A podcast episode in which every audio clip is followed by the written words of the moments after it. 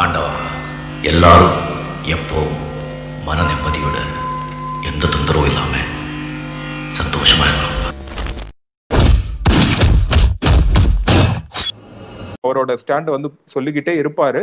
அது சொல்லி சொல்லி அவருக்கு வந்து மனதளவுல பெரிய ஒரு குற்ற உணர்ச்சியை வந்து மாறி உடல்நிலை சரியில்லாம ரொம்ப மெலிஞ்சு அதனாலேயே அவர் வந்து படுத்த படுக்கையே வந்து ஆயிடுவாரு. அவங்கள வந்து அரண்மனையிலே வந்து பார்த்துப்பாங்க. அதாவது அவங்க மனைவி அவங்க, அதுக்கப்புறமா குந்தவை, அதுக்கப்புறமா அவங்க சுத்தி இருக்கிற அந்த வானதி, அவங்க குடும்பத்தை சேர்ந்தவங்க எல்லாரும் வந்து மன்னரை வந்து அவங்க அரண்மனையிலே பார்த்துப்பாங்க. ஸோ இந்த விஷயங்கள் நடந்துட்டு இருக்கும்போது சுந்தர சோழர் வந்து எதேச்சியா அனிருத்தர்கிட்ட வந்து பேசிட்டு இருக்கும்போது அவருக்கு வந்து தெரியும் என்னன்னா, அருள்மொழிவர்மர் உயிரோட தான் இருக்காரு, அவர் வந்து சாகலை அப்படின்ற விஷயம் வந்து தெரியும். ஆனா இவர் வந்து ரொம்ப கோபம் ஆயிடுவார். இதையும் இத்தனை நாள் எங்க கிட்ட சொல்லலை, இந்த விஷயம் யார் யாருக்கெல்லாம் தெரியும் அப்படின்ட்டு வந்து கேட்கும்போது அவங்க வந்து சொல்லுவாங்க, இல்லை இந்த விஷயம் வந்து உங்களுக்கு மட்டும் தெரியக்கூடிய விஷயம் கிடையாது, இதுக்கு முன்னாடியே நிறைய பேருக்கு வந்து தெரியும். யார் யாரு அப்படின்ட்டு அவங்க கேட்கும்போது குந்தவைக்கு இந்த விஷயம் தெரியும், அனிருத்தருக்கு வந்து இந்த விஷயம் தெரியும், ஆழ்வார்க்கடியானுக்கும் வந்து இந்த விஷயம் தெரியும் அப்படின்ட்டு அனிருத்தர் வந்து எக்ஸ்பிளைன் பண்ணார். அதாவது தனக்கு, குந்தவைக்கு, ஆழ்வார்க்கடியானுக்குலாம் இந்த விஷயம் தெரியும்ட்டு. இதை கேட்டோன்னே இவருக்கு வந்து ரொம்ப கோவம் வந்துடும். அதுக்கப்புறம் பூங்குழலியை பத்தியும் வந்து அனிருத்தர் வந்து சொல்லுவார். அந்த பொண்ணு தான் வந்து ஓடத்துல வந்து அவரை காப்பாத்தி கொண்டு போய் நாகப்பட்டினம் புத்த விகாரத்துல வந்து சேர்த்திருக்காங்க, அவரோட ஹெல்த் வந்து சரியாகணும் அப்படின்றதுக்காக அப்படின்ட்டு வந்து அவங்க சொல்லுவாங்க. சொல்லும்போது சுந்தர சோழருக்கு என்ன தோணும்னா, எல்லாரும் சுத்தி நின்று என்ன எனக்கு எல்லாத்தையும் மறைச்சிட்டீங்கல்ல, ஏன் என்கிட்ட சொல்லியிருக்கலாமே நீங்க எல்லாரும், அப்படி என்ன நான் தப்பு செஞ்சிட்டேன்னு எனக்கு தெரியல, என்னை சுத்தி என்ன நடக்குதுன்னு எனக்கு தெரிய மாட்டேங்குது, எல்லாருமே என்கிட்டயே இருக்கீங்க ஆனா நிறைய மறைக்கிறீங்க என்கிட்ட, எனக்கு ஒருவேளை உடம்பு சரியா, எனக்கு மனநிலை சரியில்லைன்னு நினைச்சிட்டீங்களா இல்லை என்ன விஷயம்னு தெரியலன்னா ரொம்ப வருந்தி அவர் வந்து பேசிட்டு இருப்பாரு. இதுக்கிடையில ஆழ்வார்க்கடியான் வந்து உள்ள வருவோம். ஆழ்வார்க்கடியானை பார்த்துட்டு அவர் வந்து கேட்பாரு, நீ தானே பழுவூர் கோட்டையிலேருந்து மதில் சுவரில் ஏறி குதிச்சு தப்பிச்சு ஓடியாந்த அப்படின்ட்டு கேட்பாரு. ஆமாமண்ணா, இந்த மாதிரி நான் வந்து வேணும்னு குதிக்கல, மந்தாகினி தேவி வந்து தப்பிச்சு போனாங்க, அனிருத்தரோட ஆட்கள் கிட்ட இருந்து தப்பிச்சு போனாங்க, அவங்க எங்க போறாங்கன்றதுக்காக ஃபாலோ பண்றதுக்காக தான் நானும் வந்து குதிச்சு போனேன், அன்பார்ச்சுனேட்டா அவங்க தப்பிச்சுட்டாங்க, நான் பழுவூர் ஆட்கள்கிட்ட வந்து மாட்டிக்கிட்டேன் அப்படின்ட்டு வந்து அவர் சொல்லுவாரு. அதுக்கு அதே மாதிரி பூங்குழலியும் அந்த இடத்துக்கு வந்து வந்து சேருவாங்க. பூங்குழலி வந்ததுக்கு அப்புறமா பூங்குழலிக்கு அவங்க ரொம்ப கோபமா இருக்கும் ஆக்சுவலா. ஏன்னா அவங்க அத்தையை வந்து அவர் ஏமாத்திட்டு போயிட்டாரு, வாய் பேசவும் காது கேட்கவும் முடியாத ஒரு பெண்ணை வந்து ஒரு தீவுல வந்து இவர் வந்து ஏமாத்திட்டு போறது எவ்வளவு பெரிய ஒரு துரோகம், அவர் செஞ்சதுக்கு வந்து இவர் எப்படியாவது பழி வாங்கணும், இவர்கிட்ட வந்து கேட்கணும், பயங்கரமா அவர்கிட்ட வந்து சண்டை போடணும் அப்படின்ற அந்த எண்ணத்தோட வருவாங்க. பட் வந்ததுக்கு அப்புறமா அவர் இருந்த நிலைமையை பார்த்து அவர் டோட்டலா வந்து பூங்குழலி வந்து மாறிடுவாங்க. அவங்களுக்கே வந்து பரிதாபம் வந்துடும். சரி, சுந்தர சோழர்னா அழகுல ரொம்ப சிறந்தவர் அப்படின்ட்டு வந்து அத்தனை பேர் வந்து சொல்லுவாங்களே, அப்பேற்பட்ட ஒரு மனுஷன் வந்து இப்படி உடல்நல சரியில்லாம இருக்காரு, அப்புறம் அவர் எவ்வளவு மனவேதனையில இருக்காரு தன்னோட குற்றத்தை நினைச்சு அப்படின்ட்டு வந்து அவர் வந்து அவங்க ரொம்ப ஃபீல் பண்ணுவாங்க பூங்குழலி. அதனால அவங்க எதுவும் அவங்ககிட்ட கேட்டுக்க மாட்டாங்க. சுந்தர சோழர் கேட்பார், ஏமா நீயாவது வந்து சொல்லியிருக்கலாம்ல என்கிட்ட, நீங்களாம் எங்க இருந்து எவ்வளவு நாள் அப்படின்னு சொல்லும்போது, இல்ல நான் வந்து தியாகவிடங்கரோட மகள், நான் இதுல கோடிக்கரையில இருந்து நான் வரேன் அப்படின்ட்டு வந்து அவங்க சொல்லுவாங்க. சொன்னோன்னு, ஓ தியாகவிடங்கர் மகளா நீ அப்படின்னு சொல்லிட்டு அவர் கேட்டுட்டு, உங்க அத்தை இருக்காங்கன்னு சொல்லிட்டு இப்பதான் இவங்கெல்லாம் ஏதோ சொல்லிக்கிட்டு இருக்காங்க, இந்த விஷயம் வந்து எனக்கு இப்பதான் வந்து தெரியும், உங்களை மாதிரியே வந்து அவங்களும் இருக்கிறதுக்கு வந்து நிறைய சான்ஸ் இருக்கு அப்படின்ற மாதிரி அவர் சொல்லிட்டு இருப்பாரு. சொல்லிட்டு இருக்கும்போது இவர் பேசிட்டு இருக்கும்போது பூங்குழலி வந்து சொல்லுவா, ராஜராஜ சோழன் பத்தின பேச்சு வரும். அவங்கள பத்தி பேசிட்டு இருக்கும்போது சுந்தர சோழர் வந்து கேட்பாரு, நாகப்பட்டினத்துல வந்து எதுக்கு அவரை கொண்டு போய் சேர்த்த அருள்மொழிவர்மனை, முதல்ல வந்து அவன் தான் அருள்மொழிவர்மன் எப்படி சொல்ற, கடல்ல இருந்து காப்பாத்தி கொண்டு போய் அங்க சேர்த்திருக்கே, அவன் தான் அருள்மொழிவர்மன் எப்படி நீ சொல்ற அப்படின்ட்டு கேட்கும்போது அவங்க பூங்குழலி வந்து சொல்லுவாங்க, நான் முன்னவே வந்து அவரை பார்த்திருக்கேன், இலங்கைக்கு வந்து ஆட்களை படை திரட்டி அவங்க கூட்டிட்டு போகும்போது என்னோட உதவியினால ஒரு வாட்டி நானே கூட்டிட்டு போய் அவரை விட்டுருக்கேன், என்னை வந்து சமுத்திரகுமாரி அப்படின்னும் அவர் வந்து பட்ட பேர் வச்சு என்னை கூப்பிட்டுருக்காரு, அதனால எனக்கு வந்து தெரியும் அப்படின்ட்டு வந்து அவர் சொல்றான். இதை கேட்டதுக்கு அப்புறமா இவர் திரும்ப கேட்கிறார் சுந்தர சோழர், ஏன் நீ வந்து தஞ்சாவூருக்கு அவனை கூட்டிட்டு வந்திருக்கலாமே, எதுக்கு நாகப்பட்டினத்துக்கு கூட்டிட்டு போன அப்படின்ட்டு கேட்கும்போது அவங்க கொஞ்சம் போல்டாவே எக்ஸ்பிளைன் பண்ணுவாங்க பூங்குழலி, என்னன்னா பழுவேற்றையர்களுக்கும் இளவரசர்கள், அதாவது ஆதித்த கரிகாலரும் சரி அருள்மொழிவர்மரும் சரி ரெண்டு பேருக்குமே ஆகாதுன்னு ஊர்ல இருக்க அத்தனை பேருக்குமே தெரியும். இதை மீறி இங்க நான் கூட்டிட்டு வந்தேன்னா தேவையில்லாத பிரச்சனைகள் தான் வரும். ஸோ எல்லாத்தையும் நான் யோசிச்சு பார்த்துதான் நாகப்பட்டினம் புத்த விகாரத்துக்கு கூட்டிட்டு போனேன். அதுவும் இல்லாம அங்க இருக்கிற ஆதுர சாலை வந்து குந்தவை தேவியோட நேரடி கட்டுப்பாட்டுல இயங்கிட்டு இருக்கிறதுனால அங்க அவருக்கு மருத்துவம் கிடைச்சா சிறப்பா இருக்கும், சீக்கிரமா அவர் குணமாயிடுவாரு அப்படின்றதுக்காக தான் அங்க கொண்டு போய் சேர்த்தேன் அப்படின்றது சொல்லுவாங்க. இதெல்லாம் கேட்டுட்டு இருக்கும் போதே சுந்தர சோழர் வந்து ரொம்ப ஃபீல் பண்ணுவார். இருந்தாலும் இதெல்லாம் எங்க கிட்ட சொல்லியிருக்கலாம் அப்படின்ட்டு வந்து ஃபீல் பண்ணிட்டு அவர் மறுபடியும் வந்து புலம்ப ஆரம்பிச்சிருவாரு. இது ஒரு பக்கம் நடந்துட்டு இருக்கும் போது மந்தாகினி தேவி வந்து அந்த நிலவரைல இருக்கிற பாதாள அறை வழியா படிக்கட்டு வழியா ஏறி மேல வருவாங்க. அங்க ஒரு தூண் இருக்கும், அந்த தூண் பக்கத்துல வந்து ஒரு திறக்கிற மாதிரி ஒரு இடம் ஒண்ணு இருக்கும். அதை திறந்து மேல வந்து பார்த்தா அது வந்து அந்த அரண்மனையோட சிற்ப மண்டபம் இருக்கிற பகுதி. அங்க வந்து ராவணன் சிலை, அதே மாதிரி இந்த சோழர் குலத்துல இருக்கிற ஒவ்வொருத்தரை பத்தின கதைகளும் வந்து அங்க இருக்கும். சிபி சக்கரவர்த்தி அந்த மாதிரி சோழர் குலத்துல இருக்கிற ஒவ்வொருத்தரும் எப்படி இருந்தாங்க, எதனால அவங்க வந்து புகழ் பெற்றாங்க அப்படின்றத வந்து சிற்பமா வந்து வடிச்சிருப்பாங்க. அந்த இடத்துல வந்து நிறைய இன்ஸ்கிரிப்ஷன்ஸ் இருக்கும் அண்ட் நிறைய ஸ்கல்ப்சர்ஸ் எல்லாம் வந்து அங்க வச்சிருப்பாங்க. இது எல்லாத்தையும் இவங்க பார்த்துட்டு வரும்போது ஒரு இடத்துல வந்து இந்த சிலை கிட்ட மலை மாதிரி ஒரு பகுதி இருக்கும், அதுல வந்து இவங்க இடிச்சுப்பாங்க. ஸோ இடிச்சுட்டு அதுல வந்து அவங்களுக்கு தலையில வந்து ரத்தம் வரும். இருந்தாலும் அவங்க அதை பத்தி பொருட்படுத்தாம சுந்தர சோழர் இருக்கிற அறையை நோக்கி போவாங்க. சுந்தர சோழருக்கு வந்து அவங்க ஒய்ஃப் என்ன சொல்லுவாங்க அப்படின்னா, நீங்க ரொம்ப சிரமப்படுறீங்க பேசுறதுக்கு, அதனால கொஞ்சம் நீங்க ரெஸ்ட் எடுங்க அப்படின்னு சொல்லிட்டு மற்றவங்க எல்லாரையும் கூட்டிட்டு அடுத்த ரூமுக்கு போயிடுவாங்க.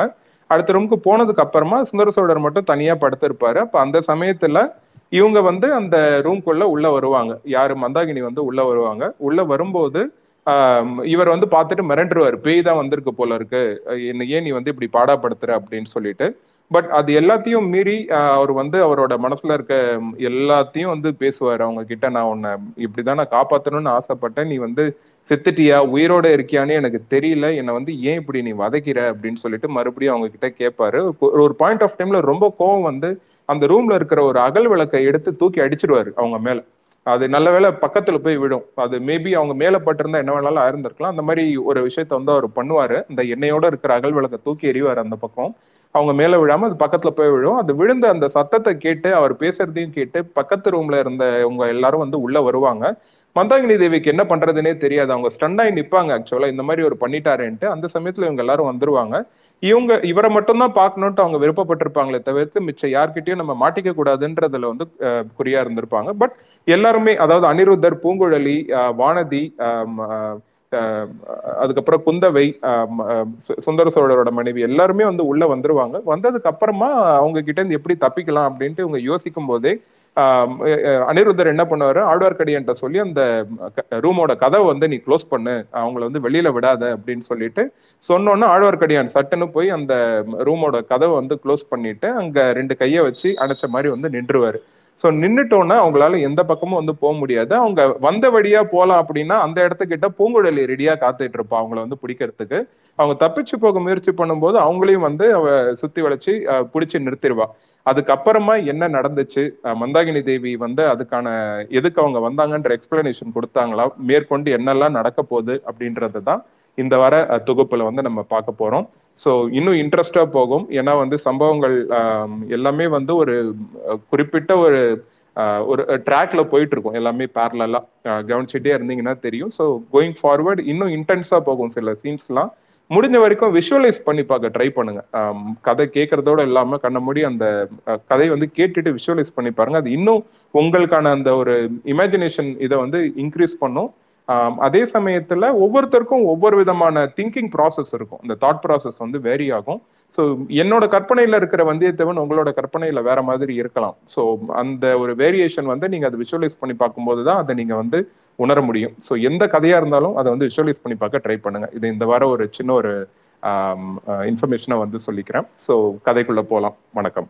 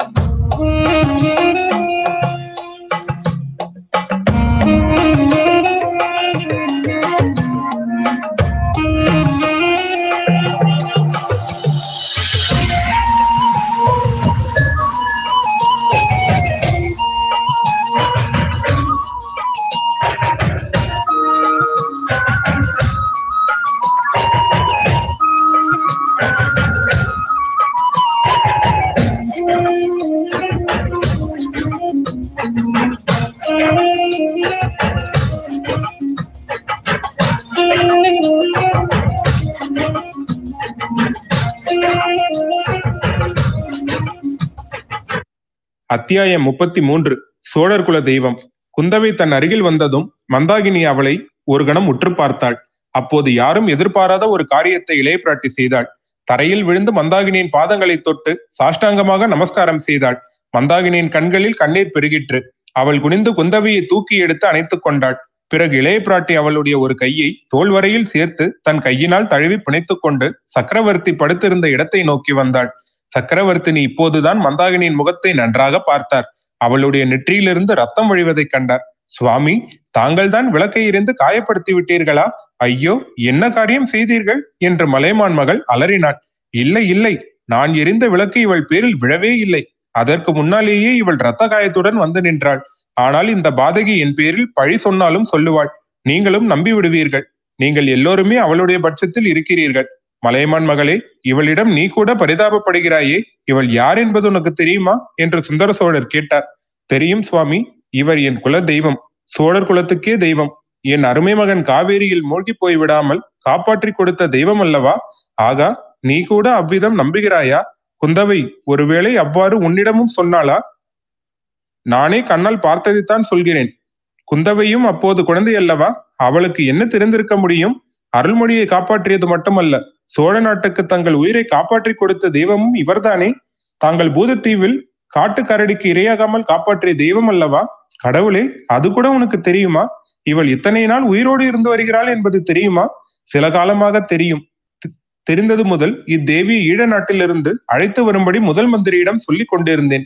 அனிருதரே, இது என்ன மகாராணி சொல்லுவது? இவள் உண்மையிலேயே அந்த கரையர் மகள் தானா? இவள் உயிரோடு தான் இருக்கிறாளா? இவள் இறந்து விட்டாள் என்பது பொய்யா? இவள் ஆவி என்னை வந்து சுற்றுகின்றது என்று நான் எண்ணி குழம்பியதெல்லாம் பிரம்மையா? ஏற்கனவே என் அறிவு குழம்பியிருக்கிறது. எல்லாருமாக சேர்ந்து என்னை முழு பைத்தியமாக்கி விடாதீர்கள் என்றார் சக்கரவர்த்தி சுந்தர சோழர். பிரபு, இவர் கரையர் மகள் என்பது உண்மைதான். இவர் இறக்கவில்லை என்பதும் உண்மைதான். சக்கரவர்த்தி, நான் பெரிய குற்றவாளி. நான் செய்த குற்றத்துக்கு மன்னிப்பே இல்லை. ஆனாலும் தங்கள் கருணையினால் முதன் மந்திரி, இப்போது தெரிகிறது, கோடிக்கரையிலிருந்து நீர் பலவந்தமாக பிடித்து கொண்டு வர சொன்ன இவள் பல்லக்கில் வந்தவள் அந்த ஓடக்கார பெண் என்று நீர் கூறியது உண்மையல்ல. மன்னர் மன்னா, அடியேனை மன்னிக்க வேண்டும். ஆகா, மன்னிக்க வேண்டுமாம். சக்கரவர்த்தி என்றும் மன்னர் மன்னன் என்றும் கூறப்பட்ட ஒருவன் என்னை போல் ஏமாற்றப்பட்டது இந்த உலகம் தோன்றிய காலத்திலிருந்து நேர்ந்திராது. எனக்கு தெரியாமல் ஏன் இந்த காரியத்தை செய்ய வேண்டும்? ஏன் முன்னாலேயே சொல்லி இருக்க கூடாது? இன்று சாயங்காலம் என்னுடன் அத்தனை நேரம் பேசிக் கொண்டிருந்தீர்களே, அப்போது கூட ஏன் சொல்லவில்லை? முதன் மந்திரி, எனக்கு எல்லாம் விளங்குகிறது. பழுவேற்றையர்கள் சொல்வது உண்மைதான். நீங்கள் எல்லோருமாக சேர்ந்து எனக்கு எதிராக சூழ்ச்சி செய்கிறீர்கள். நாங்கள் சூழ்ச்சி செய்தது என்னமோ உண்மைதான், ஆனால் தங்களுக்கு எதிராக சூழ்ச்சி செய்யவில்லை. எப்படியாவது கரையர் மகளை தங்களிடம் கொண்டு வந்து சேர்ப்பிக்க வேண்டும் என்று எண்ணினோம். அவள் கடலில் விழுந்து இறந்தது பற்றி தங்கள் மனம் மிக்க வேதனைப்பட்டு கொண்டிருக்கிறது என்று மகாராணியின் மூலமாக அறிந்து இந்த முடிவுக்கு வந்தேன். மகாராணியும் அவ்விதம் ஆக்ஞாபித்தார்கள். ஆனால் அவரை அழைத்து வருவது எளிய காரியமாய் இல்லை. அவர் உயிரோடு இருப்பதாக சொன்னால் தாங்கள் நம்புவது சிரமமாய் இருக்கும். ஆகையால் எப்படியும் அவரை இந்த ஊரில் கொண்டு வந்து சேர்த்த பிற்பாடு தங்களிடம் சொல்ல எண்ணினேன். நேற்று மாலை கோட்டை வாசலுக்கு கிட்டத்தட்ட வந்த பிறகு மந்தாகினி தேவி மறைந்து விட்டார். அவருக்கு பதிலாக இந்த பெண் பல்லக்கில் வந்தாள். இன்றைக்கெல்லாம் தேவியை தேடுவதில் ஈடுபட்டிருந்தோம். அவர் பழுவூர் அரண்மனை தோட்டத்தின் மதில் ஏறி குதித்ததை பார்த்துவிட்டுத்தான் என் சீடனும் அவ்வாறு மதில் ஏறி குதித்தான். ஆனால் இந்த தேவி அகப்படவில்லை. திருமலையை பழுவூர் ஆட்கள் பிடித்து கொண்டு வந்தார்கள். சக்கரவர்த்தி, என் சீடனை அக்குற்றத்திற்காக மன்னிக்க பிரார்த்திக்கின்றேன். மன்னிப்பதற்கு இது ஒரு குற்றம்தானா? எவ்வளவோ இருக்கிறது, அப்புறம் சொல்லுங்கள். அப்புறம் இன்று சாயங்காலம் வரை காத்திருந்தும் பழுவூர் அரண்மனைக்குள்ளே தேடியும் இவரை காணவில்லை. தாங்கள் சற்று முன் கண்ணை இருந்திருந்த போது நாங்கள் எல்லோரும் அடுத்த அறையில் இவரை பற்றியே பேசிக் கொண்டிருந்தோம். இவர் எங்கே மறைந்திருக்க கூடும் என்றும் இதையெல்லாம் தங்களிடம் எப்படி சொல்லுவது, யார் சொல்லுவது என்றும் யோசனை செய்து கொண்டிருந்தோம். அதற்குள் இவராகவே எப்படியோ தங்கள் சந்நிதிக்கு வந்து சேர்ந்திருக்கிறார். பழம் நழுவி பாலில் விழுந்தது போல் ஆயிற்று. சக்கரவர்த்தி அப்போது மந்தாகினி தேவி இருந்த இடத்தை நோக்கினார். குந்தவை, பூங்குழலி முதலியோர் அந்த பெண்மணியின் நெற்றியில் இருந்த காயத்தை ஈரத்துணையினால் துடைத்துவிட்டு மருந்து கலந்த சந்தன குழம்பை அதன் பேரில் அப்புவதை கவனித்தார். விடங்கர் மகளே, உன் அத்தை நெற்றியில் காயம் எப்படி ஏற்பட்டதென்று கேட்டு சொல்லுவாயா என்றார். பூங்குழலி இரண்டடி முன்னால் வந்து, கேட்டேன் பிரபு, ஆனால் அத்தை சொல்லுவது எனக்கே புரியவில்லை. என்னதான் சொல்லுகிறாள்? நான் விளக்கை எறிந்ததால் ஏற்பட்ட காயம் என்று சொல்லுகிறாளா? இல்லை இல்லை, மலைமேல் முட்டி கொண்டதால் காயம்பட்டதாக சொல்லுகிறார். ரத்தம் வழிந்ததை அவர் கவனிக்கவில்லை என்றும் கூறுகிறார். சுந்தர சோழர் அப்போது ஒரு மிக அபூர்வமான காரியம் செய்தார். கலகலவென்று நகைத்தார். அம்மாதிரி அவர் சிரித்ததை மற்றவர்கள் பார்த்து பல வருஷங்கள் ஆயின. மீண்டும் மீண்டும் அவர் நினைத்து நினைத்து சிரித்தார். அனைவரும் அவரை கவலையுடன் உற்று பார்க்க தொடங்கினார்கள். முதன் மந்திரி, எதற்காக என்னை எல்லோரும் இப்படி உற்று பார்க்கிறீர்கள்?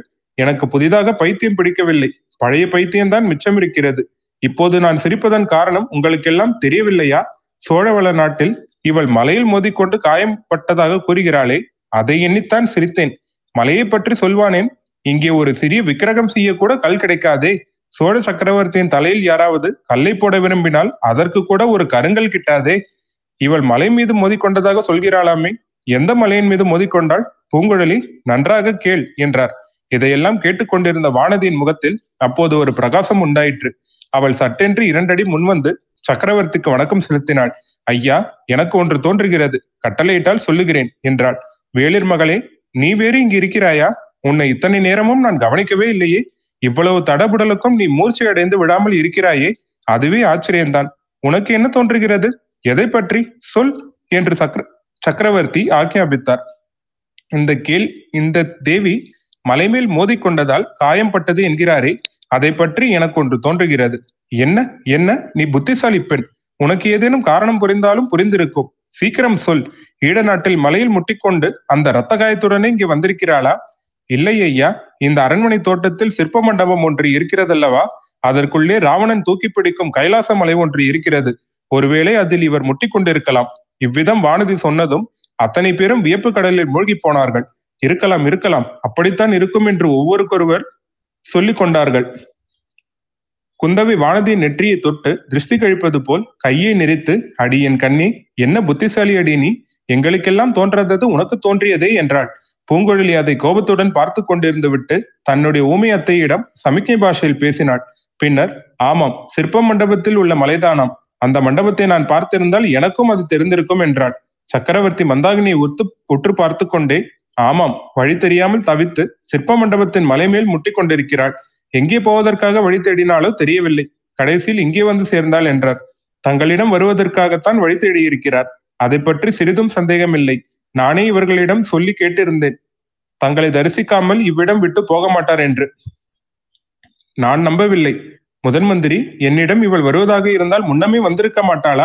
25 வருஷமாக வந்திருக்க மாட்டாளா? இத்தனை நாள் பொறுத்திருந்து வருவாளேன்? என்னை பேயாக வந்து சுற்றுவாளேன்? ஆம் ஆம், இவள் பேய் வடிவத்தில் இருப்பதாக எண்ணிக்கொண்டிருந்தேன். அதுவும் உண்மைதானே?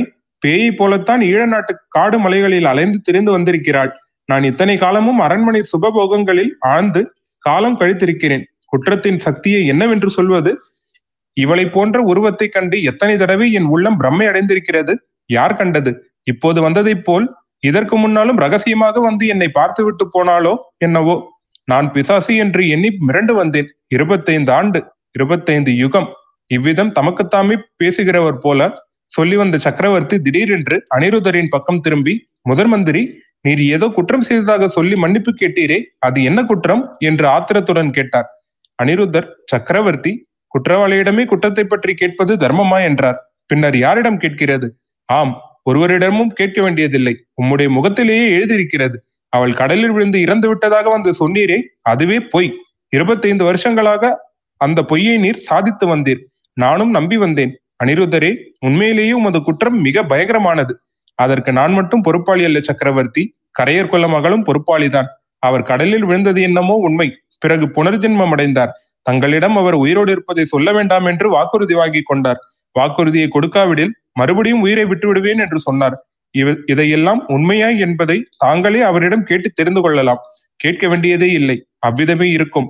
ஆனாலும் நீங்கள் எல்லோருமாக சேர்ந்து எனக்கு எதிராக சதி செய்கிறீர்கள் என்று நான் கூறியதிலே தவறு ஒன்றுமில்லை அல்லவா என்றார் சுந்தர சோழர். நான் செய்த குற்றத்துக்கு மன்னிப்பு இல்லைதான், மன்னிப்பு நான் கோரவும் இல்லை. ஆனாலும் பல வருஷ காலமாக என் மனதில் இருந்த பாரம் இன்றைக்கு நீங்கிவிட்டது. இனி எனக்கு விடை கொடுங்கள். திருவரங்கம் சென்று ஸ்ரீரங்கநாதருக்கு சேவை செய்து என் நாட்களை கழிக்க அனுமதியுங்கள். அது முடியாத காரியம் பிரம்மராயரே. நீர் அன்று செய்த குற்றத்தினால் இன்று எத்தனையோ குழப்பங்கள் நேர்ந்திருக்கின்றன, அவற்றையெல்லாம் தீர்த்து வைத்து விட்டல்லவா நீ ரங்கநாதருக்கு சேவை செய்ய போக வேண்டும் என்றார் சக்கரவர்த்தி. இத்துடன் அத்தியாயம் 33 நிறைவு பெறுகிறது. 34ஆம் அத்தியாயம், ராவணனுக்கு ஆபத்து. சுந்தர சோழர் தமது செல்வகுமாரியை பார்த்து, குந்தவை, நான் முதன் மந்திரியோடு ராஜ்ய காரியங்களை பற்றி கொஞ்சம் பேச வேண்டும். நீங்கள் போய் உங்கள் காரியங்களை பாருங்கள். போகும்போது இதையும் அழைத்து கொண்டு போங்கள். உன் தாயார் மட்டும் இங்கே சிறிது நேரம் இருக்கட்டும் என்றார். சக்கரவர்த்தி இதையும் என்று குறிப்பிட்டது மந்தாகினியைத்தான். இப்படி குறிப்பிட்டதிலிருந்து அவள் விஷயத்தில் அவருடைய அருவருப்பு வெளியாயிற்று. குந்தவை சிறிது ஏமாற்றத்துடன் தந்தையை நோக்கினாள். அதை கவனித்த சக்கரவர்த்தி, ஆமாம், இவள் முட்டிக்கொண்டது சிற்ப மண்டபத்திலுள்ள கைலாச மலைதானா என்பதை தெரிந்து கொள்வது நல்லது. இவளை அங்கேயே அழைத்து கொண்டு போய் காட்டி தெரிந்து கொள்ளுங்கள். இவள் இங்கே நிற்பதை என்னால் சகிக்க முடியவில்லை என்றார். குந்தவை ஏமாற்றம் நிறைந்த முகத்தோடு மந்தாகினியை கையை பிடித்து அழைத்து கொண்டு புறப்பட்டாள். அப்போது மலையமான் மகள் குந்தவையின் அருகில் வந்து அவள் காதில் மட்டும் கேட்கும்படியாக, குழந்தாய், இவள் இப்போது பார்க்க சகிக்காமல் தானே இருக்கிறாள். அப்பாவிடம் வருத்தப்படுவதில் என்ன பயன்? உன்னுடைய அலங்கார கலை திறமையெல்லாம் இவளிடம் காட்டு பார்க்கலாம் என்றாள். குந்தவை புன்னகை மூலம் தன் சம்மதத்தை தெரிவித்துவிட்டு அங்கிருந்து மந்தாகினியை அழைத்து சென்றாள். அவர்களுடன் வானதியும் பூங்குழலியும் வெளியேறினார்கள். பிறகு சுந்தர சோழர் முதன் மந்திரியையும் மலையமான் மகளையும் மாறி மாறி பார்த்த வண்ணம், நீங்கள் 2 பேரும் சேர்ந்து இந்த காரியத்தை எதற்காக செய்தீர்கள் என்று எனக்கு தெரியவில்லை. எனக்கு இதனால் சந்தோஷம் உண்டாகும் என்று நீங்கள் எண்ணி இருந்தால் அது பெரும் தவறு. முதன் மந்திரி, எதற்காக நீர் இவ்வளவு பிரயத்தனப்பட்டு கோடிக்கரையிலிருந்து இந்த காட்டுமிராண்டு ஜென்மத்தை பிடித்து கொண்டு வர செய்தீர்? இப்போதாவது உண்மையை சொல்லுங்கள். இனிமேலாவது என்னிடம் எதையும் மறைத்து வைக்க முயல வேண்டாம் என்றார். அப்போது முதன் மந்திரி அனிருத்தர் உணர்ச்சி ததும்பி கூறினார், 1 தடவை செய்த பிழையை மறுபடியும் செய்ய மாட்டேன். இனி எந்த காரியத்தையும் தங்களிடமிருந்து மறைத்து வைக்கவும் உடன்பட மாட்டேன். உண்மை வெளிப்பட வேண்டும் என்பதற்காகவே இப்போது இவ்வளவு பிரயத்தனம் எடுத்துக்கொண்டேன். தங்களால் ஒரு பெண்மணி கடலில் விழுந்து இறந்ததாக தங்கள் மனம் வேதனைப்பட்டு கொண்டிருந்தது. அந்த சம்பவத்தை தாங்கள் மறந்துவிட்டதாக வெகுகாலம் நான் எண்ணிக் கொண்டிருந்தேன். ஆனால் நாளாக அந்த நினைவு தங்கள் உள்ளத்தின் உள்ளே பதிந்து வேதனையை அதிகப்படுத்தி கொண்டிருந்ததாக அறிந்தேன். தூக்கத்தில் தாங்கள் அதை பற்றி கனவு கண்டு பலமுறை ஓலமிட்டதாக மகாராணி சொன்னார்கள். அதனால் தாங்கள் தங்களை காட்டிலும் மலையமான் மகளார் அதிக வேதனை அடைந்தார்கள். சில காலத்திற்கு முன்பு என்னிடம் யோசனை கேட்டார்கள். அதன் பேரில் நாங்கள் இந்த பிரயத்தனம் செய்ய தீர்மானித்தோம். தங்கள் காரணமாக இறந்து விட்டதாக தாங்கள் நினைத்து வருந்திய பெண்மணியை தங்கள் முன்னாலேயே கொண்டு வந்து நிறுத்தி அந்த எண்ணத்தை போக்க உத்தேசித்தோம். நேரில் கொண்டு வந்து நிறுத்தினால்தான் தாங்கள் நம்புவீர்கள் என்று எண்ணினோம். இது குற்றமாயிருந்தால் கருணை கூர்ந்து மன்னிக்க வேண்டும். இதை கேட்ட சக்கரவர்த்தி ஆத்திரம் பொங்க கூறியதாவது, குற்றம்தான், பெருங்குற்றம். இத்தனை நாளும் இவள் பேயாக என்னை சுற்றி கொண்டிருந்தாள். கனவில் வந்து கஷ்டப்படுத்தி கொண்டிருந்தாள். பேய்க்கு பதிலாக பிச்சியை கொண்டு வந்து என் முன்னால் நிறுத்தியிருக்கிறீர்கள். இது எனக்கு மகிழ்ச்சி தரும் என்று நினைத்தீர்களா? ஒரு நாளும் இல்லை. என்னிடம் முன்னதாக உண்மையை தெரிவித்திருந்தால் இவளை இங்கே அழைத்து வரும் யோசனையை கண்டிப்பாக நிராகரித்திருப்பேன். போனது போகட்டும். ஏதோ செய்தது செய்து விட்டீர்கள்.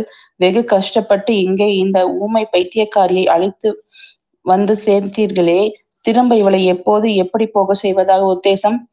இவ்வாறு சுந்தர சோழர் கேட்டதும் அனிருத்தர் உண்மையிலேயே பேச்சிலிருந்து நின்றார். அப்போது சக்கரவர்த்தினி, சுவாமி, இங்கிருந்து என் சகோதரியை திரும்பி போக செய்வதாகவே எனக்கு உத்தேசம் இல்லை. இந்த அரண்மனையில் என்னுடனேயே அவர் தங்கியிருப்பார். எனக்கு முன் பிறந்த தமக்கை போல் பாவித்து இவரை நான் போற்றி பூசித்து வருவேன் என்றாள். தேவி, என்னிடம் உனக்குள்ள பக்தியை இந்த மாதிரிதான் மெய்ப்பிக்க நீ பிரயத்தனப்பட வேண்டியதில்லை. கண்ணகியை காட்டிலும் மேலான கற்பின் அரசு என்பதை இந்த 25 ஆண்டுகளில் நான் கண்டிருக்கிறேன். நான் நோய்பட்டது முதலாவது நீ உன் செல்வ குழந்தைகளையும் மறந்து எனக்கு பணிவிடைகள் செய்து வருவதையும் எனக்காக நோன்பு நோற்று வருவதையும் அறிந்துதான் இருக்கிறேன். காட்டிலே திருந்த ஊமை பிச்சியை அரண்மனையில அழைத்து வைத்து என்னிடம் உனக்குள்ள பக்தியை காட்ட வேண்டியதில்லை. மலையமான் மகளே, இதை கேள். முதன் மந்திரி, நீங்களும் நன்றாய் கேட்டுக்கொள்ளுங்கள். எப்போதோ ஒரு காலத்தில் மனித சஞ்சாரமற்ற தீவாந்திரத்தில் நான் தன்னந்தனியே தங்கியிருந்த போது இந்த ஊமை பிச்சியை பார்த்தேன். அச்சமயம் இவளிடத்தில் பிரியம் கொண்டதும் உண்மைதான், இல்லை என்று சொல்லவில்லை. அதனாலேயே இன்னமும் நான் இவளை நினைத்து ஏங்கி தவிப்பதாக நீங்கள் எண்ணினால் அதைவிட பெரிய தவறு செய்ய முடியாது. இப்போது இவள் பேரில் எனக்கு ஏற்பட்டிருந்த பிரியத்திற்கு எத்தனையோ காரணங்கள் இருந்தன. அந்த பிரியம் இந்த 25 வருஷ காலத்தில் முற்றும் மாறி துவேஷமாகவும் அருவருப்பாகவும் உருவெடுத்திருக்கிறது. கனவிலும் நினைவிலும் என்னை அவ்வளவாக இவள் கஷ்டப்படுத்தி இருக்கிறாள். இவள் இந்த அரண்மனையில் இருக்கிறாள் என்னும் எண்ணத்தையே என்னால் சகித்து கொள்ள முடியவில்லை. உடனே இவளை இங்கிருந்து அனுப்பிவிட்டு மறு காரியம் பாருங்கள். இவளை பேய் என்று நினைத்தபடியால் இவள் பேரில் விளக்கை எடுத்து எறிந்தேன். உயிரோடும் உடம்போடும் இருப்பவள் என்று அறிந்திருந்தால் என்ன செய்திருப்பேனோ தெரியாது. இவ்வாறு சுந்தர சோழர் குரோதம் ததும்பிய குரலில் கூறிய குரூரமான வார்த்தைகளை கேட்டு சக்கரவர்த்தினியும் முதன் மந்திரியும் கதி கலங்கி போனார்கள். சக்கரவர்த்தி இவ்விதம் பேசுவார் என்று அவர்கள் எதிர்பார்க்கவே இல்லை. அனிருத்தர் தாம் செய்த பிழை குற்றத்திற்காக மட்டுமே தம்மை சக்கரவர்த்தி கண்டனம் செய்வார் என்று கருதினார். மகாராணியோ சக்கரவர்த்தி வாய்விட்டு வெளிப்படையாக சொல்லாவிட்டாலும் மனதிற்குள் மகிழ்ந்து பூரித்து தன்னுடைய பெருந்தன்மையான செயலை ரொம்பவும் பாராட்டுவார் என்று எதிர்பார்த்தாள். சுந்தர சோழரின் கொடிய வார்த்தைகள் அவர்களுக்கு ஏமாற்றம் அளித்ததோடு ஓரளவு வெறுப்பையும் கோபத்தையும் உண்டாக்கின. சக்கரவர்த்தி இத்தனை நேரம் பேசியதற்கெல்லாம் சிகரம் வைத்தாற்போல், சீச்சி, இந்த ஊமை பைத்தியக்காரி உலகில் உயிரோடு வாழ்ந்திராவிட்டால் என்ன நஷ்டம் நேர்ந்துவிடும்? இவள் கடலில் விழுந்த போது உண்மையாகவே செத்து தொலைந்து போயிருந்தால் எவ்வளவு நன்றாயிருக்கும். எந்த பரம முட்டால் மெனக்கெட்டு இவளை எடுத்து காப்பாற்றினான் என்றார். இதற்கு பிறகு மலைமான் மகளால் பொறுக்க முடியாமல் போயிற்று. உருக்கம் ததும்பிய ஆவேசத்துடன் அவள், சுவாமி, தங்கள் வாயால் அப்படி சொல்லாதீர்கள். மகா பாவம்.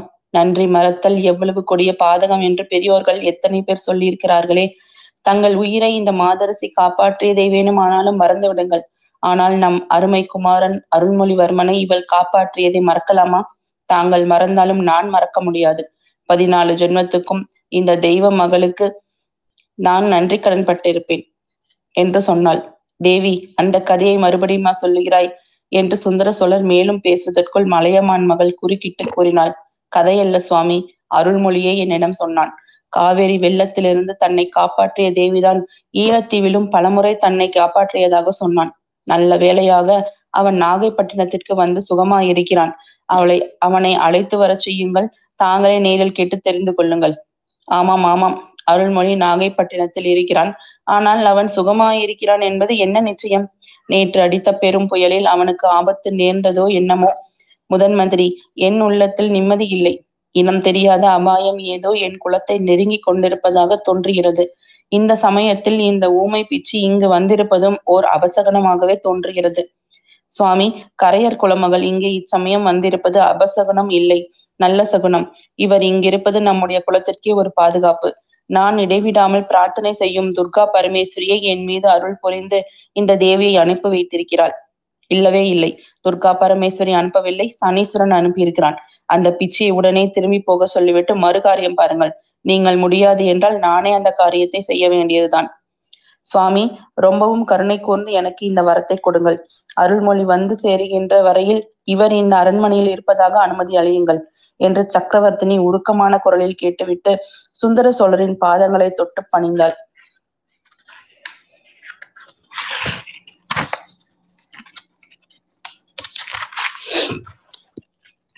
முதன் மந்திரி, கேட்டீரா?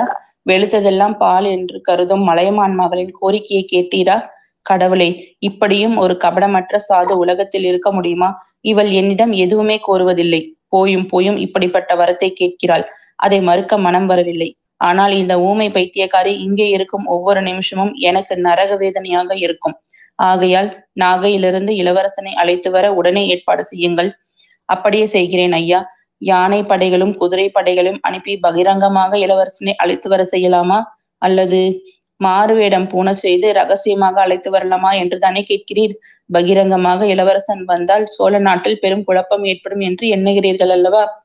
நான் எண்ணுவது மட்டுமல்ல பிரபு, நிச்சயமாக அறிந்திருக்கிறேன். மக்கள் பல காரணங்களினால் கொதித்து அடைந்திருக்கிறார்கள். ஏதாவது ஒரு வியாஜம் ஏற்பட வேண்டியதுதான். உடனே மக்களின் உள்ள கொதிப்பு வெளியே பீறி கொண்டு வரும்.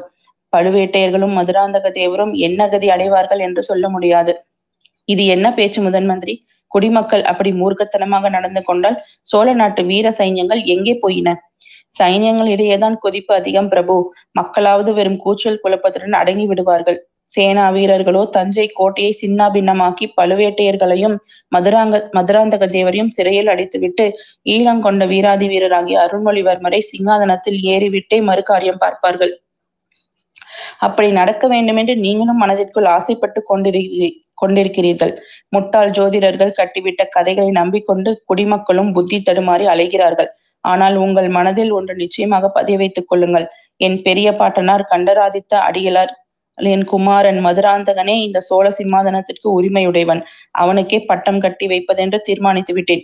மக்கள் அதற்கு தடை சொன்னாலும் சரி, தேவர்களும் மூவர்களும் வந்து தடுத்தாலும் சரி, நான் கேட்கப் போவதில்லை. என்னுடைய குமாரர்கள் அதற்கு குறுக்கேன் என்றால், சுவாமி, அப்படி ஒரு நாளும் நேராது. தங்கள் விருப்பத்திற்கு மாறாக தங்கள் குமாரர்கள் ஒரு நாளும் தடை சொல்ல மாட்டார்கள். அருள்மொழிக்கு ராஜ்ய ஆசையே கிடையாது. இலங்கை மணிமகுடத்தை அவனுக்கு கொடுத்தார்கள். அதை அவன் வேண்டாம் என்று மறுத்தளித்து விட்டான். அப்படிப்பட்டவனா தங்கள் வார்த்தைக்கு மறுவார்த்தை கூறப் போகிறான்? கரிகாலன் மட்டும் என்ன, அவனுக்கு தாங்களே யுவராஜ பட்டாபிஷேகம் செய்து வைத்தீர்கள். ஆனால் ஒப்புக்கொண்டான். அவனுடைய வீர பராக்கிரமத்தை பற்றி நான் சொல்ல வேணுமா? அவன் ஆசைப்பட்டால் தானாகவே அவனுடைய வீரவாளின் உதவியை கொண்டு பெரிய ராஜ்யத்தை ஸ்தாபித்து கொள்ளக்கூடியவன் அல்லவா? ஆனால் அவனுக்கும் ராஜ்யம் ஆளை என்ற ஆசை இல்லை. தாங்கள் அவனிடம் தங்கள் விருப்பம் இன்னதென்று பற்றி ஒரே ஒரு வார்த்தை சொல்ல வேண்டியதுதான் என்றாள் மலைமான் மகள். அந்த வார்த்தையை நான் சொல்லிவிடப் போகிறேனே, அவன் காதில் விழுந்து விடப் போகிறது என்பதற்காகத்தான் எத்தனை சொல்லி அனுப்பியும் இங்கே வராமல் ஆட்டம் போடுகிறான். சக்கரவர்த்தி பட்டத்து இளவரசர் காஞ்சியில் அற்புதமான பொன் மாளிகையை நிர்மாணித்து விட்டு தங்களின் வருகைக்காக காத்திருக்கிறார். எதற்காக காத்திருக்கிறான் என்று எனக்கு தெரியும். கம்சன் அவனுடைய பெற்றோர்களை சிறை வைத்தது போல் எங்களையும் சிறை வைத்துவிட்டு சோழ சிம்மாசனம் ஏற காத்திருக்கிறான். அவன் கட்டியிருப்பது பொன் மாளிகையோ அல்லது அரக்கு மாளிகையோ தான், யாருக்கு தெரியும்? சுவாமி, கரிகாலனை பற்றி தாங்கள் இவ்வாறு சொல்வது கொடுமை என்றாள் மலைமான் மகள். சக்கரவர்த்தியின் உள்ளத்தை அவ்வளவு தூரம் விஷமாக்கி வைத்திருக்கிறார்கள் என்றாள் முதன் மந்திரி. வேறு யாரும் இல்லை, என் மனதில் விஷம் ஏற்றியவன் கரிகாலனே தான். அவன் எனக்கு உண்மையான மகனாயிருந்தால் எத்தனை தடவை சொல்லி அனுப்பியும் ஏன் வரவில்லை என்று சுந்தர சோழர் கேட்டார். அதற்கு வேறு சரியான காரணங்களும் இருக்கலாம் அல்லவா? நீங்களே ஒரு காரணத்தை ஊகித்து சொல்வது தானே. கரிகாலன் கொள்ளிடத்திற்கு இப்பால் வந்தால் பழுவேட்டையர்கள் அவனை சிறைப்படுத்தி விடுவார்கள் என்று நாடெல்லாம் பேச்சாயிருக்கிறது. அம்மாதிரி சொல்லி இம்மகனுடைய மனத்தை யாரோ கெடுத்திருக்கிறார்கள். இவனுடைய தகப்பன் திருக்கோவிலூர் மலைமான் மகள் ஒருவன், கொடும்பாளூர் வேளாண் ஒருவன். நீங்களும் அவர்களோடு சேர்ந்து கொண்டீர்களோ என்னவோ தெரியவில்லை. சுவாமி, நான் யாரை பற்றியும் அவர்களுக்கு பின்னால் பேசும் வழக்கமில்லை. சற்று முன் தாங்களே அபாயத்தை பற்றி பேசினீர்கள். தங்கள் உள்ளத்தில் அவ்விதம் தோன்றுவதாக சொன்னீர்கள். தங்கள் உள்ளத்தில் தோன்றுவது முற்றிலும் உண்மை. சோழர் குலத்திற்கு அபாயம் நெருங்கி கொண்டுதான் இருக்கிறது. அது இரண்டு வழியாக வருகிறது. இந்த நாட்டில் இப்போது இரண்டு விதமான சதிகள் நடைபெற்று வருகின்றன. பழுவேட்டையர்களும் சம்புவரையர்களும். முதன் மந்திரி அனிருத்தரை நிறுத்துங்கள். பழுவூர் வம்சத்தார் 100 ஆண்டு காலமாக சோழ குலத்திற்கு தொண்டு செய்து வந்தவர்கள். பெரிய பழுவேட்டையர் 24 போர் முனையில் போரிட்டு தமது மேனியில் 64 புண்களை சுமந்து கொண்டிருக்கிறார். அப்படிப்பட்டவர் இன்று சோழ குலத்திற்கு எதிராக சதி செய்கிறார் என்று சொல்வதை காட்டிலும், சூரியன் இருட்டாகிவிட்டது என்றும் கடலில் நீரில் தீப்பிடித்து கொண்டு விட்டது என்றும் சொல்லுவதை நம்பலாம். சக்கரவர்த்தி, சூரியனையும் கிரகணம் பிடித்திருக்கிறது. கடல் நீரில் வடவா முகாக்கினி கொழுந்து விட்டெறிகிறதே. ஆனால் அதை பற்றி நான் சொல்ல வரவில்லை. பழுவேட்டையர்கள் சோழ குலத்திற்கு எதிராக சதி செய்வதாக நான் கூறவே இல்லை. மதுராந்தகருக்கு பட்டம் கட்டுவதற்காக அவர்கள் மிகுந்த பிரயத்தனம் செய்து வருகிறார்கள். மகா சிவபக்தராகிய கண்டராதித்தருடைய புதல்வருக்கும் பட்டம் கட்ட எண்ணுவதில் என்ன தவறு? சிம்மாசனம் உரிமை நியாயமாக மதுராந்தகனுக்கு தானே உரியது என்றார் சக்கரவர்த்தி. நானும் அதையே தான் சொல்லுகிறேன். மேலும் தாங்களே மனமுகந்து மதுராந்தக தேவருக்கு சோழர் குலத்து மணிமகுடத்தை அளிக்க தீர்மானித்து விட்டீர்கள். அப்படி இருக்கும் போது பழுவேட்டையர்கள் மீது குற்றம் என்ன? தங்கள் விருப்பத்தை நிறைவேற்றி வைக்கவே அவர்கள் பிரயத்தனப்படுகிறார்கள்.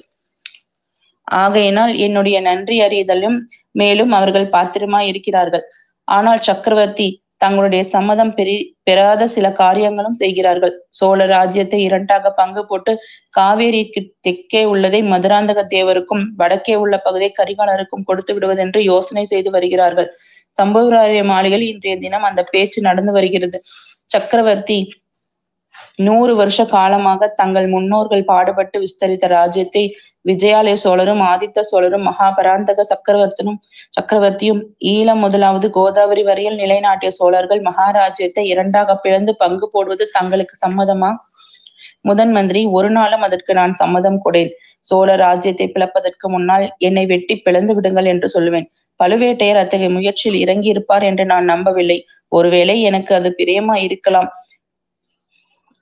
என் மகனுக்கு பாதி ராஜ்யமாவது கொடுக்க நான் ஆசைப்படலாம் என்ற எண்ணத்தினால் அவர் இந்த யோசனைக்கு இணைப்பார். அது எனக்கு விருப்பமில்லை என்று தெரிந்து கைவிட்டு விடுவார். முதன் மந்திரி, இந்த சோழ சாம்ராஜ்யத்தில் ஓர் அங்குல விஸ்தீரணம் கூட குறையாமல் மதுராந்தகனுக்கு பட்டம் கட்டி வைப்பேன். அதை என் மக்கள் எதிர்த்தாலும் சரி, பழுவேட்டையரே எதிர்த்தாலும் சரி, நான் கேட்கப் போவதில்லை. சக்கரவர்த்தி, பழுவேட்டையர் எதிர்த்தால் பொருட்படுத்த வேண்டியதில்லை. தங்கள் புதல்வர்களோ எதிர்க்கப் போவதில்லை. ஆனால் மதுராந்தகருக்கு பட்டம் கட்டுவதற்கு தடை இவையெல்லாம் அல்ல. அந்த தடை இன்னும் பெரிய இடத்திலிருந்து வருகிறது. தாங்களும் நானும் இந்த சோழ நாட்டு மக்கள் அனைவரும் போற்றி வணங்கும் தெய்வ பெண்மணிகளிடமிருந்து அந்த தடை வருகிறது. சில நாளைக்கு முன்பு கூட அவர்களிடம் பேசி பார்த்தேன். செம்பியன் மாதேவியை நீங்கள் குறிப்பிடுகிறீர்கள். அந்த மாதரசியின் மனதையும் யாரோ கெடுத்திருக்கிறார்கள். நான் என் புதல்வருக்கு பட்டம் கட்ட ஆசைப்படுவதாக பெரிய பிராட்டி கருதி வருகிறார்.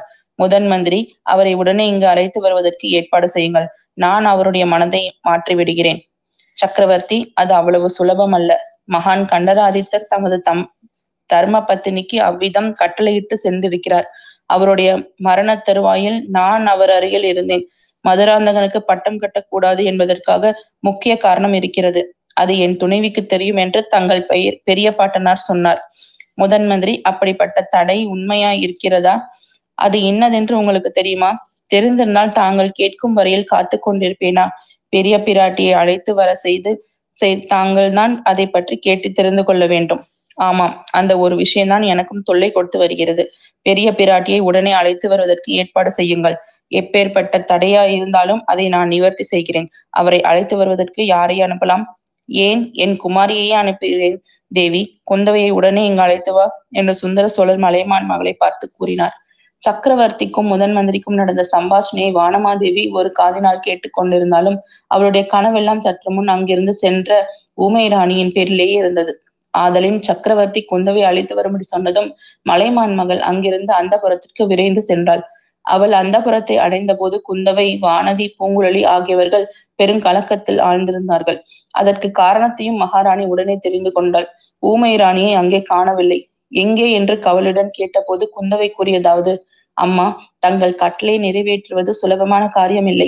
ஆயினும் நாங்கள் 3 பேருமாக சேர்ந்து வற்புறுத்தி மந்தாகினி தேவியை குளிப்பாட்டினோம். பிறகு புதிய ஆடைகள் அணிவித்தோம். வானதி அவருடைய கூந்தலை வாரி முடிந்து கொண்டிருந்தாள்.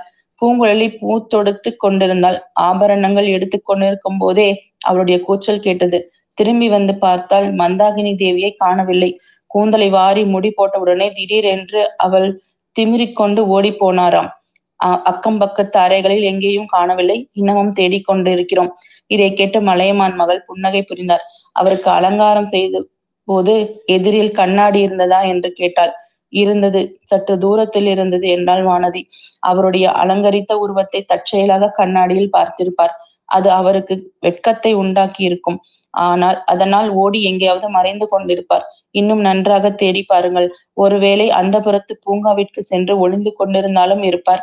மதில் ஏறி குதிப்பது, பல கனி வழியாக குதித்து போன்ற காரியங்கள் தான் அவருக்கு வழக்கமானவை ஆயிற்றே என்றாள் சக்கரவர்த்தினி. பிறகு எல்லோருமாக நந்தவனத்திற்கு சென்று தேடினார்கள். அங்கு ஊமை ராணி அகப்படவில்லை. அவர்களுடைய கவலை அதிகமாயிற்று. முதன் மந்திரியிடமும் சக்கரவர்த்தியிடமும் போய் தெரிவிக்கலாமா என்று அவர்கள் எண்ண தொடங்கிய போது எங்கிருந்தோ டனார் டனார் என்ற ஒரு சத்தம் வந்தது. கருங்கலில் இரும்பு உளியினால் ஓங்கி அடிப்பது போன்ற ஓசை. அது எங்கிருந்து அந்த ஓசை வருகிறது என்று காது கொடுத்து கவனமாக கேட்டார்கள். சிற்ப மண்டபத்திலிருந்து வருகிறது என்று தெரிந்து கொண்டு உடனே ஒரு தாதி பெண்ணை தீபம் எடுத்துக்கொண்டு வரும்படி சொல்லிவிட்டு எல்லோரும் சிற்ப மண்டபத்திற்கு சென்றார்கள். சிற்ப மண்டபத்திற்குள்ளே அவர்கள் ஒரு விந்தையான காட்சியை கண்டார்கள். ஓரளவு ஆடை அலங்காரத்துடன் அணிந்து விளங்கிய மந்தாகினி கையில் ஒரு நீண்ட பிடியுள்ள சுத்தியை வைத்துக்கொண்டு கைலாச மலையை தாங்கி கொண்டிருந்த ராவணேஸ்வரனுடைய கரங்களை ஓங்கி ஓங்கி அடித்து கொண்டிருந்தாள். மிக உறுதியான கல்லினால் செய்யப்பட்ட சிற்பமாதலால் அந்த தாக்குதலுக்கு ராவணன் அதுவரையில் அசைந்து கொடுக்கவில்லை. ஆனாலும் சீக்கிரத்தில் அவனுக்கு ஆபத்து வந்து விடலாம் என்ற நிலைமை ஏற்பட்டிருந்தது. கைலாச மலையை தாங்கிக் கொண்டிருந்த ராவணனுடைய கரங்களில் 2-3 கைகள் ஒடிந்து விட்டால் மலையை இடம் பெயர்ந்து அவன் தலையின் மீது இன்னும் நன்றாக உட்கார்ந்து விடக்கூடும். தலைகள் சுக்கு நூறாக நொறுங்கிவிடக்கூடும். அத்தகைய ஆபத்தான நெருக்கடியிலேதான் குந்தவை முதலியவர்கள் சிற்ப மண்டபத்திற்குள் பிரவேசித்தார்கள். அவர்களுடைய வரவை பார்த்ததும் மந்தாகினி தன் கையில் பிடித்திருந்த கத்தியை கீழே விட்டு வந்தவர்களை பார்த்து புன்னகை புரிந்து கொண்டு நின்றாள். மண்டபத்திற்கு பிரவேசித்தவர்களில் பூங்குழலியை தவிர மற்றவர்களின் உள்ளங்களில் இவள் ஒரு பைத்தியக்கார பிச்சிதான்.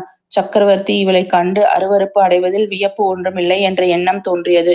மலைமான் மகள் மற்றவர்களை பார்த்து, பெண்களே, இதை பற்றி சக்கரவர்த்தியின் முன்னிலையில் யாரும் பிரஸ்தாபிக்க வேண்டாம் என்று எச்சரிக்கை செய்தாள். 34ஆம் அத்தியாயம் முற்று பெற்றது. அத்தியாயம் 35, சக்கரவர்த்தியின் கோபம். மந்தாகினியை மற்ற அரண்மனை பெண்டு சிற்ப மண்டபத்தில் கண்டுபிடித்த சமயத்தில் சக்கரவர்த்திக்கும் முதன் மந்திரிக்கும் கடுமையான வாக்குவாதம் நடந்து கொண்டிருந்தது. மலையமான் மகள் அங்கிருந்து சென்ற உடனேயே முதன் மந்திரி அனிருத்தர், மன்னர் பெரும, பெண்மணிகள் இருக்கும்போது சில விஷயங்கள் சொல்லக்கூடாது என்றிருந்தேன். இப்போது அவற்றை சொல்லி தீர வேண்டியதாயிருக்கிறது. வீரபாண்டியனுடைய ஆபத்துதவிகள் இன்னமும் இந்த நாட்டில் மறைந்து திரிந்து கொண்டிருக்கிறார்கள். அவர்களுடைய கொடுமையான சபதத்தை நிறைவேற்றுவதற்கு தக்க சமயத்தை எதிர்பார்த்து கொண்டிருக்கிறார்கள் என்றார். இது ஒன்றும் புதிதில்லையே, எனக்கு தெரிந்த செய்திதானே. பழுவேட்டையர்கள் அந்த காரணத்தை கொண்டே எனக்கு இத்தனை பலமான பாதுகாப்பு ஏற்படுத்தி இருக்கிறார்கள் அல்லவா என்று சக்கரவர்த்தி ஏளன சிரிப்புடன் கூறினார்.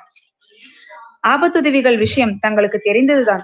ஆனால் அந்த சதிகாரர்களுக்கு சோழ ராஜ்யத்தின் பொக்கிஷ நிலவரையிலிருந்தே பொருளுதவி கிடைத்து வருகிறது என்பது தங்களுக்கு தெரிந்திருக்க முடியாது என்றார் முதன் மந்திரி. ஆஹா, இது என்ன கட்டுக்கதை என்றார் சுந்தர சோழர். இதை காட்டிலும் பிரமிப்பான கட்டுக்கதைகள் சிலவற்றையும் தங்களுக்கு நான் சொல்ல வேண்டியிருக்கிறது.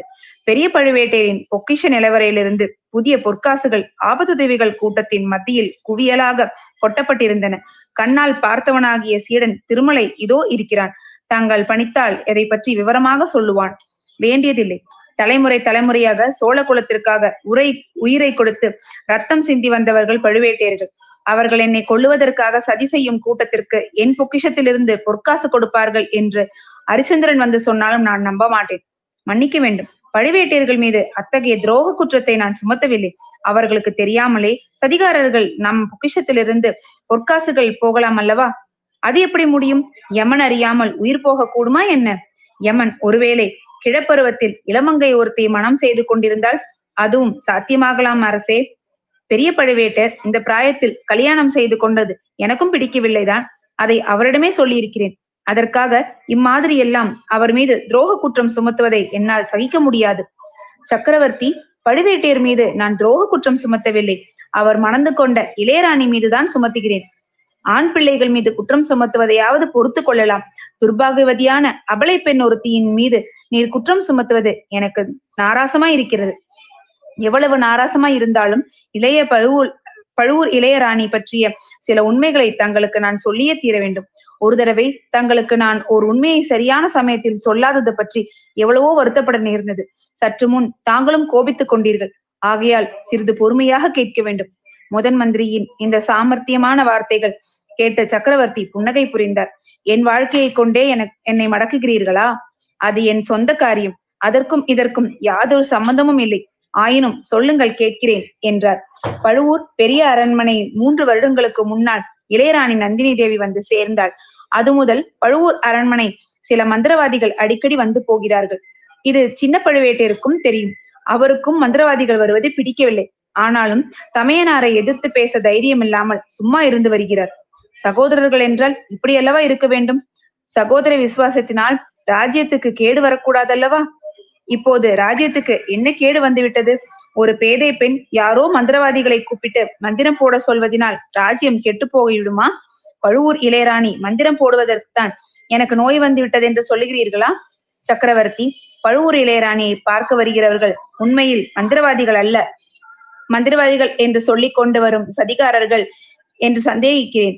அவர்கள் மூலமாக நம் பொக்கிஷத்திலிருந்து பொருள் போய்க் கொண்டிருக்கிறது என்றும் சந்தேகிக்கிறேன். எதை பற்றி வேணுமானாலும் யாரை பற்றி வேணுமானாலும் சந்தேகிக்கலாம். ருசி ஏதேனும் உண்டா? மன்னர் மன்னா, இன்றைய தினம் பெரிய பழுவேட்டரின் அரண்மனையையும் பொக்கிஷ நிலவரையும் சோதனை போட்டால் ஒருவேளை ருசு கிடைக்கலாம். இதை காட்டிலும் எனக்கு பிரியமில்லாத காரியத்தை இதுவரை யாரும் சொன்னது கிடையாது. அனிருத்தரே, நீர் எனக்கு மட்டும் நண்பர். பழுவேட்டையர் எனக்கு முன் 3 தலைமுறையைச் சேர்ந்த சோழ சக்கரவர்த்திகளுக்கெல்லாம் உயிருக்குயிரான நண்பர். சோழ குலத்துக்கு இரும்பு கவசம் போன்றவர். சோழர்களின் பகைவர்களுக்கு இந்திரனுடைய வஜ்ராயுதம் போன்றவர். அப்படிப்பட்டவருடைய மாளிகையை அவர் இல்லாத போது சோதனை போடுவதா? பழுவேட்டையர் தம் அரண்மனையில் சதிகாரர்களுக்கு இடம் கொடுத்திருக்கிறார் என்று நம்புவதை காட்டிலும் மலையமான் மகள் மருந்து என்று சொல்லி என்ன எனக்கு நஞ்சை கொடுக்கிறாள் என்று சொன்னால் கூட நம்புவேன். சக்கரவர்த்தி, பழுவேட்டையருக்கு தெரிந்து இது நடைபெறவில்லை.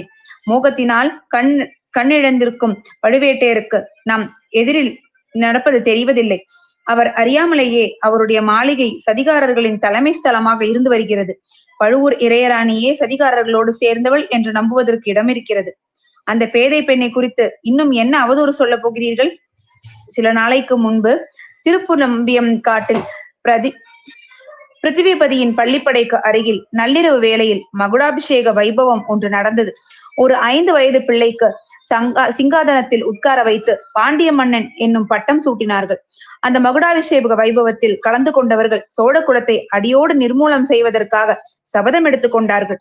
முதன் மந்திரி இந்த செய்தியை சொல்லி என்னை பயப்படுத்தலாம் என்ற உத்தேசமா? என் கை கால்கள் நடுங்கும் என்று எதிர்பார்க்கிறீர்களா? இல்லை சக்கரவர்த்தி, இல்லை. அந்த கேலிக்கூத்தை நான் ஒரு பொருட்டாக எண்ணவில்லை. அப்படி சபதம் எடுத்துக்கொண்ட சதிகாரர் கூட்டத்தில் பழுவூர் இளையராணியும் இருந்தாள் என்பதை தங்களிடம் சொல்ல விரும்புகிறேன். அதையெல்லாம் அருகிலிருந்து பார்த்துவிட்டு வந்து தங்களுக்கு தெரிவித்த புத்திசாலி ஒற்றன் யார்? அதோ நிற்கிறானே, தங்களுடைய அருமை சீடன் அவன்தானே? எல்லாம் நடந்து முடிந்த பிறகு இவன் அங்கே போய் சேர்ந்தான். நேரில் பார்த்தவன் வானர் குலத்து வந்தியத்தேவன். இங்கே ஒரு தடவை வந்துவிட்டு தப்பி ஓடி போனானே, அந்த ஒற்றனையா சொல்லுகிறீர்கள்? அவன் ஒற்றன் அல்ல பிரபு, தங்கள் திருக்குமரன் ஆதித்த கரிகாலனின் அந்தரங்கத்துக்குரிய நண்பன். கரிகாலனுக்கு இப்படிப்பட்ட அந்தரங்க நண்பர்கள் எத்தனையோ பேர். ஒருவர் சொன்னது போல் இன்னொருவர் சொல்ல மாட்டார்கள். அவன் கூறியது உண்மையாகவே இருக்கட்டும். அதற்காக இப்போது செய்யக்கூடியது ஒன்றுமில்லை. பெரிய பழுவேட்டரும் இங்கே இல்லை, அவருடைய இளையராணியும் இல்லை. அவர்கள் திரும்பி வந்த பிறகு விசாரித்துக் கொள்ளலாம். முதன் மந்திரி, பழுவூர் இளையராணியை பற்றி நீங்கள் சொல்ல சொல்ல அத்தகைய அதிசயமான பெண்ணை பார்க்க வேண்டும் என்று எனக்கே ஆர்வம் உண்டாகிறது. பழுவேட்டையர் கல்யாணம் செய்து கொண்டு வந்த போது எனக்கு ஏற்பட்ட அருவருப்பினால் அந்த பெண்ணை என் முன்னால் அழைத்து வர வேண்டாம் என்று சொல்லி இருந்தேன். அதனாலேயே அவளுக்கு ஒருவேளை என் பேரில் கோபம் உண்டாகிவிட்டதோ என்னமோ தெரியவில்லை. பெரிய பழுவேட்டையர் இம்முறை திரும்பி வந்ததும் அவருடைய இளையராணியை அழைத்து வர செய்து அவருடைய கோபத்தை தீர்க்கப் போகிறேன். சக்கரவர்த்தி, நான் விரும்புவதும் அதுதான். நந்தினி தேவியின் கோபத்தை தணிப்பதற்கு இன்னும் முக்கியமான காரணங்கள் இருக்கின்றன. நந்தினி வந்து சேரும் வரையில் ஈழத்து அரசி நமது அரண்மனையிலேயே இருப்பதற்கு அனுமதி தர வேண்டும். ஆஹா, அவளை ஈழத்து அரசியாக முடிசூடி விட்டீர்கள் அல்லவா? போகட்டும், அவளுக்கும் பழுவூர் இளையராணிக்கும் என்ன சம்பந்தம்? அதைத்தான் கண்டுபிடிக்க வேண்டும் பிரபு. இருவரும் நேருக்கு நேர் சந்தித்தால் ஒருவேளை அந்த சம்பந்தம் தெரிய வரலாம். நந்தினி தேவி சோழர் குலத்தின் மீது கொண்டிருக்கும் பகையும் ஒருவேளை மாறலாம். மந்திரி, ஒரு பெண்ணின் பகையை குறித்து நீங்கள் இவ்வளவு கவலைப்படுவது ஆச்சரியமாயிருக்கிறது. நந்தினி தேவியின் பகையை குறித்து கவலைப்பட காரணம் இருக்கிறது. அதை நான் சொல்வது உசிதமாயிருக்குமா என்று அஞ்சுகிறேன். தாங்கள் சொல்ல தயங்குவதை வேறு யார் என்னிடம் சொல்ல முடியும்? மிச்சம் வைக்காமல் சொல்லிவிடுங்கள் என்றார் சக்கரவர்த்தி. முதன் மந்திரி சிறிது யோசனை செய்துவிட்டு கூறினார். மன்னர் பெருமானே, இப்போது நான் கூறப்போவது மிகவும் சிக்கலான விஷயம். தங்களுக்கு அது உகந்ததாய் இருக்க முடியாது. ஆயினும் பொறுமையுடன் கேட்க வேண்டும். நந்தினி தேவியையும் மந்தாகினி தேவியையும் பார்த்தவர்கள் அனைவரும் அவர்களுடைய தோற்றத்தின் ஒற்றுமையை குறித்து அதிசயிக்கிறார்கள். உலகத்தில் இப்படி எத்தனையோ அதிசயங்கள் இருக்கின்றன. ஒரு மரத்தை போலவே இன்னொரு மரம் இருக்கிறது, ஒரு பைத்தியம் போல் இன்னொரு பைத்தியம் இருக்கிறது. ஆனால் ஒரு மரம் இன்னொரு மரத்தை போல் வேஷம் போட்டு நடப்பதில்லை. ஒரு பைத்தியம் இன்னொரு பைத்தியத்தின் ஆவியை போல் வந்து சக்கரவர்த்தியை இம்சிப்பதில்லை. என்ன சொல்கிறீர் முதன் மந்திரி? மந்தாகினி தேவியின் ஆவி தங்களை இரவு நேரங்களில் வந்து இம்சிப்பதாக எண்ணி தாங்கள் வேதனைப்பட்டு வந்தீர்கள். அவளுடைய ஆவி வரவில்லை, அவளே வந்தாள் என்று சொல்கிறீர்களா? இல்லை இல்லை, பழுவூர் இளையராணி மந்தாகினியின் ஆவியாக நடித்து தங்களை இம்சித்திருக்க வேண்டும் என்று சொல்கிறேன். சுந்தர சோழர் சிறிது நிமிர்ந்து உட்கார்ந்து கோப வெறி பொங்க, நீங்கள் இப்போது சொல்வது மட்டும் உண்மை என்று ஏற்பட்டால் அந்த ராட்சசியை என் கைகளினாலே கழுத்தை நெரித்து என்று கூறுவதற்குள் முதன் மந்திரி குறுக்கிட்டு, வேண்டாம் சக்கரவர்த்தி, தங்கள் வாயால் அப்படி ஒன்றும் சாபம் கூற வேண்டாம் என்று பரபரப்புடன் சொன்னார். ஏன்? அவள் பேரில் என்ன தங்களுக்கு அவ்வளவு இரக்கம்? என்ன அவ்வளவு தூரம் வேதனைப்படுத்தி அவளை என்ன செய்தால்தான் என்ன என்று சுந்தர சோழர் பொங்கினார். எவ்வளவுதான் கஷ்டப்படுத்தி இருந்தாலும் கஷ்டப்படுத்தியவர் நெருங்கிய பந்துவாய் இருக்கும் பட்சத்தில், ஒருவேளை சொந்த புதல்வியாக இருக்கும் பட்சத்தில் என்று முதல் மந்திரி கூறி தயங்கி தயங்கி நின்றார். முதன் மந்திரி, இது என்ன பிதற்றல் என்றார் சுந்தர சோழர். சக்கரவர்த்தி, தங்களுடைய பொறுமையை உண்மையில் சோதித்து விட்டேன். அதற்காக எனக்கு உசிதமான தண்டனையை கொடுங்கள். ஆனால் நந்தினி தேவியை தண்டிப்பது பற்றி பேச வேண்டாம். நந்தினி தேவி தனாதிகாரி பழுவேட்டையரின் இளையராணி மட்டுமல்ல, 3 உலகமும் உடைய சுந்தர சோழ சக்கரவர்த்தியின் புதல்வி. அவரை எந்த குற்றத்திற்காக யார்தான் தண்டிக்க முடியும் என்றார் அனிருத்த பிரம்மராயர். இதை கேட்டு சக்கரவர்த்தி சிறிது நேரம் முதன் மந்திரியை அளவில்லாத வியப்போடு உற்று பார்த்து கொண்டிருந்தார். பிறகு களீர் என்று சிரித்தார். சக்கரவர்த்தி, இன்றைக்கு மிகவும் சுபதினம். 2 தடவை தாங்கள் சிரித்து கேட்டேன் என்றார் அனிருத்தர். பிரம்மராயரே, இந்த அரண்மனையில் இப்போது ஒரு பெண் பைத்தியம்தான் இருக்கிறது என்று நினைத்தேன். நீர் அவளை விட பைத்தியம் என்று இப்போது அறிந்தேன். அவள் பேசாத ஊமை பைத்தியம், நீர் பேசி பிதற்றும் பைத்தியம் என்று கூறிவிட்டு சுந்தர சோழர் மறுபடியும் நினைத்து நினைத்து சிரித்தார். இத்தோடு அத்தியாயம் 35 முடிந்தது. 36ஆம் அத்தியாயம் பின்னிரவில். சுந்தரச்சோழரின் சிரிப்பு ஒலி கேட்டுக்கொண்டிருக்கும் போதே பெண்மணிகள் அங்கு வந்தார்கள். முன்னாள் மகாராணியும் அவளுக்கு பின்னால் குந்தவை ஒரு பக்கமும் வானதி ஒரு பக்கமும் பிடித்து இழுத்து கொண்டு வர மந்தாகினியும் அவர்களுக்கும் பின்னால் பூங்குழலியும் ஒரு தாதி பெண்ணுமாக ஊர்வலம் போல வந்தார்கள். சுந்தரச்சோழரின் சிரிப்பு அவர்களுக்கும் சிறிது குதூகலத்தை உண்டு பண்ணியிருந்தது. மந்தாகினி அவரை ஒரு கணம் நிமிர்ந்து பார்ப்பதும் மறுகணம் குனிந்து தரையை பார்ப்பதுமாய் இருந்தாள். அவளுடைய அலங்காரம் இப்போது பூரணம் அடைந்திருந்தது. குந்தவை பிராட்டி அலங்கார கலையில் இணையில்லாத தேர்ச்சி பெற்றவள் என்று அந்த காலத்தில் புகழ் பெற்றிருந்தாள். அதற்காகவே சிற்றரசர்கள் தங்கள் மகளிரை இளைய பிராட்டியின் தோழியாய் இருப்பதற்கு பழையாறைக்கு அனுப்புவது வழக்கம். குந்தவை தன் முழு திறமையையும் ஊமைராணியை அலங்கரிப்பதில் பயன்படுத்தி இருந்தாள். அடி உள்ளத்தில் தோன்றிய ஏதோ ஒரு உருத்தெரியாத உணர்ச்சியினால் மந்தாகினியின் தலை கூந்தலை நந்தினியைப் போல் ஆண்டாள் கட்டுடன் அலங்கரித்திருந்தாள். இந்த அலங்காரம் முடிந்ததும் பெண்கள் எல்லோருக்குமே அவள் தத்ரூபமாக நந்தினியை போல் இருந்தது தெரிந்துவிட்டது. காட்டிலே அலைந்து திரிந்த தேக ஆரோக்கியமுள்ள மாதரசி ஆதலால் பிராயத்திலே இருந்த 25 வருஷ வித்தியாசம் கூட தெரியவில்லை. மற்ற பெண்மணிகள் மந்தாகினி தேவியை சிறிது பெருமையுடனேயே அழைத்து கொண்டு வந்தார்கள். ஒவ்வொருவரும் ஒவ்வொரு காரணத்தினால் பெருமை கொண்டிருந்தார்கள்.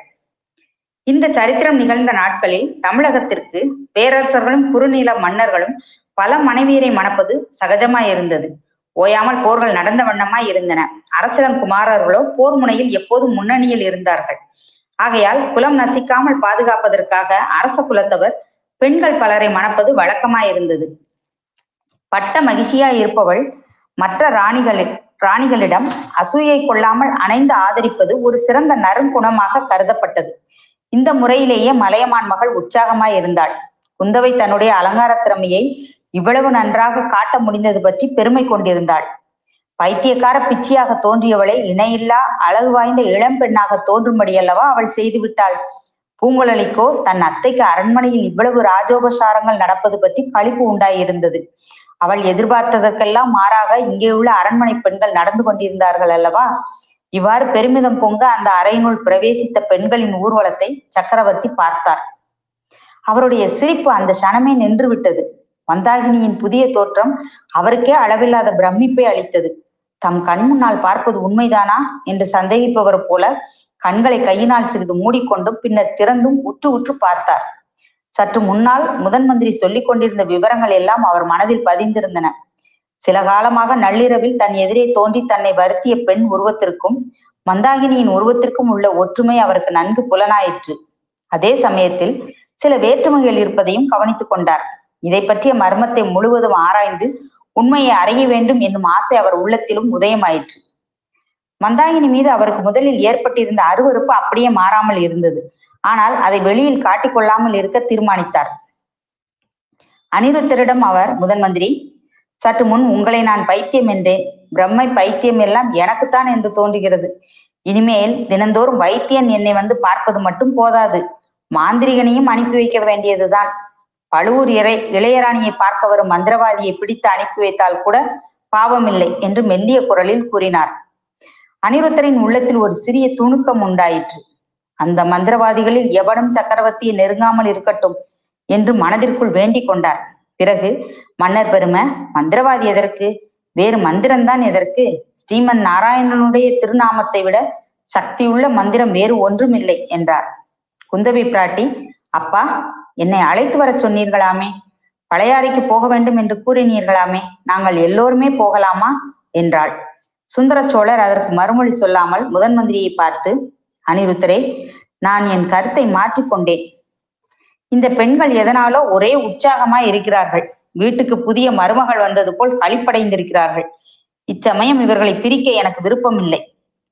தாங்கள் சற்று முன் சொன்னது போல் இவர்கள் எல்லோரும் சில நாள் இங்கேயே தங்கி இருக்கட்டும்.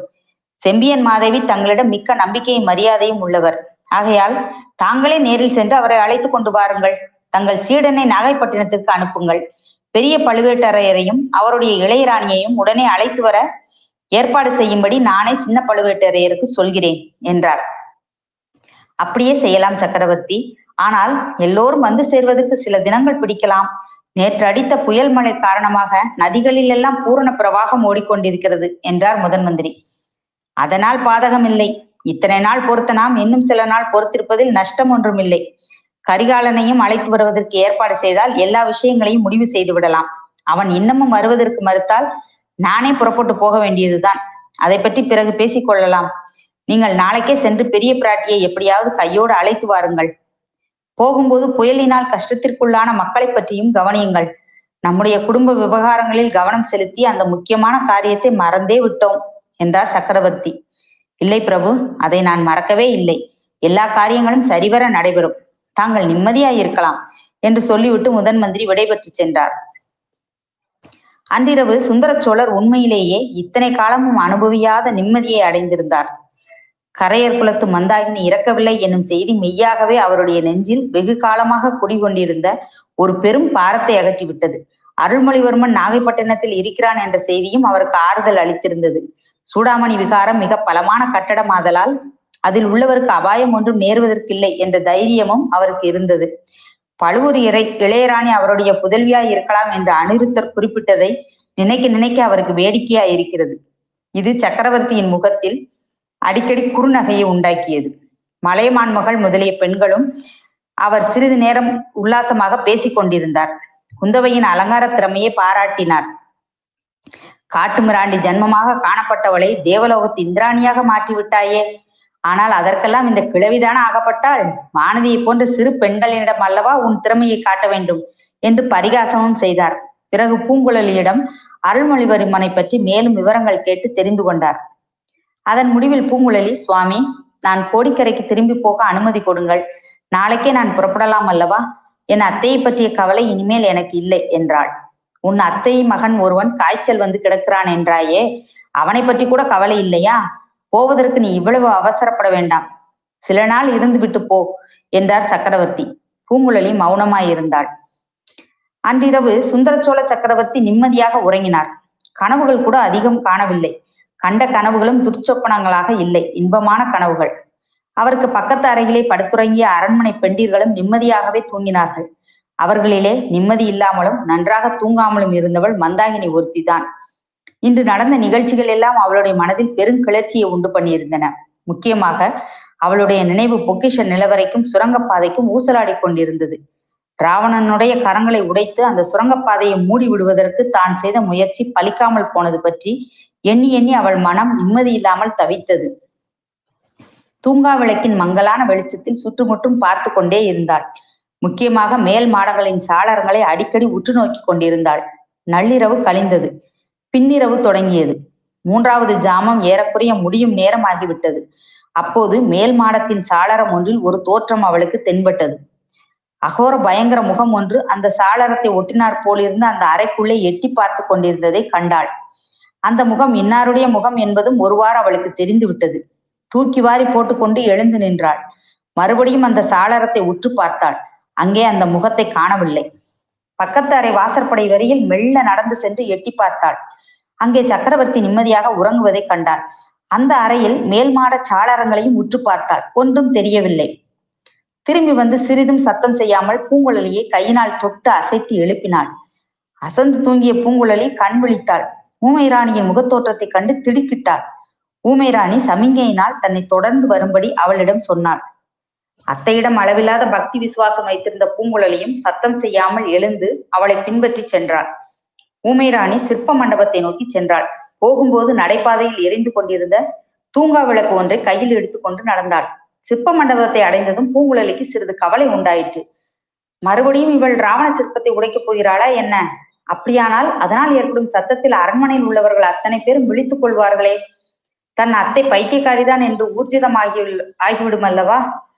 அத்தை அந்த முயற்சியில் இறங்கினால் தான் அதை தடுத்தே ஆக வேண்டும். சுத்தியை பலவந்தமாக பிடுங்கியாவது தடுத்தாக வேண்டும். இப்படி எண்ணிக்கொண்டே அத்தையை தொடர்ந்து சிற்ப மண்டபத்திற்குள் பூங்குழலி பிரவேசித்தாள். இது என்ன? அந்த ராவண சிற்பத்தின் தலை ஒன்று அசைகிறதே. இல்லை இல்லை, ராவணன் தலை அசையவில்லை. ராவணனுடைய தலைகளுக்கும் மேலே உள்ள கைலாச மலைக்கு மத்தியில் வேறொரு மனிதனின் தலை மாதிரி தெரிந்தது. உடனே அது மறைந்து விட்டது. வீண் பிரம்மை, தூக்க கலக்கம். விளக்கின் ஒளியில் உண்டாகும் சிற்பங்களின் நிழல் தோற்றமாயிருக்க வேண்டும். மந்தாகினிக்கும் அந்த தோற்றம் புலப்பட்டதோ என்னவோ தெரியவில்லை. ஆனால் அவள் ராவணன் சிலையை நெருங்கித்தான் சென்றாள். நல்ல வேளையாக பக்கத்தில் கிடந்த கத்தியின் மீது அவள் கவனம் செல்லவில்லை. ராவணன் தலைகள் கைகளுக்கும் அவை தாங்கிக் கொண்டிருந்த கைலாசகிரிக்கும் நடுவில் இருந்த இருளடர்ந்த பகுதியில் தீபத்தை தூக்கி பிடித்து காட்டினாள். அங்கே ஒரு துவாரம் இருந்தது தெரிந்தது. பூங்குழலி முன்னாலேயே ஊகித்தது சரிதான். அங்கே ஒரு சுரங்கப்பாதையின் வெளித்துவாரம் இருக்கிறது. யாரும் சந்தேகிக்க முடியாதபடி அவ்வளவு சாமர்த்தியமாக அமைக்கப்பட்டிருக்கிறது. அந்த சுரங்கப்பாதையின் துவாரத்தை மூடிவிடுவதற்கே முன்னிரவில் தன் அத்தை பிரயத்தனப்பட்டாள். அதை அறிந்து கொள்ளாமல் மற்றவர்கள் தடுத்து விட்டார்கள். இவ்விதம் பூங்குழலி எண்ணிக்கொண்டிருக்கும் போதே ஊமைராணி தன் மருமகளுக்கு தன்னை பின்பற்றி வரும்படி சமிகை செய்துவிட்டு கையில் விளக்குடனே அந்த துவாரத்தில் சிரமப்பட்டு புகுந்து அதில் இறங்கி செல்ல தொடங்கினாள். சிறிது சிறிதாக அவள் உடம்பு மறைந்து வந்து தலையும் மறைந்து கையில் பிடித்திருந்த விளக்கும் மறைந்தது. கொஞ்சம் வெளிச்சம் மட்டும் தெரிந்தது. பிறகு பூங்குழலியும் உடம்பை நெளித்து வளைத்து தலையில் மோதிக்கொள்ளாமல் ஜாக்கிரதையாக அந்த சுரங்க துவாரத்திற்குள் இறங்கினாள். சில கணங்களுக்கெல்லாம் அவளும் மறைந்தாள். பின்னர் விளக்கின் ஒளியும் மறைந்தது. சிற்ப மண்டபத்தில் அந்தகாரம் குடிகொண்டது. காலையில் மலையமான் மகளும் குந்தவையும் வானதியும் எழுந்து பார்த்தபோது ஊமை ராணியையும் பூங்குழலியும் அவர்கள் படுத்திருந்த இடத்தில் காணாமல் திடுக்கிட்டார்கள். அரண்மனை முழுவதும் தோட்டத்திலும் சிற்ப மண்டபத்திலும் தேடி பார்த்தும் அவர்கள் அகப்படவில்லை. அவர்கள் எப்படி மாயமாய் மறைந்தார்கள் என்பதை யாராலும் ஊகிக்க முடியவில்லை. சக்கரவர்த்தியிடம் கூறிய போது முதலில் அவர் சிறிது கவலைப்பட்டார். பின்னர் அந்த பைத்தியங்கள் போய் தொலைந்ததே நல்லது, எப்படி தொலைந்தால் என்ன என்றார். எனினும் அவர் உள்ளத்தினுள்ளே இனந்தெரியாத கவலையும் பயமும் குடிகொண்டன. இத்துடன் 36ஆம் அத்தியாயம் முடிந்தது. 37ஆம் அத்தியாயம் கடம்பூரில் கலக்கம். ஆதித்த கரிகாலன் கடம்பூர் மாளிகைக்கு வந்ததிலிருந்து அம்மாளிகையில் நிரந்தரமாக வசித்தவர்களும் விருந்தினராக வந்தவர்களும் முள்ளின் மேல் நிற்பவர்கள் போலவும் நெருப்பின் மேல் நடப்பவர்கள் போலவும் காலங்களிக்க வேண்டியிருந்தது. இளவரசரின் நாவிலிருந்து எந்த நொடியில் எந்த விதமான அஸ்திரம் வரும் என்று யாராலும் ஊகிக்க முடியவில்லை. ஆகையால் எல்லோரும் தவியாய் தவித்துக் கொண்டிருந்தார்கள். சோழ சிம்மாசனத்தில் மதுராந்தகனை ஏற்றி வைப்பதற்கு செய்யப்படும் சதி ஆலோசனை பற்றி கரிகாலன் அடிக்கடி ஜாடை மாடையாக குறிப்பிட்டு மற்றவர்களை துடிதுடிக்க செய்து வந்தான். பழுவேட்டையரால் இதை பொறுத்து கொள்ள முடியவில்லை. சிற்றரசர்களின் அபிப்பிராயத்தை கரிகாலனிடம் வெளிப்படையாக சொல்லிவிட வேண்டியதுதான் என்று சம்புவராயரிடம் வற்புறுத்தினார். சம்புவராயரோ, கொஞ்சம் பொறுங்கள், எப்படியும் நமது விருந்தாளியாக வந்திருக்கிறான், வெறும் முரடனாகவும் இருக்கிறான், ஒன்று நினைக்க வேறொன்றாக முடிந்தால் என்ன செய்வது, நல்ல சமயம் பார்த்து செய்வோம் என்று தள்ளி போட்டு கொண்டே இருந்தார். எப்படி அந்த பேச்சை ஆரம்பிப்பது என்ற தர்ம சங்கடத்தை அவர்களுக்கு வைக்காமல் ஆதித்த கரிகாலனை ஒரு நாள் எல்லோரும் சேர்ந்திருந்த சமயத்தில் பட்டவர்த்தனமாக அதை பற்றி கேட்டுவிட்டான். பழுவூர் பாட்டனிடமும் கடம்பூர் மாமனிடமும் ஒரு முக்கியமான விஷயத்தில் யோசனை கேட்பதற்காகவே நான் இங்கு வந்தேன். அதை இப்போது கேட்டு விடுகிறேன். 3 வருஷங்களுக்கு முன் என் தகப்பனார் என்னை சோழ ராஜ்யத்தின் பட்டத்து இளவரசனாக்கி பகிரங்கமாக முடிசூட்டினார். அதற்கு நீங்கள் எல்லோரும் சம்மதம் கொடுத்தீர்கள். இப்போது சக்கரவர்த்தி தம் அபிப்பிராயத்தை மாற்றிக்கொண்டிருப்பதாக தெரிகிறது. மதுராந்தகனை சிம்மாசனத்தில் ஏற்றி வைத்து முடிசூட்ட வேண்டும் என்று விரும்புகிறாராம். அதற்காகவே தஞ்சாவூருக்கு வரும்படி எனக்கு அழைப்புக்கு மேல் அழைப்பு அனுப்பி கொண்டிருக்கிறார். நானும் போகாமல் தட்டி கழித்து கொண்டிருக்கிறேன். எதற்காக தஞ்சாவூர் போக வேண்டும்? போய் என் தந்தையின் வார்த்தையை நேருக்கு நேர் ஏன் புறக்கணிக்க வேண்டும்? அதை விட போகாமல் இருந்து விடுவதே நல்லதல்லவா? பழுவூர் பாட்டா, கடம்பூர் மாமா, நீங்கள் பெரியவர்கள், எல்லா நியாயமும் தெரிந்தவர்கள். நீங்களே சொல்லுங்கள், ராஜ்யத்தை மதுராந்தகனுக்கு விட்டு கொடுத்து விடும்படி என் தந்தை இத்தனை காலத்திற்கு பிறகு என்னை கேட்பது நியாயமாகுமா?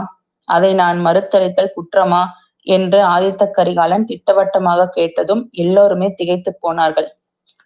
பழுவேட்டையர் தொண்டையை கனைத்து கொண்டு பதில் சொல்ல சிறிது காலம் கடத்தலாம் என்று எண்ணி, கோமகனே, இந்த விஷயமாக தங்கள் திருக்கோவிலூர் பாட்டனை யோசனை கேட்டிருப்பீர்களே, மலையமான் என்ன சொல்கிறார் என்றார். ஆஹா, அந்த கிழவனாரின் இயல்புதான் உங்களுக்கு எல்லாம் தெரியுமே. அவருடைய பேர பிள்ளை சிம்மாசனத்தை இன்னொருவனுக்கு விட்டு கொடுத்து விட அவர் சம்மதிப்பாரா? அதை காட்டிலும் என்னையும் என்னை பெற்ற தாயையும் சேர்த்து அவர் வெட்டி போட்டு விடுவார். இப்போது மலையமான் சைன்யம் சேர்க்க தொடங்கிவிட்டார், அவருடைய பேரனுடைய சிங்காதன உரிமையை நிலைநாட்டுவதற்காக. ஆனால் நான் அவருடைய பேச்சை கேட்டு மட்டும் நடக்கப் போவதில்லை. நீங்கள் எல்லோரும் எப்படி சொல்கிறீர்களோ அப்படி நடந்து கொள்வேன் என்று கரிகாலன் மிக்க சாது பிள்ளையை போல் கூறினான். இதனால் ஏமாந்து போன பழுவேட்டையர், மலையமானை போல் தந்தையை தனையன் எதிர்க்கும்படி தூண்டிவிடக்கூடியவர்கள் நாங்கள் அல்ல. சக்கரவர்த்தியின் கட்டளை எதுவாயிருந்தாலும் அதை அனுசரித்து நடக்க நாம் எல்லோரும் கடமைப்பட்டவர்கள். ஆனால் நியாயம் இன்னது என்பதை சொல்லும் பாத்தியத்தை நமக்கு உண்டு. சக்கரவர்த்தி இந்த விஷயமாக சொல்வதில் நியாயமே இல்லை என்று சொல்ல முடியாது. இந்த சோழ சாம்ராஜ்யத்தின் மீது மதுராந்தக தேவருக்கு உரிமையே கிடையாது என்று சொல்வதற்கில்லை. இளவரசே, தாங்கள் கேட்கிறபடியால் எங்கள் மனதை விட்டு சொல்கிறோம். முடிவு தங்கள் இஷ்டத்தை பொறுத்தது. இந்த விவாதத்தை வளரும்படி விடுவது ராஜ்யத்துக்கு மிக அபாயகரமானது என்று நாங்கள் கருதுகிறோம். ஆகையால் ஏதேனும் ஒரு சமரச முடிவுக்கு வருவது நல்லது. சோழ ராஜ்யம் இப்போது முன்னை போல் இரண்டு வெள்ளாறுகளுக்கு மத்தியில் குறுக்கி கிடக்கவில்லை. குமரி முனையிலிருந்து கிருஷ்ண நதி வரையில் பரவி படர்ந்திருக்கிறது. இதை இரண்டாக பிரித்தாலும் ஒவ்வொன்றும் பெரிய ராஜ்யமாக இருக்கும். அவ்விதம் கொள்ளிடம் நதிக்கு தெற்கே உள்ள ராஜ்யத்தை மதுராந்தக தேவருக்கும் வடக்கே உள்ள பகுதியை தங்களுக்கும் உரியதென்று பிரித்து கொடுப்பது நியாயமாயிருக்கும். இது எங்கள் முடிவான கருத்து. தாங்கள் இதை ஒப்புக்கொண்டால் மேலே செய்ய வேண்டியதை செய்யலாம். சக்கரவர்த்தியை இந்த ஏற்பாட்டிற்கு சம்மதிக்க செய்யும் பொறுப்பை நானே ஏற்றுக்கொள்கிறேன் என்றார். ஆதித்த கரிகாலன் அப்போது கலகலவென்று சிரித்து பழுவேட்டையரோட வயிற்றில் அனலை மூட்டியது. பாட்டா, சோழ ராஜ்யத்தை இரண்டாக பிரித்து தெற்கு ராஜ்யத்தில் பழுவேட்டையர்களுக்கும் வடக்கு ராஜ்யத்தில் சம்புவர்களுக்கும் அதிகாரம் செலுத்துவது சரியான பங்கீடுதான். உங்கள் இரு குடும்பங்களும் என் பாட்டனுக்கு தகப்பனார் காலத்திலிருந்து செய்து வந்திருக்கும் சேவைக்கு உரிய வெகுமதிதான். ஆனாலும் ராஜ்யத்தை பிரிப்பதில் எனக்கு சிறிதும் விருப்பமில்லை. வழி வழியாக வந்த ராஜ்யத்தை பங்கிட்டுக் கொள்வதும் ஒன்றுதான், தாலி கட்டிய மனைவியை பங்கிட்டுக் கொள்வதும் ஒன்றுதான். கிழவர்களாகிய உங்களுக்கு அது சம்மதமாயிருக்கலாம், எனக்கு சம்மதம் இல்லை என்று கரிகாலன் கூறிய போது பெரிய பழுவேட்டையரின் கண்களில் தீப்பொறி பறந்தது. அவர் கொதிப்புடன் எழுந்து நின்றார். உடைவாளை உரையிலிருந்து எடுப்பதற்கும் ஆயத்தமானார். அச்சமயத்தில் கரிகாலன், பாட்டா, என்ன இதற்குள் எழுந்து போக பார்க்கிறீர்கள்? என்னுடைய யோசனையை முழுவதும் கேட்டுவிட்டு போங்கள். சோழ ராஜ்யத்தை பிரிப்பதற்கு எனக்கு சம்மதம் இல்லை. என் குலத்து முன்னோர்களும் நீங்களும் உங்கள் முன்னோர்களும் 5 தலைமுறையாக பாடுபட்டு எத்தனையோ வீராதி வீரர்களின் உயிர்களை பலி கொடுத்து சோழ ராஜ்யம் இந்த நிலைமைக்கு வந்திருக்கிறது. இதை இரண்டாக பிரித்து சிறிய பகுதிகளாக்குவது பாவமாகும். வீர சொர்க்கத்திலுள்ள ராஜாதித்தர் முதலிய நம் முன்னோர்கள் நம்மை சபிப்பதற்கு ஏதுவாகும். ஆகையால் அந்த யோசனையை விட்டுவிடுங்கள். இந்த பெரிய சோழ சாம்ராஜ்யம் முழுவதையும் மதுராந்தகனுக்கே விட்டு கொடுத்து விட நான் ஆயத்தமாய் இருக்கிறேன். அதற்கு நியாயமும் உண்டு. என் பெரிய பாட்டனாரின் மகன் மதுராந்தகன். ஆகையால் என் தந்தைக்கு பதிலாகவே மதுராந்தகனுக்கு பட்டம் கட்டி இருக்க வேண்டும். பராந்தக சக்கரவர்த்தியின் ஏற்பாட்டினால் என் தந்தை முடிசூட்டிக் கொள்ள வேண்டியதாயிற்று. அந்த தவறு அவரோடு போகட்டும். தந்தைக்கு பிறகு மகன் என்ற நியதிப்படி எனக்கு இந்த ராஜ்யத்தின் பேரில் பூரண உரிமை இருந்தாலும் அதை விட்டு கொடுத்து விடுகிறேன். ஆனால் அதற்கு ஒரு நிபந்தனை இருக்கிறது. வடதிசையின் மீது படையெடுத்து செல்ல 3 லட்சம் போர் வீரர் கொண்ட சைன்யம் எனக்கு வேண்டும். சைன்யத்திற்கு வேண்டிய தளவாட சாமான்களும் சாம கிரியைகளும் 1 வருஷத்திற்கு உணவுப் பொருட்களும் திரட்டி தர வேண்டும். மா கடலில் செல்லக்கூடிய 300 பெரிய மரக்கலங்களும் வேண்டும். பார்த்திபேந்திரனை கப்பல் படை தலைவனாக்கி கடலோரமாக வர செய்துவிட்டு நான் தரை மார்க்கமாக வடநாட்டின் மீது படையெடுத்து செல்வேன். கங்கை நதியின் முக துவாரத்தில் நானும் பார்த்திபேந்திரனும் சந்திப்போம். பிறகு மேலும் வடக்கே போவோம். என் குலத்து முன்னோன் என் பெயர் கொண்ட கரிகால் வளவன் இமயமலை மீது புலிக்கொடியை நாட்டினான் என்று கவிஞர்கள் பாடி வைத்திருக்கிறார்கள். என் முன்னோர் சாதித்ததை நானும் இப்போது மறுபடியும் சாதிப்பேன். என்னுடைய வாள் வழி கொண்டும் எனக்கு துணை வரும் வீரர்களின் தோல் வழி கொண்டும் கிருஷ்ணை நதிக்கு வடக்கே நானாக கைப்பற்றும் நாடுகளுக்கு சக்கரவர்த்தியாவேன். அன்றி போரில் மடிந்தால் சோழ குலத்தின் வீர புகழை நிலைநாட்டினோம் என்ற மகிழ்ச்சியுடன் வீர சொர்க்கம் அடைவேன். பழுவூர் பாட்டா, கடம்பூர் மாமா, என்ன சொல்கிறீர்கள்? இந்த நிபந்தனையை நிறைவேற்றி தர நீங்கள் ஒப்புக்கொள்வீர்களா? இவ்விதம் கம்பீரமாக கேட்டுவிட்டு கரிகாலன் நிறுத்தினான். கிழவர்கள் இருவரும் திகைத்து போனார்கள். பழுவேட்டையர் தடுமாற்றத்துடன், இளவரசே, தங்களுடைய நிபந்தனையை ஒப்புக்கொள்ள நாங்கள் யார்? எங்களுக்கு என்ன உரிமை? சக்கரவர்த்தியை அல்லவா கேட்க வேண்டும் என்றார். கரிகாலன் கொதித்து எழுந்து இடிமுழக்க குரலில் கர்ஜனை செய்தான். பாட்டா, சக்கரவர்த்தியின் பெயரை சொல்லி யாரை ஏமாற்றலாம் என்று பார்க்கிறீர்கள்? என்னை ஏமாற்ற முடியாது.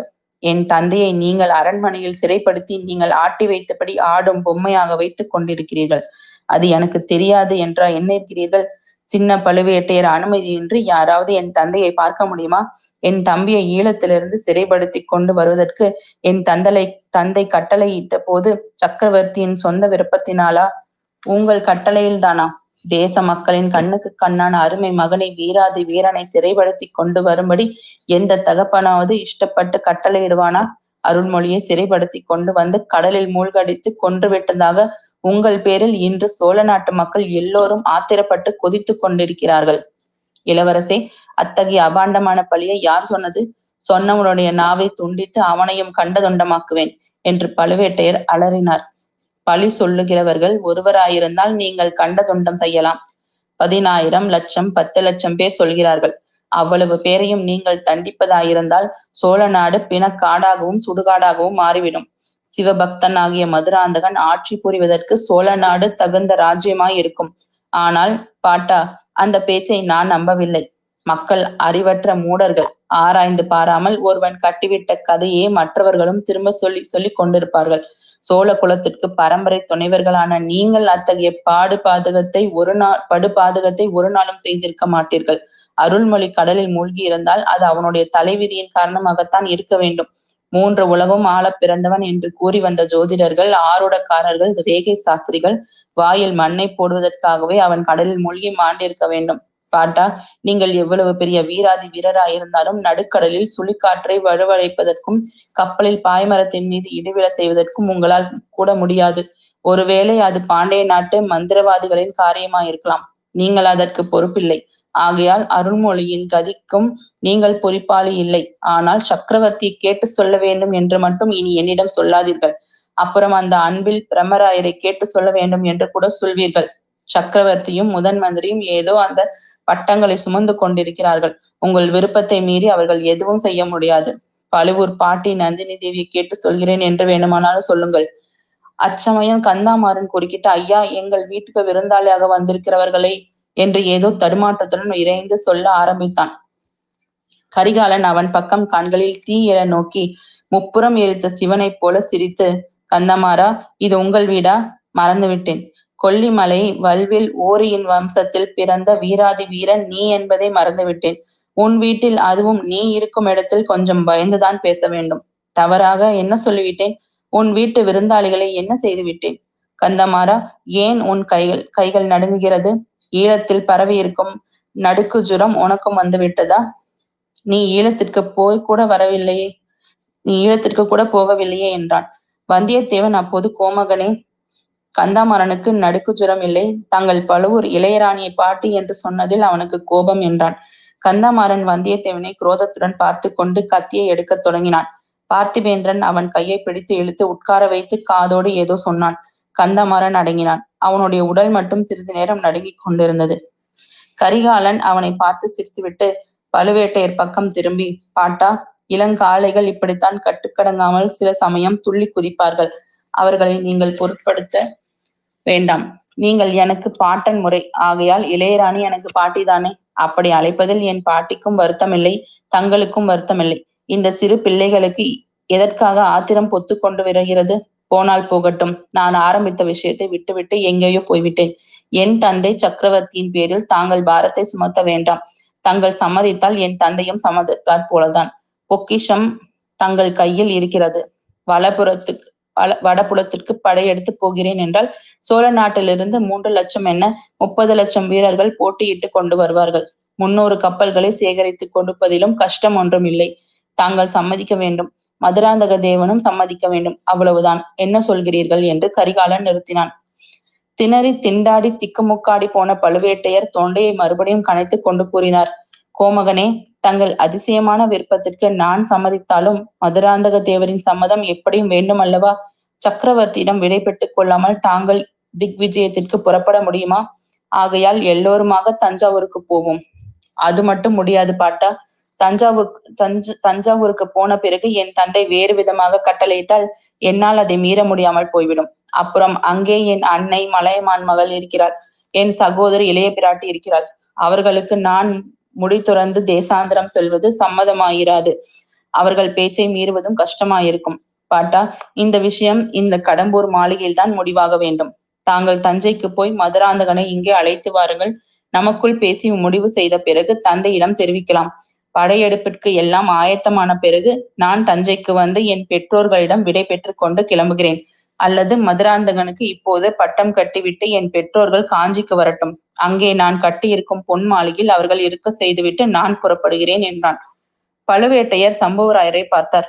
சம்புவராயரோ கூரை மேட்டை பார்த்து கொண்டிருந்தார். அவரிடமிருந்து உதவி ஒன்றும் கிடைப்பதற்கில்லை என்று கண்டு பழுவேட்டையர், கோமகனே, தங்களுடைய கட்டளைக்கு மாறாக நான் என்ன சொல்ல முடியும் என்றார். கட்டளை என்று சொல்லாதீர்கள் பாட்டா.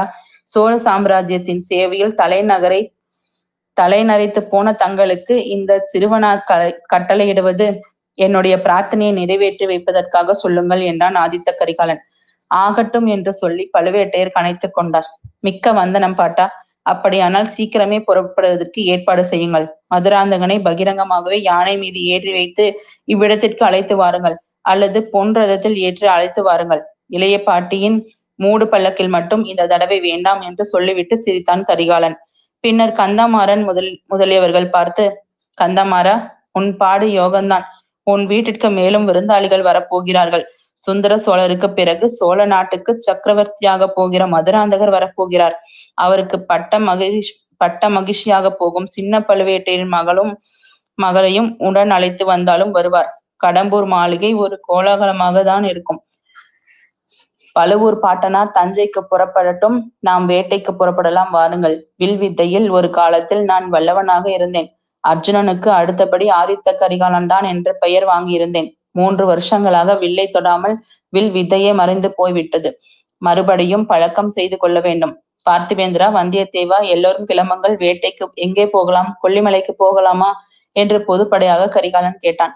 இத்தனை நேரமும் எந்த பேச்சிலும் கலந்து கொள்ளாமல் இருந்த சம்புவராயர், கோமகனே, கொல்லிமலை வெகு தூரத்தில் இருக்கிறது. அவ்வளவு தூரம் போக வேண்டியதில்லை. வீரநாராயண ஏரியின் மேற்கு கரையில் அடர்ந்த காடு இருக்கிறது.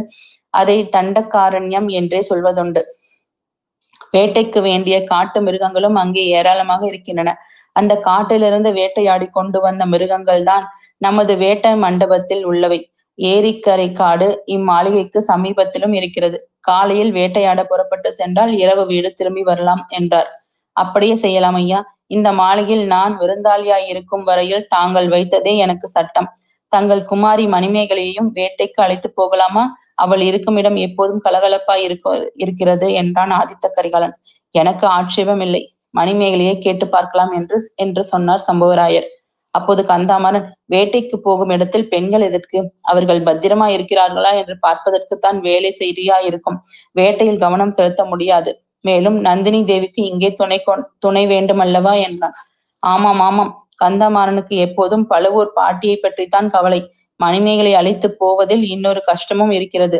அவள் துள்ளி குதிப்பதை பார்த்துவிட்டு மான் துள்ளி குதிப்பதாக நினைத்து யாராவது அவள் பேரில் அம்பை விட்டாலும் விடுவார்கள். பெண்கள் அரண்மனையிலேயே இருக்கட்டும். நாம் வேட்டைக்கு போகலாம்.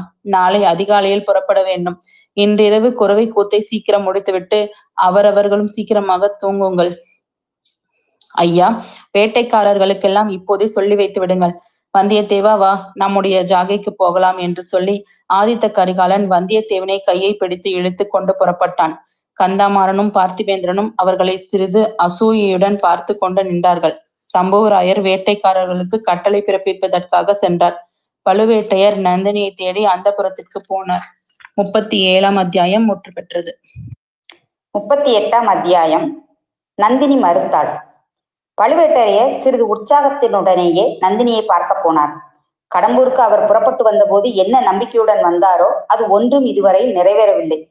சிறு பிள்ளையாய் ஆதித்த கரிகாலனை கடம்பூர் மாளிகையிலேயே தருவித்து வைத்துக் கொண்டால் அவனை நயத்தினாலும் பயத்தினாலும் தம்முடைய விருப்பத்தின்படி நடக்க செய்யலாம் என்று அவர் எண்ணியிருந்தார். தாமும் சம்புவரையரும் சொல்வதற்கு அவன் கட்டுப்பட்டே தீர வேண்டும் என்று நம்பினார். சோழராஜ்யம் முழுவதற்கும் மதுராந்தகனுக்கு உடனடியாக பட்டம் கட்டுவதிலுள்ள அபாயம் அவருக்கு தெரிந்தே இருந்தது. வடக்கே மலையமானும் தெற்கே கொடும்பாளூர் வேளானும் அதற்கு விரோதமாயிருப்பார்கள். கரிகாலன் அவர்களுடன் சேர்ந்து கொண்டால் உள்நாட்டு யுத்தம் மூண்டே தீரும். அதன் முடிவு எப்படியாகும் என்று யார் சொல்ல முடியும்? பொதுமக்களில் பெரும்பாலோர் சுந்தர சோழருடைய புதல்வர்களின் பக்கமே இருப்பார்கள். மதுராந்தகனுடைய தாயே அவனுக்கு விரோதமாயிருக்கிறாள். காலாமுக கூட்டத்தாரை மட்டும் நம்பி உள்நாட்டு போரில் இறங்க முடியுமா? பாண்டிய நாட்டிலும் சேர நாட்டிலும் பாலாற்றுக்கு வடக்கே உள்ள நாடுகளிலும் கலகங்கள் கிளம்பினாலும் கிளம்பும். ஆகையால் இப்போதைக்கு மதுராந்தகனுக்கு பாதி ராஜ்யம் என்று பிரித்து கொண்டால், அதுவும் தஞ்சையை தலைநகராக கொண்ட தென் சோழ ராஜ்யமாய் இருந்தால் பிற்பாடு போக போக பார்த்து கொள்ளலாம். கொடும்பாளூர் வேளாணின் செல்வாக்கை ஒரு வழியாக தீர்த்து கட்டிவிடலாம். பிறகு வடக்கை திரும்பி திருக்கோவிலூர் மலையமானையும் ஒரு கை பார்க்கலாம். கரிகாலன் வெறும் முரடன். இன்றைக்காவது ஒரு நாள் ஏதாவது ஏடாகுடமான காரியத்தில் இறங்கி அற்பாயிலுள் இறக்கக்கூடும். அப்படி நேர்ந்தால் எல்லா கவலையும் தீர்ந்தது. இப்போதைக்கு பாதி ராஜ்யம் என்று ஏற்பாடு செய்து கொள்வது நல்லது. இளையராணி நந்தினியுடன் கலந்தாலோசித்ததின் பேரில் பெரிய பழுவேட்டரையர் இத்தகைய முடிவுக்கு வந்து அதன் பிறகுதான் கடம்பூருக்கு வந்தார். கரிகாலனையும் அங்கு அழைத்து வர செய்தார். ஆனால் எதிர்பார்த்தபடி ஒன்றும் நடக்கவில்லை. பெரியவர்களுக்கு அடங்கி நடப்பதற்கு பதிலாக கரிகாலன் பெரியவர்களை அதட்டி உருட்டி அதிக பிரசங்கம் செய்து கொண்டிருந்தான். அவனுடைய கேலி பேச்சுகளையும் இரு பொருள் கொண்ட மொழிகளையும் பழுவேட்டரையரால் பொறுக்க முடியவில்லை. முக்கியமாக அவரை பற்றி கரிகாலன் அடிக்கடி வயதான கிழவர் என்று குறிப்பிட்டதும், இளையராணியை பாட்டி என்று அழைத்து வந்ததும் கூறிய விஷம் தோய்ந்த பானங்களைப் போல் அவரை துன்புறுத்தி வந்தன. போதும் போதாததற்கு சம்புவரையரின் போக்கும் அவ்வளவு திருப்திகரமாயில்லை. தமக்கு பக்கபலமாக நின்று கரிகாலனுடைய அதிக பிரசங்கத்தை அடக்க முயல்வதற்கு பதிலாக சம்புவரையர் பெரும்பாலும் வாயை மூடி மௌனம் சாதித்துக் கொண்டிருந்தார். ஏதாவது பேசினாலும் தயங்கி தயங்கி வளவள கொலகுல என்று பேசினார். கரிகாலன் தமது மாளிகைக்கு விருந்தாளியாக வந்துவிட்டபடியினால் ஏதாவது ஏடாகூடமாய் நடந்துவிடக் கூடாது என்று அப்படி ஜாக்கிரதையாக நடந்து கொண்டிருக்கிறார் போலும். காரணம் எதுவாயிருந்தாலும் சம்புவரையரின் போக்கு கொஞ்சம் கூட பழுவேட்டரையருக்கு திருப்திகரமாக இல்லை. இன்றைக்கு கரிகாலன் கூறியதில் எவ்வளவு தூரம் உண்மையான பேச்சு, எவ்வளவு தூரம் கேலி பேச்சு, எவ்வளவு தூரம் மனதில் ஒன்று உதட்டில் ஒன்றுமான வஞ்சக பேச்சு என்பதை கண்டுகொள்வதும் எளிதாயில்லை. மதுராந்தகனையும் அங்கே வரவழைத்த பிறகு ஏதேனும் பெரிய விபரீத காரியம் செய்ய உத்தேசித்திருக்கிறானோ என்னவோ யார் கண்டது. மலையமானை பெரிய சைனியத்துடன் படையெடுத்து வர செய்து கடம்பூர் மாளிகையை வளைத்துக் கொள்ளும்படி செய்தாலும் செய்யலாம் அல்லவா? இவை எல்லாவற்றையும் எண்ணும் போது தஞ்சாவூருக்கு திரும்பி போய்விடுவதே நல்லது. சின்ன பழுவேட்டரையன் நல்ல மதியூகி. அவனிடமும் யோசனை கேட்டுக்கொள்ளலாம். ஒருவேளை மதுராந்தகனை இங்கு அழைத்து வருவதாய் இருந்தாலும் எல்லா நிலைமைக்கும் ஆயத்தமாக காலாந்தக கண்டனை பெரிய படை திரட்டி கொள்ளிடக்கரையில் கொண்டு வந்து வைத்திருக்க செய்யலாம். எது எப்படியானாலும் இளையராணியை இங்கே இனிமேல் இருக்க செய்து இந்த மூடர்களின் கேலி பேச்சுக்கு உள்ளாக்குவது கூடவே கூடாது. அவளை அழைத்து கொண்டு போய் தஞ்சாவூரில் விட்டு விடுவது மிக்க அவசியம். அதற்கு ஒரு வசதி இப்போது ஏற்பட்டிருக்கிறது. அதை கைவிடுவானே? இவ்விதம் ஒரு முடிவுக்கு வந்ததும் பெரிய பழுவேட்டரையருக்கு சிறிது உற்சாகம் உண்டாயிற்று. முகமலர்ச்சியுடனேயே நந்தினியை அந்தப்புறத்தை அடைந்தார். அங்கே அவர் வாசற்படி அருகில் வந்தபோது உள்ளே இருந்து கலகலவென்று சிரிப்பு சத்தம் வருவதை கேட்டார். ஏனோ அந்த சிரிப்பின் ஒலி அவருக்கு எரிச்சலை உண்டாக்கிற்று. தஞ்சாவூர் அரண்மனையில் நந்தினி இவ்விதம் சிரிப்பதே இல்லை. இப்போது என்ன குதூகலம் வந்துவிட்டது? எதற்காக சிரிக்கிறாள்? அவளுடன் சேர்ந்து சிரிப்பது யார்? உள்ளே பிரவேசித்ததும் உடன் இருந்தவள் மணிமேகலை என்று தெரிந்தது. இதனால் அவர் மனம் சிறிது தெளிந்தது. அவரை கண்டது மணிமேகலை சிரிப்பை அடக்குவதற்காக இரண்டு கைகளினாலும் வாயை பொத்தி கொண்டாள். அப்படியும் அடக்க முடியாமற் போகவே சிரித்து கொண்டே அந்த அறையை விட்டு ஓடிப்போனாள். நந்தினியின் சிரிப்பு பழுவேட்டரையரை கண்டதுமே நின்றுவிட்டது. அவளுடைய முகமும் வழக்கமான கம்பீரத்தை அடைந்தது. ஐயா, வாருங்கள். யோசனை முடிவடைந்ததா என்றாள். நந்தினி, அந்த பெண் எதற்காக அப்படி சிரித்தாள்? ஏன் சிரித்து கொண்டே ஓடுகிறாள் என்று பழுவேட்டரையர் கேட்டார். அதை சொல்லத்தான் வேண்டுமா? சொல்கிறேன்.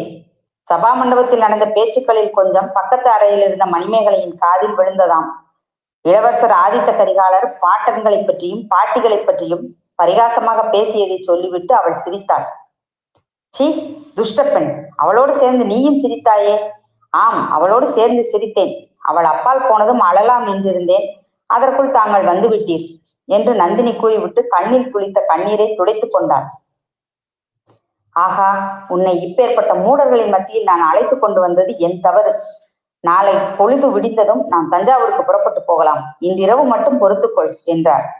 தஞ்சாவூருக்கு புறப்பட வேண்டுமா? ஏன், வந்த காரியம் ஆகிவிட்டதா என்று நந்தினி கேட்டாள். அன்று சபா மண்டபத்தில் நடந்த பேச்சின் முடிவுகளை பழுவேட்டரையர் நந்தினிக்கு தெரியப்படுத்தினார். எல்லாவற்றையும் கேட்டுவிட்டு நந்தினி, சுவாமி, தாங்கள் தஞ்சாவூருக்கு போய் வாருங்கள். நான் வரமாட்டேன். ஆதித்த கரிகாலனுக்கு புத்தி கற்பிக்கும் வரையில் நான் இங்கிருந்து புறப்படுவதாக உத்தேசம் இல்லை. அந்த கர்வம் பிடித்த இளவரசன் ஒன்று தங்கள் காலில் விழுந்து அவன் பேசிய பரிகாச பேச்சுக்களுக்காக மன்னிப்பு கேட்டுக்கொள்ள வேண்டும், அல்லது தங்கள் கத்திக்கு அவன் இரையாக வேண்டும் என்றாள். நந்தினி, இது என்ன சொல்கிறாய்? இத்தகைய பாதகமான எண்ணம் உன் உள்ளத்தில் எப்படி உதித்தது? ஐயா, எது பாதகமான எண்ணம்? என்னை கண்டு பிடித்து மணந்த கணவனை ஒருவன் நிந்தித்து பேசினால் அவனை பழிவாங்க வேண்டும் என்று நான் நினைப்பது பாதகமா? இல்லை நந்தினி, இதை கேள். எங்கள் பழுவூர் குலம் சோழகுலத்தோடு 6 தலைமுறையாக நட்புரிமை கொண்டது. அதையெல்லாம் மறந்து அறியா சிறுவன் ஒருவன் ஏதோ உளறினான் என்பதற்காக நான் அக்குலத்துக்கு விரோதமாக கட்டி எடுக்க முடியுமா? சுந்தர சோழரின் புதல்வனை, இன்று வரையில் பட்டத்து இளவரசனாய் இருப்பவனை நான் என் கையினால் கொல்லுவதா? இது என்ன பேச்சு என்று பழுவேட்டரையர் பதறினார். கரிகாலனுடைய காரசாரமான வார்த்தைகளை கேட்டபோது சில சமயம் பழுவேட்டரையருக்கே உடைவாளின் மீது கை சென்றது. அப்போது சிரமப்பட்டு மனதையும் கையையும் கட்டுப்படுத்தி கொண்டார். தம் உள்ளத்தில் முன்னம் தோன்றிய எண்ணத்தை நந்தினி வெளியிட்டு சொன்னவுடனேயே அவருக்கு அவ்வளவு பதற்றம் உண்டாயிற்று. ஐயா, தாங்கள் சோழ குலத்தோடு 6 தலைமுறையாக நட்பு கொண்டவர்கள், உறவும் கொண்டவர்கள். ஆகையால் தாங்கள் கத்தி எடுக்க தயங்குவது இயல்பு. ஆனால் எனக்கு அத்தகைய உறவு ஒன்றும் இல்லை. சோழ குலத்துக்கு நான் எந்த விதத்திலும் கடமைப்பட்டவள் அல்லல். ஆதித்த கரிகாலன் தங்கள் அடிபணிந்து மன்னிப்பு கேட்டுக்கொள்ளாவிட்டால் என் கையில் கத்தி எடுத்து நானே அவனை கொன்று விடுகிறேன் என்றாள் நந்தினி. அப்போது அவளுடைய கண்கள் சிவந்து, புருவங்கள் நெறிந்து, முகத்தோற்றமே மாறிவிட்டது. இத்துடன் 38ஆம் அத்தியாயம் முடிந்தது. அத்தியாயம் 39 விபத்து வருகிறது. பழுவேட்டையர் சிரித்தார். நந்தினியின் வார்த்தைகளை கேட்டு பரிகாசமாக சிரிப்பதாய் எண்ணிக்கொண்டு லேசாகத்தான் சிரித்தார். அந்த சிரிப்பின் ஒளியால் அந்த அறையும் அதிலிருந்த சகல பொருட்களும் நடுநடுங்கின. தம்மை அவமதித்தவர்களை நந்தினி தன் கையினாலேயே கத்தி எடுத்து கொன்றுவிடுவதாக கூறியதை கேட்டபோது அவருடைய உள்ளத்தில் ஒரு பெருமிதம் உண்டாயிற்று. தம்முடைய மரியாதையை பாதுகாப்பதில் நந்தினிக்கு அவ்வளவு அக்கறை இருக்கிறது என்பதை அறிந்ததில் பழுவேட்டையருக்கு இரும்பூதி ஏற்பட்டது. அதே தோரணையில் அவள் மேலும் பேசி கேட்க வேண்டும் என்ற ஆசை அவர் மனதில் ஒரு பக்கம் பெருகியது. மற்றொரு பக்கத்தில் அவள் அம்மாதிரி எல்லாம் பேசுவதை தாம் விரும்பவில்லை என்று காட்டிக்கொள்ளவும் ஆசைப்பட்டார். ஐயா, ஏன் சிரிக்கிறீர்கள்? என் வார்த்தையில் அவநம்பிக்கையினால் சிரிக்கிறீர்களா என்று நந்தினி கேட்டாள். தேவி, மந்தார மலரின் இதழை போல் மென்மையான உன் கையினால் கத்தியை எப்படி எடுப்பாய் என்று எண்ணி சிரித்தேன்.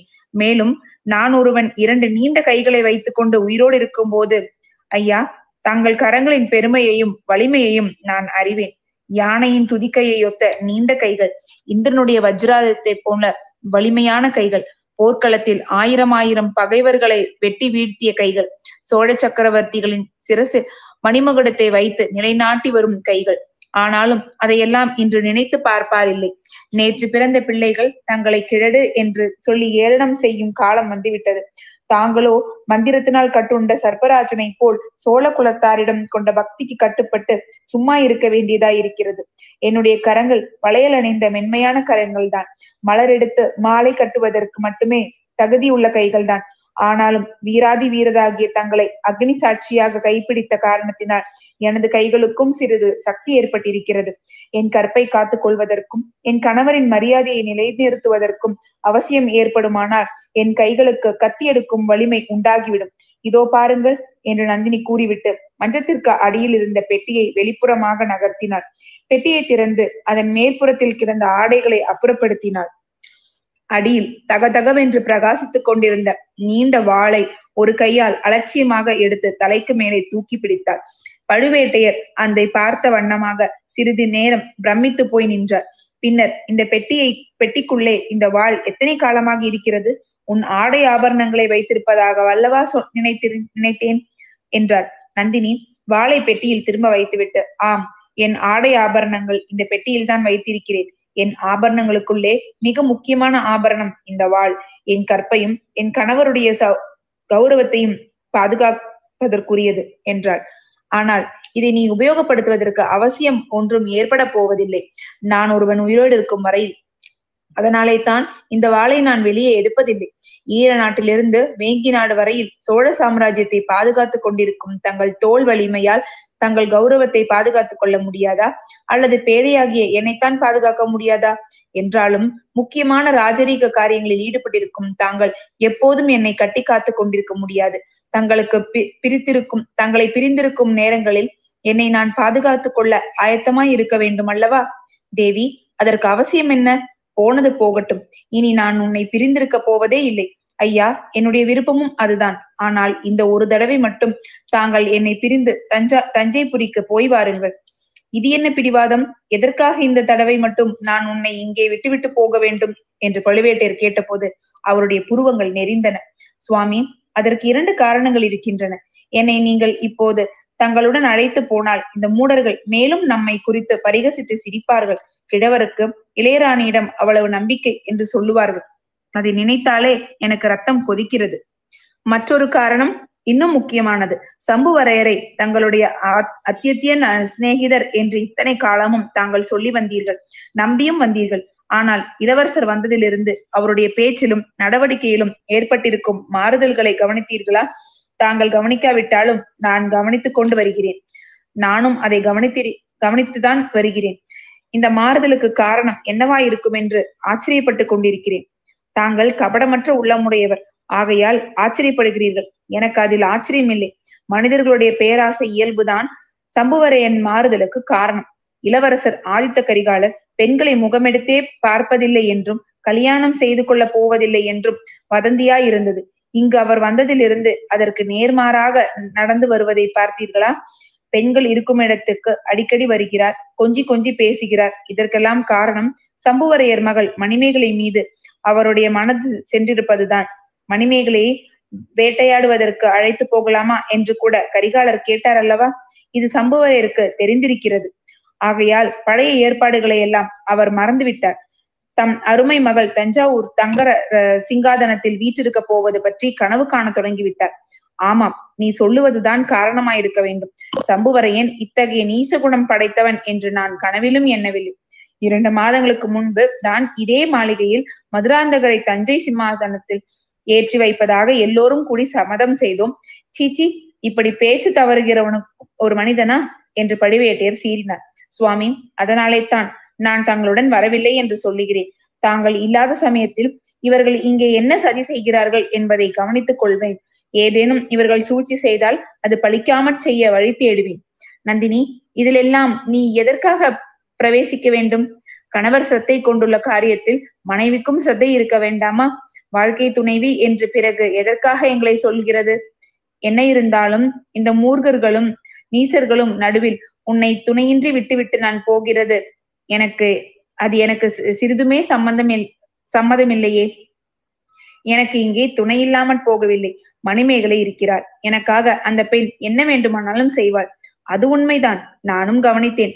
உன்னுடைய மோகன சக்தி அவளை உன் அடிமையாக்கி இருக்கிறது. ஆனாலும் அது எவ்வளவு தூரம் நிலைத்திருக்கும்? ஆதித்த கரிகாலன் சிங்காதனத்தில் ஏறி அந்த பெண்ணை சக்கரவர்த்தினியாக்கி கொள்ள போவதாக ஆசை காட்டினாள். ஐயா, அது விஷயத்தில் தங்களுக்கு சிறிதும் சந்தேகம் வேண்டியதில்லை. மணிமேகலை என் கருத்துக்கு மாறாக தேவலோகத்து இந்திராணி பதவியையும் ஏற்றுக்கொள்ள மாட்டார். கரிகாலனை இந்த கத்தியால் குத்தி கொன்று விட்டுவா என்று நான் சொன்னால் உடனே அவ்விதம் செய்து விட்டு வருவாள். என்னுடைய மோகன சக்தியை பற்றி அடிக்கடி தாங்களே சொல்வீர்கள் அல்லவா? அது மணிமேகலை முழுவதும் ஆட்கொண்டிருக்கிறது. வேண்டுமானால் இப்போதே தங்களுக்கு அதை நிரூபித்து காட்டுகிறேன் என்றாள் நந்தினி. பழுவேட்டையரின் உடம்பு படப்படுத்தது. அந்த கிழவர் உதடுகள் துடிக்க, தொண்டை அடைக்க, நா தழுதழுக்க கூறினார். தேவி, உன்னுடைய சக்தியை நான் அறிவேன். ஆனால் கரிகாலன் விஷயத்தில் நீ இம்மாதிரி ஏதும் பரீட்சை பார்க்க வேண்டாம். அவன் அறியா சிறுவன், ஏதோ தெரியாமல் உளறினான் என்பதை நாம் பெரிதுபடுத்த கூடாது. கரிகாலன் மணிமேகலை மணந்து கொள்ள இஷ்டப்பட்டால் நாம் அதற்கு தடையாக இருக்க வேண்டாம். ஐயா, நாம் தடை செய்யாமல் இருக்கலாம். ஆனால் விதி ஒன்று இருக்கிறதே, அதை யார் தடை செய்ய முடியும்? மணிமேகலை என்னிடம் பிரியங்கொண்டவளாய் இருப்பது போல் நானும் அவளிடம் பாசம் வைத்திருக்கிறேன். என் கூட பிறந்த தங்கையை போல் அவளிடம் ஆசை கொண்டிருக்கிறேன். அற்பாயுளில் சாக போகிறவனுக்கு அவளை மனம் செய்து கொடுக்க நான் எப்படி இணங்குவேன் என்றாள் நந்தினி. அப்போது அவளுடைய பார்வை எங்கோ தூரத்தில் நடக்கும் எதையோ பார்த்து கொண்டிருப்பது போல் தோன்றியது. பழுவேட்டையர் இன்னும் அதிக பரபரப்பை அடைந்து கூறினார். நந்தினி, இது என்ன வார்த்தை? சோழ சக்கரவர்த்தியின் வேளக்கார படைக்கு நான் ஒரு சமயம் தலைவனாய் இருந்தேன். சக்கரவர்த்தியையும் அவருடைய சந்ததிகளையும் உயிரை கொடுத்தேனும் பாதுகாப்பதாக சத்தியம் செய்திருக்கிறேன். ஐயா, இந்த சத்தியத்தை தாங்கள் மீற வேண்டும் என்று நான் சொல்லவில்லையே. உன்னால் கரிகாலனுக்கு ஏதேனும் தீங்கு நேர்ந்தாலும் அந்த குற்றம் என்னையே சேரும். சிறு பிள்ளையினை பரிகாச பேச்சை பொறுக்காமல் கிழவன் படுபாதகம் செய்து விட்டான் என்று உலகம் என்னை நிந்திக்கும். 6 தலைமுறையாக எங்கள் குலம் சோழருக்கு பாதுகாப்பாக இருந்து எடுத்திருக்கும் நல்ல பெயர் நாசமாகும். அப்படியானால் தாங்கள் இந்த ஊரை விட்டு உடனே போக வேண்டியது மிகவும் அவசியம் என்று நந்தினி மர்மம் நிறைந்த குரலில் கூறினார். எதனால் இவ்விதம் சொல்லுகிறாய் என்று பழுவேட்டையர் கேட்டார். தங்களிடம் எப்படி சொல்வதென்று தயங்கிக் கொண்டிருந்தேன். இப்போது சொல்ல வேண்டிய அவசியம் ஏற்பட்டு விட்டது. துர்கா பரமேஸ்வரி எனக்கு சில அபூர்வ சக்திகளை அளித்திருக்கிறார். இது தங்களுக்கே தெரியும். சுந்தர சோழர் இளம் வயதில் ஸ்திரீ தோஷத்துக்கு உள்ளானவர் என்பதை நான் என் மந்திர சக்தியினால் அறிந்தேன். அதை தங்களுக்கும் நிரூபித்து காட்டினேன். அதே போல் ஆதித்த கரிகாலனுடைய இறுதி காலம் நெருங்கி கொண்டிருக்கிறது என்பதையும் இப்போது என் அகக்கண்ணியினால் காண்கிறேன். அதையும் தங்கள் கையினாலே நேரப்போவதில்லை, என் கையினாலும் நேரப்போவதில்லை. ஆனால் யமனுடைய பாசக்கயிறு அவனை நெருங்கி கொண்டிருக்கிறது என்பது மட்டும் நிச்சயம்.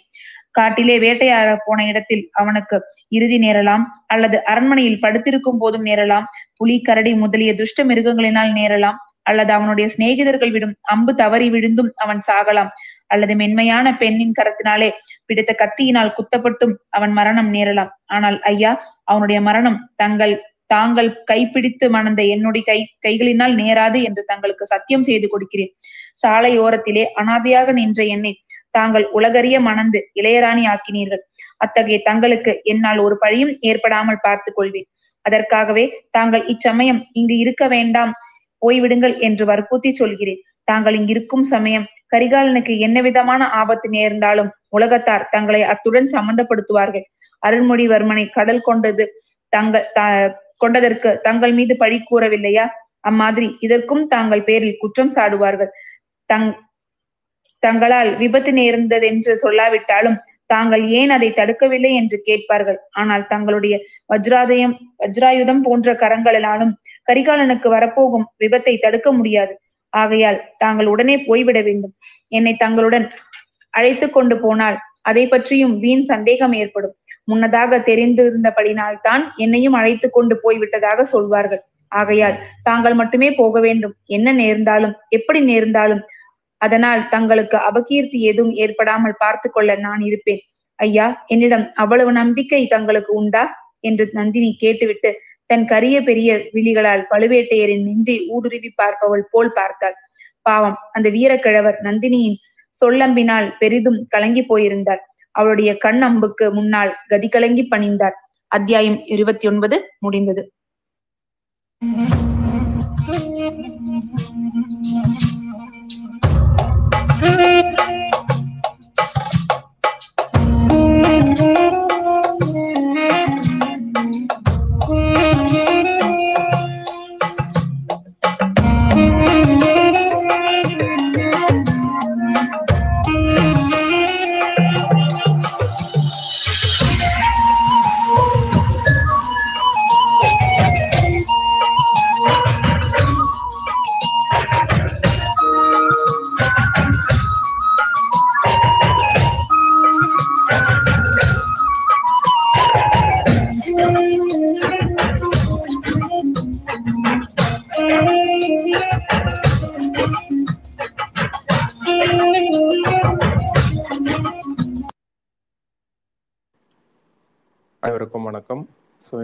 அத்தியாயம் 33லேருந்து 39 வரைக்கும் பார்த்துருக்கோம். ஸோ இன்னைக்கு என்ன நடந்திருக்கு அப்படின்னு சொல்லிட்டு ஒரு சின்ன ரீகப் தரேன். மந்தாகினி தேவி வந்து அரண்மனைக்குள்ள வந்ததுக்கு அப்புறம் அவங்கள எல்லாரும் சூழ்ந்துக்கிறாங்க. அவங்களால தப்பிக்க முடியல. அதுக்கப்புறம் குந்தவை என்ன பண்றாங்க, அவங்க காலில் விழுந்து அவங்கள நமஸ்கரிச்சுட்டு அதுக்கப்புறமா பூங்குழலி குந்தவை எல்லாரும் அவங்கள கூட்டிட்டு போய் அவங்களுக்கு அடிபட்டதுக்கான மருந்து வந்து போடுறாங்க. அவங்கள பார்த்தோன்னா சுந்தர சோழருக்கு ரொம்ப ஆச்சரியமா போயிடுது. அவர் அப்பதான் அவங்கள உத்து பாக்குறாரு. பார்த்துட்டு அவங்க நிஜமா தான் இருக்காங்க அப்படின்ட்டு அவங்களுக்கு வந்து தெரியுது சுந்தர சோழருக்கு. அவர் வந்து கேட்கிறாரு அனிருத்தர்கிட்ட, இந்த மாதிரி எத்தனை பேருக்கு வந்து இது தெரியும் அவங்க உயிரோட இருக்கிறது அப்படின்னு கேட்கும்போது, எனக்கு தெரியும், அதே மாதிரி உங்களோட மனைவி மலையமான் மகள் அவங்களுக்கும் வந்து தெரியும், அதே மாதிரி குந்தவை தேவிக்கும் தெரியும் அப்படின்னு சொன்னோன்னா சுந்தர சோழர் வந்து ரொம்ப கோபமாயிடுறாரு. கோவமாயிட்டு அவர் வந்து கேட்கிறாரு, எல்லாருமே தெரிஞ்சுட்டு தானே என்கிட்ட வந்து மறைச்சிருக்கீங்க, அருள்மொழி விஷயத்துலையும் இப்படிதான் பண்ணியிருக்கீங்க, அதே மாதிரி இவளோட விஷயத்துலையும் இப்படிதான் பண்ணியிருக்கீங்க அப்படின்ட்டு சொல்லும்போது அனிருத்தர் வந்து குறுக்கிட்டு சொல்றாரு, இல்ல இது வந்து நாங்க வேணும்னே பண்ணல, இது ஆக்சுவலா இதை வந்து வேண்டி கேட்டுக்கிட்டதே வந்து கரையர் மகள் அதாவது மந்தாகினி தேவி தான். அவங்க அந்த சமிக்கை பாஷையினால வந்து எங்க கிட்ட கேட்டுட்டாங்க. ஏன்னா கடல்ல விழுந்ததுக்கு அப்புறமா அவங்கள வந்து காப்பாத்திட்டோம், ஆனா காப்பாத்தினதுக்கு அப்புறமா நான் உயிரோட இருக்கிற விஷயத்த எக்காரணத்தை கொண்டு சுந்தர சோழர்கிட்ட வந்து சொல்லாதீங்க அப்படின்ட்டு எங்க கிட்ட வந்து சத்தியம் வாங்கிட்டாங்க அவங்க, அதனாலதான் நாங்க அவங்க கிட்ட சொல்ல முடியல அப்படின்ட்டு வந்து எக்ஸ்பிளைன் பண்றாரு. ஆனா அதை வந்து ஏத்துக்கிறதுக்கு சுந்தர சோழர் வந்து விருப்பப்படல. அதே மாதிரி மந்தாகினியை பார்க்கும்போது அவருக்கு வந்து அந்த ஒரு அன்போ எதுவுமே வந்து அவருக்கு தோணலை அந்த சமயத்துல. ஏன்னா நந்தினி வந்து அவங்கள மாதிரி இருக்கிறதுனால மந்தாகினி தேவிக்குக்காக இவங்க என்ன பண்றாங்க, சுந்தர சோழரை வந்து ஏதாவது பண்ணணும் அப்படின்ட்டு அவங்க பழிவாங்குற எண்ணத்தோடவே வந்து அப்பப்ப இவரை வந்து பார்த்துட்டு போற மாதிரி விஷயங்கள் நடக்கும்போது சுந்தர சோழருக்கு வந்து அவங்க மேல ஒரு வெறுப்பு உண்டாயிடுது. ஸோ அவர் வந்து மந்தாகினின்ட்டு வந்து நினைச்சுக்கிறாரு ஆக்சுவலா அவங்களோட ஆவின்ட்டு, ஆனா அது வந்து நந்தினி. பட் அதெல்லாம் அவர் பார்த்து ரொம்ப அவருக்கு அந்த வெறுப்பு வந்ததுனால நந்தினி தேவி கிட்ட வந்து தன்னோட அன்பை அவரால் வெளிப்படுத்த முடியல. ஸோ அதனால அதை வந்து கோபமா வந்து காட்டுறாரு. ஸோ ஏன் இப்படி கோவப்படுறாருன்ட்டு எல்லாருமே ஆச்சரியமா பாக்குறாங்க. இருந்தாலும் அந்த சமயத்துல வந்து மந்தாகினி தேவிக்கு வந்து கொஞ்சம் அவங்க அமைதிப்பட வேண்டியது இருக்கு. அதே மாதிரியே அவங்க அடிபட்டதுனால அவங்களுக்கு வந்து மருந்து எல்லாம் போட்டிருக்காங்க, அவங்கள கொஞ்சம் ஆசுவாசப்படுத்தும் அப்படின்னு சொல்லிட்டு பூங்குழலி, வானதி, அதுக்கப்புறம் குந்தவை இவங்க எல்லாரும் அவங்களை வந்து கூட்டிட்டு போறாங்க அந்த இடத்துல இருந்து. அவங்க அடிபட்டது வந்து எப்படி அடிபட்டிருக்கு அப்படின்ட்டு வந்து நம்ம போன இதுல பார்த்தோம். அது யாருக்கும் அங்க வந்து விளங்கலை. ஏன்னா இலங்கையிலேருந்து வரும்போதே ஒருவேளை அடிபட்டு வந்திருப்பாங்களோ அப்படின்ட்டு எல்லாரும் நினைச்சிட்டு இருக்கும் போது வானதி வந்து குறுக்கிட்டு சொல்லுவாங்க, ஒருவேளை சிற்ப மண்டபத்துல இருக்கிற அந்த ராவணன் சிலையில அமைஞ்சிருக்கிற மலையில வந்து அவங்க இடிச்சிருந்திருக்கலாம், அதனால வந்து அவங்களுக்கு இந்த அடிபட்டு இருந்திருக்கலாம் அப்படின்ட்டு வந்து சொல்லியிருப்பாங்க. ஸோ அது சொன்னதுக்கு அப்புறமா இவங்களுக்கு வந்து ஒரு கிளாரிட்டி கிடைக்கும், ஓகே இதனாலதான் அவங்க வந்து அடிபட்டிருக்காங்கன்ட்டு. அப்புறம் வந்து என்ன பண்ணுவாங்க, குந்தவையும் பூங்குழலி அப்புறம் வானதியெல்லாம் கூட்டிட்டு போனதுக்கு அப்புறமா மந்தாகினி தேவியை வந்து அவங்கள நல்லா குளிப்பாட்டி அவங்கள வந்து அலங்கரிச்சு வந்து கூட்டிட்டு வருவாங்க. குந்தவை வந்து சோழர்குல பெண்களை வந்து அலங்கரிக்கிறதுல வந்து ரொம்ப கைதேர்ந்த ஒருத்தவங்க. அதனாலேயே வந்து சிற்றரசர்கள் எல்லாருமே அவங்களோட புதல்விகளை வந்து குந்தவை கூட வந்து பழகி நெருக்கமா இருக்க சொல்லுவாங்க. அந்த மாதிரி நீ வந்து எப்படி ஒரு இளவரசி தோற்றத்தோட இருக்கணும்ட்டு வந்து நீ கத்துக்கணும்னு ஒவ்வொரு சிற்றரசர்களும் அவங்களோட பொண்ணுகிட்ட சொல்லி அனுப்பி அவங்களோட நட்போட இருங்க, குந்தவை கிட்ட வந்து நட்பாருங்க அப்படின்னு சொல்லுவாங்க. ஏன்னா அப்பேற்பட்ட திறமையை உள்ளவங்க. அவங்க மொத்த திறமையும் வந்து மந்தாகினி கிட்ட வந்து அவங்க காட்டுவாங்க. அவங்க அப்பவே வந்து அந்த முகக்கலை எல்லாத்துலயும் அவங்க எக்ஸ்பர்ட்டா இருந்ததுனால அவங்களுக்கு மேக்கப் பண்றதுல வந்து தன்னோட மொத்த டேலண்ட்டையும் வந்து காட்டுவாங்க. ஸோ அப்படியே அவங்க வந்து மேக்கப் பண்ணும்போது குந்தவை என்ன பண்ணுவாங்கன்னா, நந்தினி எப்படி இருப்பாங்களோ அச்சு அசல் அதே மாதிரியே அந்த ஹேர் ஸ்டைல் ஆண்டாள் கொண்டை அப்படின்ட்டு சொல்லுவாங்க. அது இப்போ நீங்க ரீசெண்டா பார்த்த அந்த பொன்னியின் செல்வன் போஸ்டர்ல வந்து பார்த்துருப்பீங்க, படிச்சவங்களுக்கும் தெரியும். தலையில வந்து 2 அடுக்கா வந்து வச்சிருப்பாங்க. அந்த கொண்டை அப்படின்றது கொஞ்சம் கிராஸா இருக்கும் இந்த சைடு, அது வந்து ஆண்டாளோட இதுன்ட்டு வந்து சொல்லுவாங்க.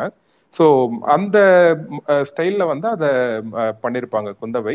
அதை பார்த்த உடனே எல்லாருக்குமே வந்து பிரமிப்பா இருக்கும். ஏன்னா அச்சு அசல் அப்படியே நந்தினி தேவியே வந்த மாதிரி வந்து தோணும். அவங்க காட்டு இதுலயே வந்து அவங்க பிராயத்தை வந்து கழிச்சிட்டதுனால அவங்க சிட்டிக்குள்ள அவ்வளோ வந்தது இல்லாததுனால யாரும் அவங்கள பார்த்தது கிடையாது. முதல் தடவை வந்து அவங்களை எல்லாருமே அப்படி பார்க்கும்போது நந்தினியே இங்க திரும்ப வந்துட்டாங்களோ அப்படின்ற மாதிரி தோணும். அப்பதான் எல்லாருக்குமே ஒரு விஷயம் வந்து புரியும், ஓகே இவங்க 2 பேருக்கும் உருவ ஒற்றுமை இருக்கு, ஸோ இப்படி இருக்கலாம் அப்படின்ட்டு எல்லாரும் ஒவ்வொரு கற்பனையில வந்து இருப்பாங்க. தாட் ப்ராசஸ் அவங்களுக்கு ஒவ்வொன்றும் ஒவ்வொரு மாதிரி இருக்கும். இதுக்கிடையில வந்து இந்த விஷயங்கள் நடந்துட்டு இருக்கும்போது அனிருத்தருக்கும் சுந்தர சோழருக்கும் கான்வர்சேஷன் போயிட்டு இருக்கும். அதுக்கப்புறம் அவங்க அந்த இடத்த விட்டு போயிடுவாங்க. மந்தாகினி வந்து ரெஸ்ட் எடுக்கிறதுக்கு வந்து அவங்களை கூட்டிட்டு போயிடுவாங்க. அனிருத்தர் கிட்ட வந்து மன்னர், அதாவது சுந்தர சோழர் வந்து ரொம்ப கோபமா பேசிட்டு இருப்பாரு. எப்படி இந்த விஷயத்தெல்லாம் என்கிட்ட நீங்க சொல்லாம விட்டீங்க, என்ன நினைச்சிட்டு இருக்கீங்க நீங்க, பழுவேற்றையர்கள் உங்களை பத்தி சொல்றதெல்லாம் வந்து உண்மைதான், எனக்கு தெரியாம எனக்கே சதி செஞ்சிட்டு இருக்கீங்களா, என்னதான் நடந்துட்டு இருக்கு, எனக்கு எல்லாத்தையுமே சொல்லுங்க அப்படின்னோடனே அனிருத்தர் வந்து சொல்லுவாரு, அதாவது எப்படி அருள்மொழிவர்மர் வந்து காப்பாத்தி கொண்டு வரப்பட்ட ஆதித்த கரிகாலர் இப்ப எங்க இருக்காரு அப்படின்ற விஷயத்தை பத்தி எல்லாம் சொல்லுவாரு.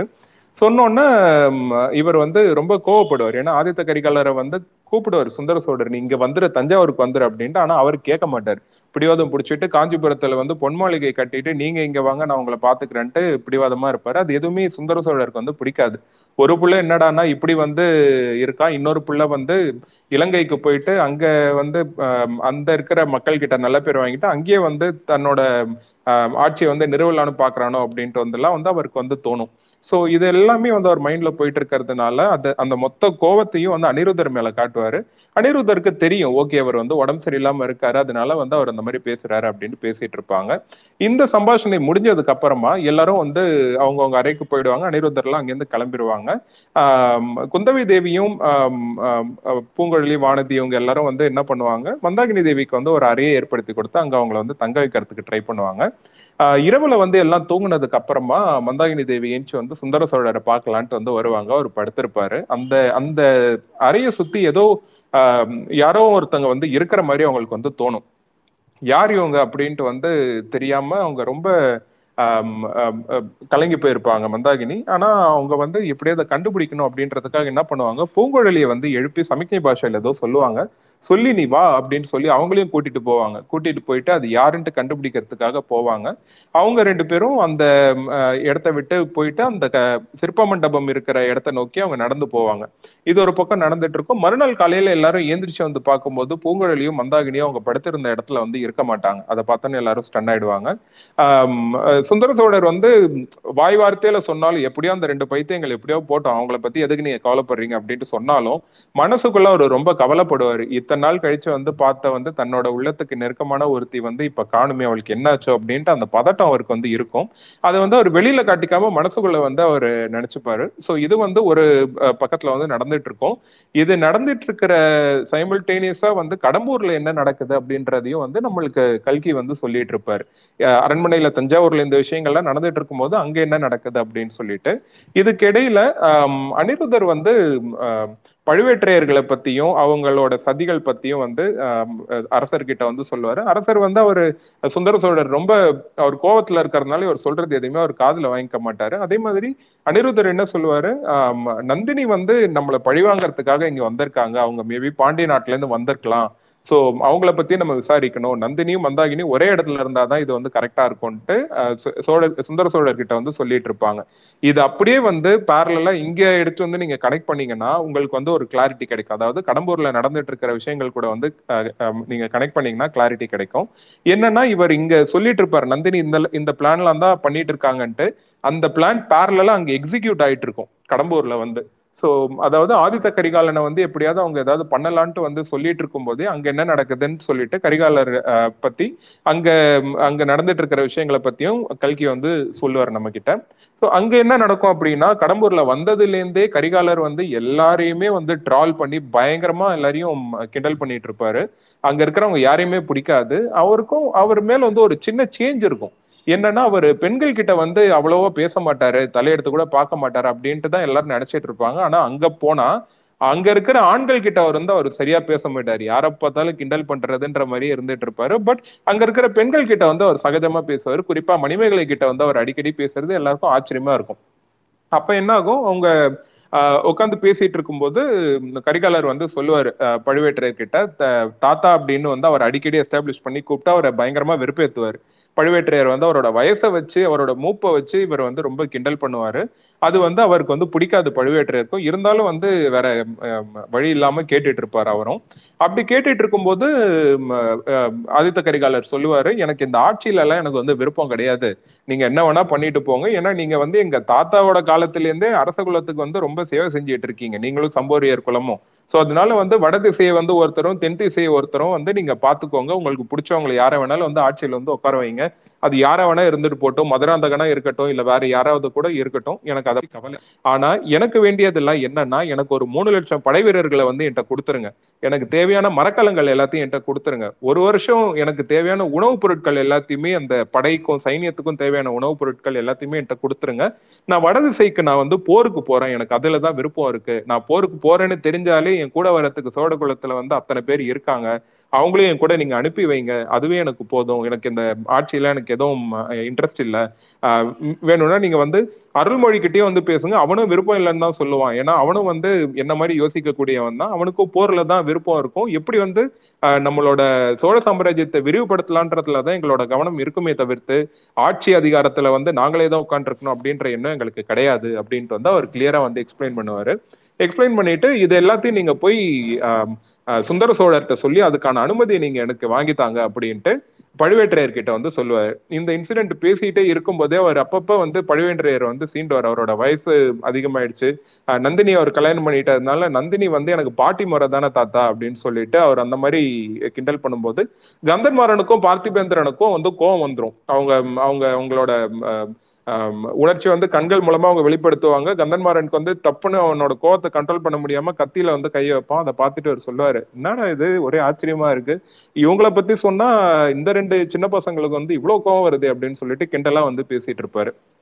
ஸோ அதே மாதிரியே என்னாகும், அவரு சொன்ன விஷயத்த வந்து சுந்தர சோழர்கிட்ட போயிட்டு நீங்க சொல்லுங்க அப்படின்ட்டு வந்து அவர் ஆதித்த கரிகாலர் சொல்லிட்டு, நான் ரொம்ப நாள் ஆச்சு வேட்டைக்கு போய், ஏன்னா வந்து காஞ்சிபுரத்துலயும் நான் இருந்துட்டேன் ரொம்ப நாளா, அர்ஜுனனுக்கு நிகராக வந்து நான் வேட்டையாடக்கூடியவன் நம்ம வில்வித்தையில. ஆனா அப்படிப்பட்ட நானே வந்து இத்தனை நாள் வரைக்கும் நான் வில்லெல்லாம் வந்து நான் எதுவும் நான் எடுத்து பார்க்கல, சரி வேட்டைக்கு போயிட்டு வருவோம், ஏன் நம்ம போகும்போது மணிமேகலையும் கூட கூப்பிட்டு போனா என்ன அப்படின்ட்டு அவர் கேட்டோன்னே எல்லாம் ஆச்சரியமா பார்ப்பாங்க, எதுக்கு வேட்டையாட போற இடத்துக்கு வந்து பெண்களை கூட்டிட்டு போயிட்டு, அங்க கூட்டிட்டு போனா அவங்க அவங்க பத்திரமா இருக்காங்களான்னு பாக்குறதுலயே நம்மளுக்கு டைம் போயிடும், அவங்கள வந்து எப்படி நம்ம அங்க கூட்டிட்டு போக முடியும் அப்படின்ட்டு சம்புவரையரும் பழுவேட்டரையரும் வந்து சொல்லுவாங்க. ஸோ சொன்னோன்னா இவர் வந்து ஓஹோ இப்படி சொல்றீங்களா, சரி ஓகே ஏதோ சொல்லிட்டு போங்க, சரி நம்மளாவது போகலாம் கொல்லிமலைக்கு போகலாமா அப்படின்ட்டு கேட்பாரு. கேட்டோன்னே பழுவேட்டரையர் வந்து இல்லை, பழுவேட்டரையரும் சம்புவரையரும் இல்லை அவ்வளோ ரொம்ப தூரம் கொல்லிமலையெல்லாம் அவ்வளோ தூரம்லாம் நம்ம போவேனா, அதுக்கு பதிலாக சம்புவரையர் என்ன சொல்லுவாரு, வீராணம் ஏரிக்கிட்டேயே வந்து ஒரு அடர்ந்த காட்டுப்பகுதி இருக்கு, அங்க விலங்குகள் நிறையா இருக்கு, உங்களுக்கு அது பயங்கரமா தீனி போடும், நீங்க அங்க போயிட்டு உங்களோட வேட்டைக்கலையை வந்து நீங்க தாராளமா வந்து பண்ணலாம் அப்படின்ட்டு சொல்லும்போது ஆதித்த கரிகாலர் வந்து பார்த்திபேந்திரன் வந்தியத்தேவன் கந்தன்மாரன் எல்லாரையும் வந்து கூப்பிடுவாரு, ஓகே நம்ம வந்து வேட்டைக்கு போற வேலையை வந்து ஆரம்பிக்கலாம், நீங்க எல்லாரும் கிளம்புங்க அப்படின்னு சொல்லிட்டு. ஸோ இந்த சம்பாஷணை வந்து போயிட்டு இருக்கும் போது இது முடிஞ்சிருக்கும். இதுக்கப்புறமா நந்தினியை பாக்குறதுக்காக பழுவேற்றையர் வந்து அவளோட அறைக்குள்ள வந்து வருவாரு.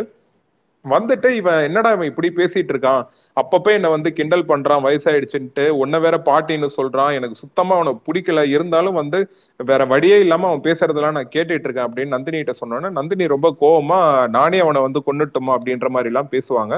அது கேட்டோன்னா இவர் வந்து ரொம்ப சந்தோஷமாயிடுவார் பழுவேட்டரர். ஆனா சொல்லுவார், இல்ல அதெல்லாம் ஒன்றும் தேவையில்ல, எப்படியோ வந்து அவன் லைஃப் வந்து இன்னும் கொஞ்ச நாளைக்கு தான்ட்டு வந்து எல்லாருக்குமே தெரியும், எதுக்கு நீ இதுல தேவையில்லாம இன்வால்வ் ஆகுற அப்படின்னு சொன்னோன்னா, இல்ல உங்களுக்கு ஒண்ணுன்னா அது எனக்கும் ஒண்ணு தானே, அது அதனாலதான் நான் வந்து நான் இன்வால்வ் ஆகிறேன் அப்படின்ட்டு வந்து சொல்லுவாங்க.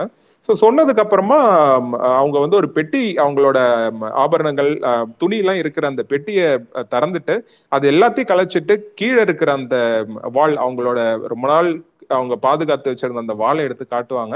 இந்த வாள் எப்படி நீ இவ்வளவு நாள் இங்க வச்சிருக்க, எதுக்காக நீ இதை வச்சிருக்க அப்படின்னா, உங்களை வந்து யார் யாரெல்லாம் வந்து தப்பா பேசுறாங்களோ அவங்களையும், என்னோட கற்புக்கு வந்து ஏதாவது அசம்பாவிதம் ஏற்பட்டுச்சுன்னா அவங்களையும் வந்து கொல்றதுக்காக தான் இந்த வாளை நான் வச்சிருக்கேன் அப்படின்ட்டு வந்து நந்தினி சொல்லுவாங்க. சொல்லிட்டு அதை அவங்க எடுத்து காட்டுற அந்த தோரணையே வந்து ரொம்ப பயமா இருக்கும் பாக்குறதுக்கு. அதை பார்த்துட்டு பழுவேட்டரையர் வந்து ஸ்டன் ஆயிடுவாரு. ஸ்டன் ஆயிட்டு கேட்பாரு, இதெல்லாம் நம்ம எதுவும் சம்மந்தப்பட வேணாம், நீ இதை பார்த்துக்கோ, நீ பட் நீ உன்னோட வேலையை மட்டும் நீ பாரு, மணிமேகலை வந்து எப்படி ஆதித்த கரிகாலருக்கு வந்து கல்யாணம் பண்ணி வைக்கலான்ட்டு சம்புவரையர் வந்து யோசிச்சுட்டு இருக்காரு, அதை பாரு அப்படின்றது சொல்லுவாரு. சொன்னோன்னா நந்தினி வந்து சொல்லுவாங்க, இந்த மாதிரி இல்ல நீங்க சொல்றது வந்து ஓரளவுக்கு தான் உண்மை, ஏன்னா என்ன தோணுதுன்னா ஃபர்ஸ்ட் மதுராந்தகருக்கு வந்து கல்யாணம் பண்ணி வைக்கலாம் அப்படின்ட்டு தான் பேச்சு போயிட்டு இருந்துச்சு, இப்ப என்னடானா சம்புவரையர் வந்து மணிமேகலையை வச்சு ஆதித்த கரிகாலருக்கு கல்யாணம் பண்ணி வைக்கலான்ட்டு வந்து டபுள் கேம் ஆடுறாரு, இது வந்து சரியா வராது, அவர் வந்து கிடைச்சா போதும் ஆப்பர்ச்சுனிட்டி அப்படின்ற மாதிரி அவர் இருக்காரு, ரெண்டு சைட்லயும் ட்ரை பண்ணிட்டு. ஸோ அந்த மாதிரி இருந்தால் அது சரியா வராது, இவங்க எல்லாரையும் நான் பத்திரமா பார்த்துக்கணும், ஸோ அதே மாதிரி எந்த சூழ்ச்சியும் நம்மளுக்கு எதிராக நடக்காம இருக்கணும் அப்படின்னா நான் இங்கே தான் இருக்கணும், நீங்க வந்து போய் சுந்தர சோழரை பார்த்துட்டு வாங்க, தஞ்சாவூருக்கு நீங்க போங்க அப்படின்ட்டு அவர் அனுப்பி வைக்கிறதுலே குறியா இருப்பாங்க. ஸோ ஏன்னா அவர் இருந்தாருன்னா அவர் வந்து கண்டிப்பா ஆதித்த கரிகாலரை கொல்ல விட மாட்டாரு அப்படின்றது இவங்களுக்கு நல்லா தெரியும். ஏன்னா அவங்க என்னதான் அவங்க பிளான் பண்ணியிருந்தாலும் பழுவேற்றையர்களுக்கு வந்து என்னன்னா அவங்க இத்தனை வருஷமா யாருக்காக வந்து விசுவாசமா இருந்தாங்களோ அந்த குடும்பத்தை பாதுகாக்கணும் அப்படின்ற எண்ணம் வந்து அவங்களுக்கு இருந்துகிட்டே இருக்கும். ஸோ அதை வந்து எஸ்டாப்ளிஷ் பண்ணுவாங்க. பழுவேற்றையர் என்னதான் நந்தினியை பத்தி நந்தினிக்கு சொன்னதெல்லாம் வந்து அவர் காலாலிட்டதெல்லாம் தலையால செய்யறாரு அப்படின்னாலும் அவங்க மேல இருக்கிற பிரியத்தையும் தாண்டி சோழர் குலத்து மேல இருக்கிற அவரோட அந்த விசுவாசத்தை வந்து அவங்க பெருசா காட்டியிருப்பாங்க, அந்த மன்னர் குலத்தை காப்பாற்றணும்ன்றத. ஸோ அதனால அவருக்கு மைண்ட்ல அது ஓடிட்டே இருக்கும், இங்க எந்த அசம்பாவிதமும் நடக்கக்கூடாதுன்றதும் அவர் மைண்ட்ல வந்து ஓடிட்டு இருக்கும். இருந்தாலும் அதை மீறி அவங்க மேல இருக்கிற கோபம் அதை வந்து இவங்க மடை திருப்பியிருப்பாங்க. அதாவது நந்தினி எப்படிலாம் அவங்களுக்கு தேவையான இதை பண்ண முடியுமோ அப்படிலாம் வந்து அவரை வந்து தன்னோட விருப்பத்தின் பேர்ல ஆடுற ஒரு பொம்மையா வந்து மாத்தி வச்சிருப்பாங்க. ஸோ அதனால என்ன பண்ணுவாங்க, நீங்க இங்க இருக்காதீங்க, நீங்க போயிடுங்க அப்படின்ட்டு அவர் அனுப்பி வைக்கிறதுக்கு வந்து ட்ரை பண்ணுவாங்க. ஸோ இந்த விஷயம் எல்லாம் நடந்துட்டு இருக்கும். ஒரு பக்கம் இவரும் வந்து வேட்டையாடுறதுக்கு வந்து கிளம்பிடுவார் ஆதித்த கரிகாலர். ஸோ இதுக்கப்புறமா இந்த இதுல வந்து என்னென்ன நடக்க போகுது அப்படின்றது ரொம்ப இன்ட்ரெஸ்டிங்கா இருக்கும். ஏன்னா பழுவேற்றையர் வந்து போறாரா, இல்ல திரும்ப அவர் வந்து வராரா, அந்த இடத்துல இருக்காரா, மதுராந்தகர் திரும்ப அந்த இடத்துக்கு வராரா இல்லையா அப்படின்றதெல்லாம் ரொம்ப இன்ட்ரெஸ்டிங்கா இருக்கும். ஏன்னா அவரையும் வந்து கிண்டல் பண்ணுவாரு, நீங்க அடுத்த வாட்டி மதுராந்தகரை கூட்டிட்டு வரும்போது சாதாரணமா கூட்டிட்டு வாங்க, அவரை வந்து நீங்க பல்லக்கள் எல்லாம் வச்சு கூட்டிட்டு வராதிங்க அப்படின்னு சொல்லிட்டு அவரையும் வந்து கிண்டல் பண்ணுவாரு, அதாவது கரிகாலர் வந்து கிண்டல் பண்ணுவாரு. அந்த விஷயம் எல்லாம் நடக்கும். ஸோ எல்லாத்தையுமே கேட்டுட்டு இருப்பாங்க. ஸோ கொஞ்சம் கொஞ்சமா வந்து அந்த சிச்சுவேஷன் பாத்தீங்கன்னா அவரை சுத்தி ஒரு ஒரு வலை வந்து அவங்க பின்னிட்டு இருப்பாங்க. அது வந்து நடந்துகிட்டே இருக்கும். அவரை சுத்தி வந்து இவங்க எல்லாருமே இருப்பாங்க. சம்புவரையர்கள் சம்பந்தப்பட்ட ஆட்கள், பழுவேற்றையர்கள் இருப்பாங்க, பார்த்திபேந்திரன், கந்தமாறன், வந்தியத்தேவன் இவங்க இருப்பாங்க. அதே சமயத்திலேயே வந்து அந்த மதுரை ஆபத்து உதவிகள் அவங்களும் வந்து கூடிய சீக்கிரத்துல வந்து சேர்ந்துருவாங்க இந்த கூட்டத்துல.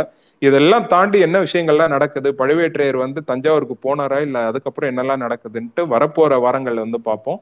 அடுத்த வாரத்தோட பாகம் 4 வந்து நிறைவடையுது. பாகம் 5 வந்து ஆரம்பிக்க போறோம். ஸோ இன்னும் கொஞ்ச காலங்கள் தான் இருக்கு பொன்னியின் செல்வன் கம்ப்ளீட்டா முடியறதுக்கு. முக்கியமான சம்பவங்கள் எல்லாமே நடக்க போற காலம் வந்தாச்சு. அடுத்த அரியணையில யார் ஏற போறாங்க அப்படின்னு சொல்லிட்டு 4 வாட்டி படிச்சிருந்தாலும் 5, 6வது வாட்டி திரும்ப போனாலும் அந்த ஆர்வம் வந்து இன்னும் அதிகமாயிட்டு தான் இருக்கு. இப்படி இருந்திருந்தா நல்லா இருந்திருக்குமே அப்படின்னு நம்ம நினைச்சிட்டு இருக்கும் போதே கல்கி வேற ஒரு ட்விஸ்ட் அங்க வச்சிருப்பாரு கடைசியில. ஸோ உங்களை மாதிரியே ஆர்வத்தோட நாங்களும் எங்க பயணத்தை வந்து கண்டினியூ பண்றோம். அடுத்த வாரம் உங்க அத்தனை பேருமே சந்திக்கிறோம். ரொம்ப நன்றி.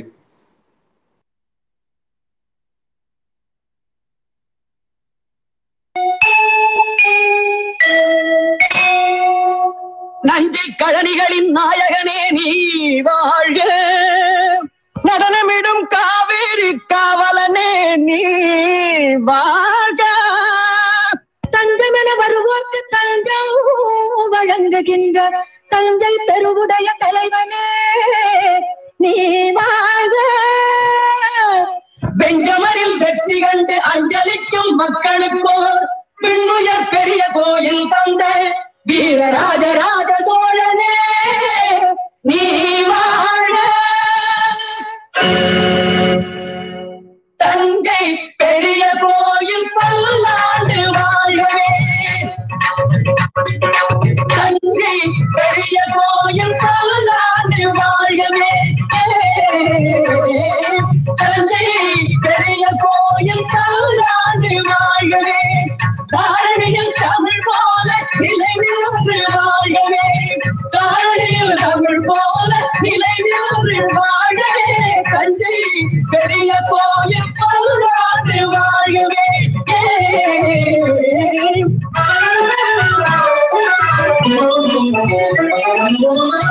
மூன்று நிலங்களுக்கும் குடி சூடினான், புவனம் முழுதும் புலி பொறித்த கொடி நாட்டினான், மூன்று நிலங்களுக்கும் குடி சூடினான், புவனம் முழுதும் புலி பொறித்த கொடி நாட்டினான், போன்றும் இடங்களில் தன் புகழ் நாட்டினான், போன்றும் இடங்களில் தன் புகழ் நாட்டினான், என்றும் சோழர் பரம்பரைக்கே வழிகாட்டினான், சோழர் பரம்பரைக்கு வழிகாட்டினான், சோழன் வழிகாட்டினான்,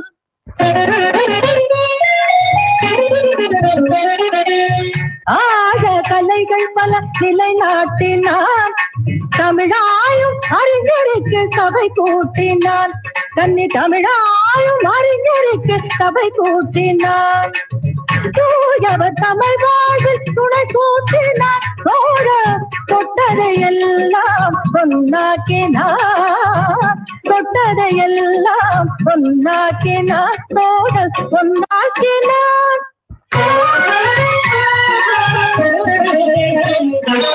அறம் காக்க அறச்சாலை உருவாக்கினார்,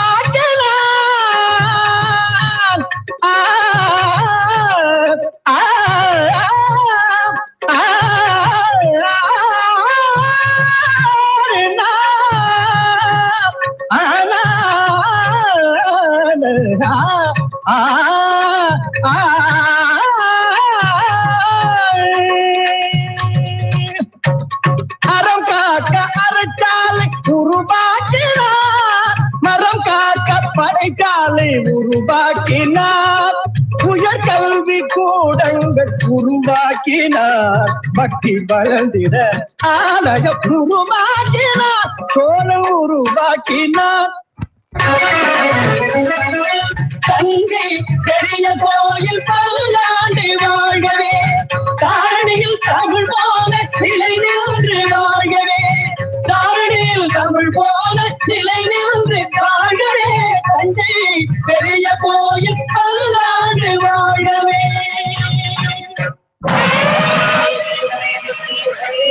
வாழவே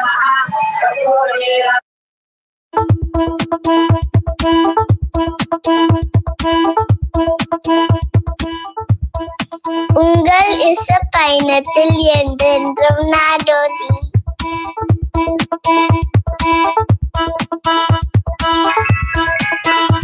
வணக்கம் நாடோடி பண்பலை நேயர்களே. காலை என்பது எப்பவுமே உற்சாகம் தரக்கூடிய பொழுதுதான். முதல் நாள் மனசு எவ்வளவு சோர்ந்திருந்தாலும் அடுத்த நாள் காலை பொழுது நம்பிக்கையை மட்டுமே கொடுக்கும். அந்த நம்பிக்கை கூட இசையும் இனிய குரலும் சேர்ந்தா அந்த நாளே இனிமையாகிடாதா? உங்க நாளை இனிமையாக்க வராங்க நம்ம ரம்யம். தினமும் காலை 8 முதல் 9 மணி வரை மறக்காம காலை தென்றல் கேளுங்க.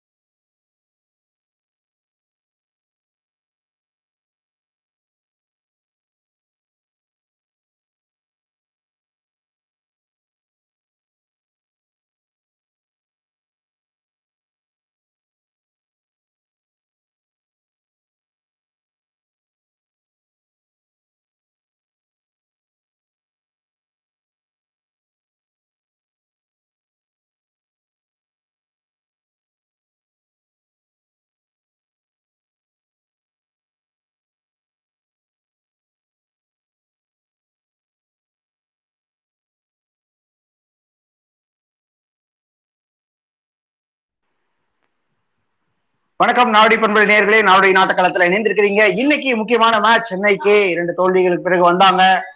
பக்கம் நல்லா அமையல, பட் ஆனா கம்பேக் கொடுத்துருக்காங்க அந்த மேட்ச்ல. நான் வர்ணனையில இணைந்த உடனே மறுபடியும் ஒரு விக்கெட் கிடைச்சிருக்கு. கிறிஸ் ஜோர்டன் அருமையா பந்து வீசியிருக்காரு அப்படின்னு தான் சொல்லணும். ஓடே ஸ்மித்தோட விக்கெட்டை முக்கியமான நேரத்துல எடுத்திருக்காங்க. தெரியும் டெப்த்ல அவர் எவ்வளவு டேஞ்சரஸா விளையாடக்கூடியவர் அப்படின்னு சொல்லி தெரியும்.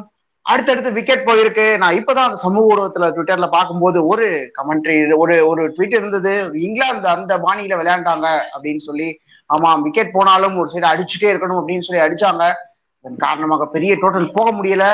பட் ஸ்டில் ஒரு 161 ரீச் பண்ணியிருக்காங்க. இன்னும் 2.5 ஓவர் இருக்கு. ஆனா எல்லா ரெக்கக்னைஸ்டு பேட்ஸ்மேனையும் இழந்திருக்காங்க. 7 விக்கெட் போயிருக்கு இது வரைக்கும்.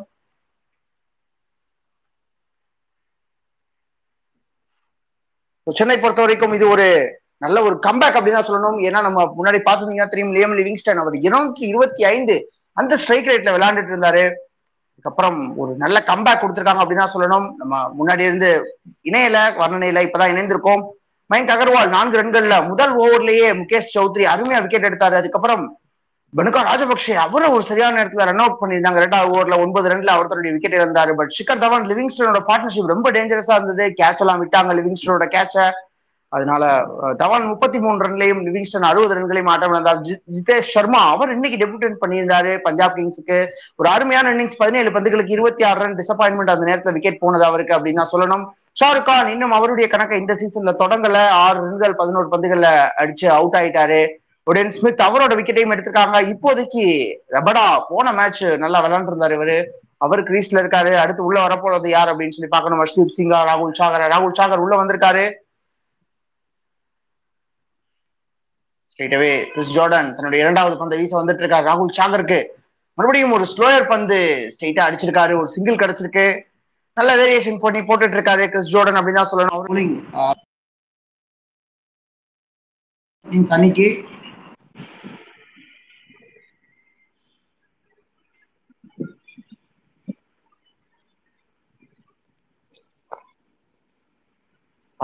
ஒரு கட்டத்துல 9.2 ஓவர்லயே 100 ரன்களை கடந்திருந்தாங்க. 200க்கு மேல டோட்டல் போகும் அப்படின்னு சொல்லி எதிர்பார்க்கப்பட்ட ஒரு டார்கெட் இருந்தது பஞ்சாப் கிங்ஸ்க்கு. பட் அடுத்தடுத்து விக்கெட்கள் போனுச்சு.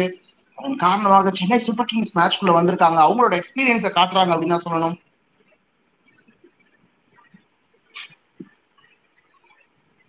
மூன்றாவது பந்து பீட் பண்ணிருக்கு பேட்ஸ்மேன், கீப்பர் கிட்ட போயிருக்கு, டாட் பால் போட்டுட்டாரு. சூப்பரா போலிங் போட்டுட்டு இருக்காரு கிறிஸ் ஜோர்டன். நம்ம பார்த்தோம் ஒரே ஒரு பெரிய தவறு கேட்ச் விட்டதான் பண்ணாங்க. அந்த தவறு நம்ம 50 ராய்டு பண்ணியிருந்தாரு. லியம் லிவிங்ஸ்டன் ஒரு 35-40 ரன்ல இருக்கும்போது அதை பண்ணாரு. அதுக்கப்புறம் ஒரு பெரிய ஸ்கோர் அடிச்சாரு. அதே மாதிரி மறுபடியும் 50 ராய்டு அந்த கேட்சை கம்ப்ளீட் பண்ணாரு. பட் அது கொஞ்சம் டிஃபரன்ஸா இருக்கும் இந்த டோட்டலுக்கு அப்படின்னு சொல்லிதான் எதிர்பார்க்கப்படுது. பட் ஆனா விக்கெட்ஸ் தான் ரொம்ப ரொம்ப முக்கியம். அதை சரியான நேரத்தில் சென்னை சூப்பர் கிங்ஸோட பவுலர்ஸ் எடுத்து கொடுத்துருக்காங்க. 4வது பந்து கிட்டதான் போயிருக்கு. ஒரு சிங்கிள்கான ஒரு சின்ன மிஸ்ஃபீல்ட் இருந்திருக்கு. 2 ரன்னுக்கான வாய்ப்பு. நார்மலா ரவீந்திர ஜடேஜா கிட்ட இருந்து இந்த மாதிரி மிஸ்ஃபீல்ட்ஸ் பார்க்க மாட்டோம் அவர் தான் நினைக்கிறேன். கொஞ்சம் செக் பண்ணிட்டு சொல்றேன். 2 ரன் ஓடி இருக்காங்க. ஆமா, ரவீந்திர ஜடேஜா தான். கொஞ்சம் டியூ ஃபேக்டர் இருக்கு அப்படின்னு சொல்லி தெரியுது. கையில இருந்து வலிக்கு இருக்கு லைட்டா.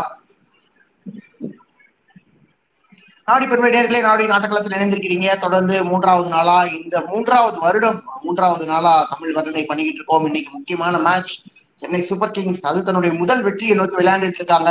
அதே நேரத்துல பஞ்சாப் கிங்ஸ் ஒரு வெற்றி ஒரு தோல்வியோட அவங்களும் உள்ள வந்திருக்காங்க.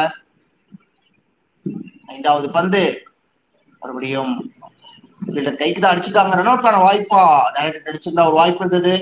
ஆனா இப்போ ஒரு எக்ஸ்ட்ரா ரன்கான வாய்ப்பு. ஒரு ரன் தான் ஓடி இருக்காங்க. கிறிஸ் ஜோர்டன் அவர் 2 விக்கெட் எடுத்திருந்தாரு இந்த மேட்ச்ல. ரொம்ப ரொம்ப முக்கியமான விக்கெட் அது. ஷாருக் கானோட விக்கெட், அதுக்கப்புறம் முடேன் ஸ்மித்தோட விக்கெட். அதனால ரொம்ப ரொம்ப குரூஷியல் சேஞ்சா இதை நம்ம சொல்லலாம். சென்னை சூப்பர் கிங்ஸ்க்கு தேஷ்பாண்டேக்கு பதிலாக கிறிஸ் ஜோர்டனை கொண்டு வந்தாங்க. ஸ்ட்ரெயிட்டாவே அவர் நல்லா டெத்தில் நல்லா போலிங் வீசக்கூடியவர் தான் அவரு. இந்த மேட்ச்லயும் அவரோட எக்கானமி ரேட் பாருங்க, 22 ரன் தான் கொடுத்திருக்காரு 3.5 ஓவருக்கு.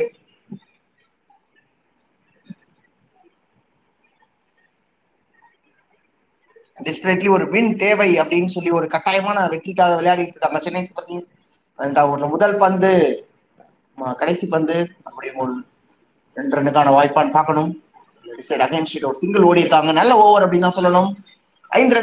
ஒரு விக்கெட்டையும் எடுத்து கொடுத்திருக்காரு கிறிஸ் ஜோர்டனோட கடைசி ஓவர். இன்னைக்கு கொஞ்சம் எக்ஸ்பென்சிவா இருந்தது முகேஷ் சௌத்ரி தான். பட் ஆனா ஒரு நல்ல விஷயம் பண்ணிருக்காங்க. முகேஷ் சௌத்ரியை ஏர்லியா 4 ஓவர் கம்ப்ளீட் பண்ண வச்சிருக்காங்க. ஃபைனலி 1 ஓவர் போட்டாரு. அந்த அளவு பெருசா சப்போர்ட் பண்ண முடியல. ரவீந்திர ஜடேஜா ஃபர்ஸ்ட் கொஞ்சம் எக்ஸ்பென்சிவா இருந்தாரு, கேட்சையும் விட்டு இருந்தாங்க ஒரு ஓவர்ல. பட் அதுக்கப்புறம் ஒரு நல்ல கம்பேக் கொடுத்திருக்காரு அப்படின்னு தான் சொல்றோம். ரவீந்திர ஜடேஜா 4 ஓவருக்கு 34 ரன்கள் கொடுத்து ஒரு முக்கியமான விக்கெட் லியம் லிவிங்ஸ்டனோட விக்கெட்டை எடுத்து கொடுத்தாரு. ஜிதேஷ் சர்மா அவர் இன்னைக்கு ஸ்ட்ரெயிட்டவே அவர் இன்னைக்கு டெபியூட்டன் கேப் ரிசீவ் பண்ணியிருந்தாரு பஞ்சாப் கிங்ஸ் அணிக்காக. நல்லா விளையாண்டார் ஒரு யங்ஸ்டர். அவருடைய சையத் முஸ்டாக் அலி டிராஃபி அந்த சீரீஸ்ல வந்து T20 ஃபார்மட்ஸ்ல பயங்கர ஸ்ட்ரைக் ரேட்டோட விளையாண்டுருக்காரு. 265 அந்த ஸ்ட்ரைக் ரேட்ல விளையாண்டுருக்காரு. பயங்கரமா ஹாட் ஹிட்டர். அது நம்ம அந்த ஷார்ட்ஸ் எல்லாம் நிறைய பார்த்தோம். 28 இயர்ஸ் யங்ஸ்டர், மகாராஷ்டிராவை சேர்ந்தவர். நல்ல ஒரு கேமியோ விளையாண்டாரு. 19 ஓவர்ல முதல் பந்து அவர் தான் போடுறாரு. அவர் தன்னுடைய கடைசி ஓவர் முடிக்கிறதுக்காக வந்திருக்காரு. முதல் பந்து டாட் பாலா தொடங்கியிருக்காரு. பேட்ஸ்மேன்ஸ் எல்லாம் ஏர்லியா விக்கெட் இழந்த காரணத்தினால இது கொஞ்சம் வசதியா இருக்கு சென்னை சூப்பர் கிங்ஸ்க்கு பினிஷ் பண்றது. நாளைக்கு மேட்ச் சன்ரைசர்ஸ் ஹைதராபாத்துக்கும் லக்னோ சூப்பர் ஜெயின்ட்ஸ்க்கும் இடையிலான match. Lucknow super giants Chennai கூட ஒரு மேட்ச் அருமையா ஜெயிச்சிருந்தாங்க. ஹைதராபாத் முதல் மேட்ச் தோத்திருந்தாங்க. கான்ட்ரவர்சியலா நடந்தது வில்லியம்ஸோட விக்கெட்ல. நாளைக்கு மேட்ச் ரொம்ப இன்ட்ரெஸ்டிங்கா இருக்கும் அப்படின்னு சொல்லி எதிர்பார்க்கலாம். 2வது பந்து அப்படியும் ஸ்லோயர் பந்து கரெக்டா கவர் திசையில அடிச்சிருக்காரு. சூப்பர் ஷாட் அப்படிதான் சொல்லணும். ராகுல் சாகர் கிட்ட இருந்து அந்த பந்தை ஏர்லியா ப்ரெடிக்ட் பண்ணியிருக்காரு. வெயிட் பண்ணாரு அந்த பந்துக்காக. கரெக்டா அந்த கவர் திசையில அடிச்சிருக்காரு.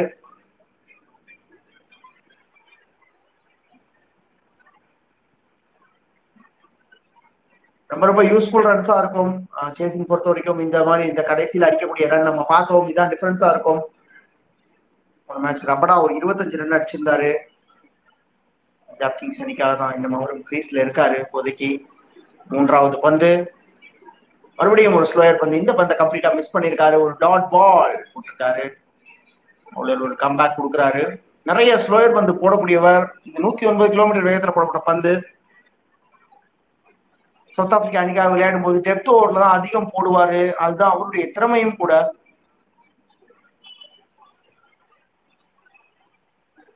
ஒரு முக்கியமான விஷயம், ஓவர்சீஸ் பிளேயர்ஸ் எல்லாருமே பவுலர்ஸா இருக்காங்க, பவுலிங் போட்டிருக்காங்க இந்த சென்னை சூப்பர் கிங்ஸ் அணியில. அதை பத்தி நான் இந்த ஓவர் முடிவுல சொல்றேன்.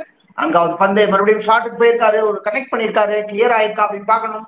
கிளியர் பண்ணிருக்காரு. அந்த ஒரு சின்ன ஒரு தவறு நடந்திருக்கு. அங்க ருத்ராஜ் கைக்வாட் அந்த கேட்சை பிடிக்கும் போது பவுண்டரிய வந்து சரியா கணிக்கல. காரணமாக 6 ரன்கள் கிடைச்சிருக்கு.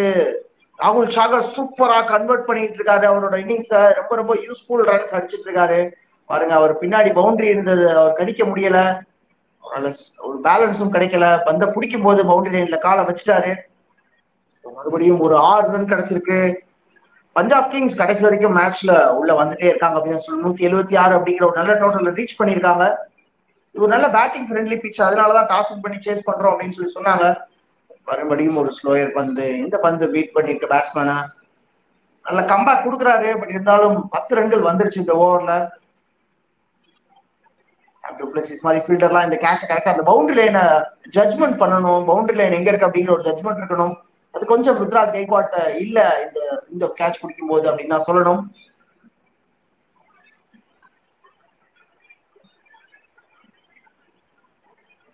டிசப்பாயின்ட்மெண்ட் இருக்கும். 19 ஓவர்ல கடைசி பந்து அவர் தான் போட போறாரு. ஸ்ட்ரைக்ல இருக்காரு. மறுபடியும் அந்த ஷாட்டுக்கு தான் போயிருக்காரு. இதுவும் கிளியர் பண்ணிருக்காரான்னு பார்க்கணும். இல்ல, இந்த முறை கேட்ச் ஆயிருக்கு. நோயின் பிராவோ அந்த கேட்ச் கரெக்டா கம்ப்ளீட் பண்ணிருக்காரு. இதுதான் பிளான் நடந்திருக்குது. வெளியே 2 பேர் ஃபீல்டர் அந்த இடத்துல வச்சிருந்திருக்காங்க. கிளியர் பந்துகள் போட்டாங்க. மறுபடியும் ஒரு விக்கெட் கிடைச்சிருக்கு. பட் இருந்தாலும் ஒரு யூஸ்ஃபுல்னா கார்டிட் கார்டுனா சொல்லணும். ராகுல் சாகர் 8 பந்துகளுக்கு 12 ரன்கள் அடிச்சிருக்காரு. 19 ஓவர் முடிவுல 176 ரன்களுக்கு 8 விக்கெட் போயிருக்கு.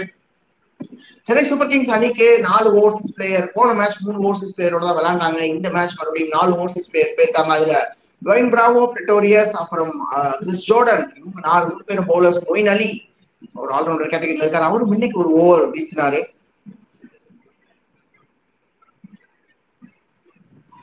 நாடோடி பண்பலை நேரிலே நாடோடி நாட்டகலத்தில் இணைந்திருக்கிறீங்க. நான் உங்க ராமச்சந்திரன் தமிழ் வர்ணனையில உங்களோட இணைந்திருக்கிறேன். நீங்களும் தமிழ் வர்ணனை பண்ணணும் அப்படின்னு சொல்லி ஆசைப்பட்டீங்க அப்படின்னா உங்களுக்கான ஒரு வாய்ப்பையும் நாடோடி பண்பலை ஏற்படுத்தி கொடுக்குது. என்னால எல்லா நாளும் வர்ணனை பண்ண முடியாது. சனி ஞாயிறு அது மாதிரி பண்ண முடியும். இல்ல ஏதாவது ஒரு நாள் 1 மணி நேரம் என்னால பண்ண முடியும் அப்படின்னு நீங்க நினைச்சா கூட நீங்களும் நாடோடி பண்பலையோட இணைந்து தமிழ் வர்ணனையில எங்களோட இணைந்து வர்ணனை பண்ணலாம் அப்படிங்கறத தெரிவித்துக் கொள்கிறேன். நீங்க செய்ய வேண்டியது nadodi.com அப்படிங்கிற மின்னஞ்சல் முகவரிக்கு மின்னஞ்சல் அனுப்புங்க. அப்படி இல்லைன்னா நாடோடி ட்விட்டர் பக்கத்துல அவங்களோட டிஎம்க்கு ட்வீட் பண்ணுங்க. அவங்க டிஎம்க்கு மெசேஜ் அனுப்புங்க. நாங்க உங்களை தொடர்பு கொள்றோம். உங்களுக்கு இயன்ற நேரத்துல வர்ணனையில இணைந்து உங்களோட ஆசையை நிறைவேற்றிக் கொள்ளுங்கள் அப்படின்னு சொல்லி உங்களுக்கான வாய்ப்பை நாங்க தெரிவித்துக் கொள்கிறோம்.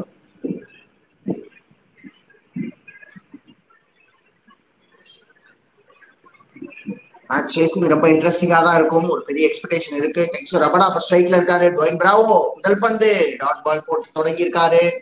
Outside off stump wide லைன்ல போடப்பட்ட பந்து. 136 கிலோமீட்டர் வேகத்துல போடப்பட்ட பந்து. நிறைய ஸ்லோயர் பந்துகள் தான் போடுவாரு. கொஞ்சம் வேகமா போட்டிருக்காரு. பிராவோ அந்த கேட்சை கம்ப்ளீட் பண்ணாரு. ஹினவர் மிஸ். இந்த மாதிரி கேட்சஸ் அவர் அதிகமா எப்பவுமே மிஸ் பண்ண மாட்டாரு. அந்த மாதிரி ஒரு ஃபீல்டர் அவர். Bravo disappointment. 2வது பந்து ரபடாக்கு தான் போடுறாரு. மறுபடியும் ஸ்லோயர் பந்து லெக் சைட்ல திருப்பி அடிச்சிருக்காரு. ஒரு 2 ரன் ஓடுறதுக்காக பாக்குறாங்க. கம்ஃபர்டபுளா ஓடி இருக்காங்க. 2 ரன் ஃபீல்டர்ஸ் எல்லாம் கொஞ்சம் வெளியே இருக்காங்க. சிவம் டூபே தான் அந்த இடத்துல இருந்தார் ஃபீல்டர். 78 ரன்கள் வந்திருக்குது 19.2 ஓவர்ல. பெரிய ஸ்கோரா தான் தெரியும். ஆனா மேட்ச முதல்ல இருந்து பாத்துட்டீங்கன்னா தெரியும், பஞ்சாப் கிங்ஸ் ஒரு சிறப்பான தொடக்கத்துல இருந்தாங்க. ஓவர் முடிவுல ஸ்கோர் அவங்க கொஞ்சம் டிசப்பாயின்மெண்டா தான் ஃபீல் பண்ணுவாங்க. இத சொரபடா 11 பந்துகளுக்கு 11 ரன்னோட விளையாண்டுட்டு இருக்காரு. இன்னும் 3 பந்துகள் இருக்கு.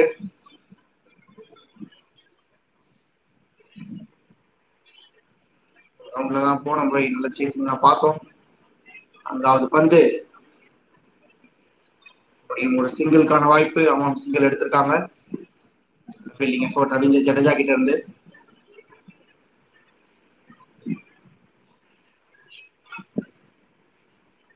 சௌத்ரியோட இதை பாக்குறோம். அவரோட லைன் கொஞ்சம் ப்ரிடிக்ட் பண்ணிட்டாரு. இந்த பவர் பிளேல மூணாவது ஓவர் கொடுத்தது சரியா தவறா அப்படின்னு சொல்லி ஒரு பெரிய டிபேட்டே நடந்தது. பட் அதுதான் 26 ரனுக்கு போச்சு அந்த ஓவர். அதுக்கப்புறம் 4வது ஓவரும் வந்து அவர் கம்ப்ளீட் பண்ணாரு. ஒரு யங்ஸ்டர் டூ இயர்லி அவரோட கரியர்ல, அதனால இது நம்ம கொஞ்சம் ரெக்கக்னைஸ் பண்ணணும், அவருக்கான அங்கீகாரத்தை கொடுக்கணும், கொஞ்சம் டைம் எடுத்துக்குவாரு. இப்படி இருந்த பிளேயர்ஸ் நிறைய பேர் கம்பேக் கொடுத்துருக்காங்க. இந்த மாதிரி இவரும் ஒரு கம்பேக் கொடுப்பாரு அப்படின்னு சொல்லி எதிர்பார்க்கலாம். முதல் ஓவர்ல ஒரு முக்கியமான விக்கெட், மயங்க் அகர்வால் எவ்வளவு டேஞ்சரஸ் பிளேயர்னு தெரியும் பவர் பிளேல, அவரோட விக்கெட் எடுத்தாங்க.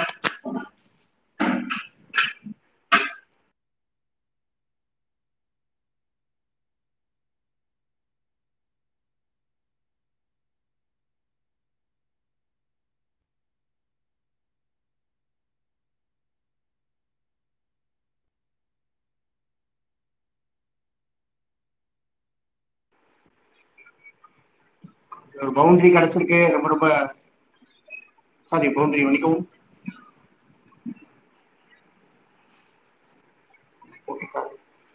மறுபடியும் ஒரு ஸ்லோயர் பந்து ஏர்ல போயிருக்கு, ஆனா அந்த நோமேன்ஸ் லேண்ட்ல விழுந்திருக்கு. ஒரு சிங்கிள் கிடைச்சிருக்கு.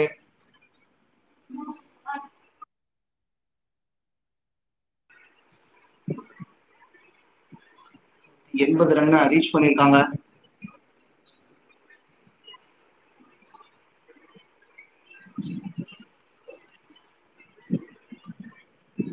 ஒரு பந்து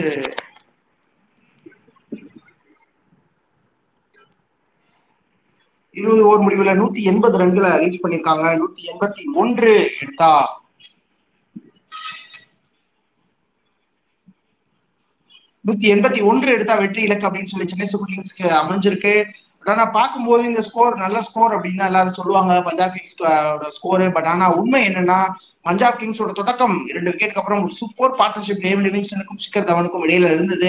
அதுக்கப்புறம் அவங்களால பெரிய ஸ்கோரா கன்வெர்ட் பண்ணுவாங்கன்னு நினைக்கும் போது அடுத்தடுத்து வரிசையா விக்கெட் போச்சு.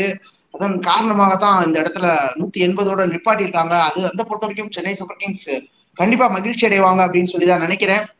மயங்க் அகர்வால் அவர் தன்னோட விக்கெட்டை 4 ரன்ல இழந்தாரு முதல் 2வது பந்திலேயே. அதுக்கப்புறம் மனுக்கா ராஜபக்ஷே 14 ரன்ல டீம் பஞ்சாப் கிங்ஸோட ஸ்கோர் 14 இருக்கும்போது 2வது விக்கெட் விழுந்தது. சிக்கர் தவான் அந்த லியம் லிவிங்ஸ்டன் பார்ட்னர்ஷிப் வந்து பிரேக் பண்ணியிருக்காங்க. அது வந்து 109 3வது விக்கெட், 115 4வது விக்கெட். அப்புறம் ஜிதேஷ் சர்மா அவர் 146 ரன் டீம் ஸ்கோர் இருக்கும்போது விக்கெட் போச்சு. ஷாருக்கான், உடே ஸ்மித், ராகுல் சாகர் இவங்களோட விக்கெட் அடுத்தடுத்து போச்சு. பெருசா அவங்களால கான்ட்ரிபியூட் பண்ண முடியல.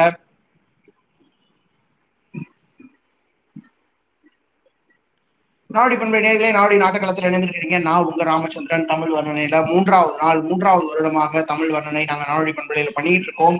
நாடி பண்பலை நேயர்களுக்கும் ட்விட்டர் நண்பர்களுக்கும் ஒரு வாய்ப்பு ஏற்படும்.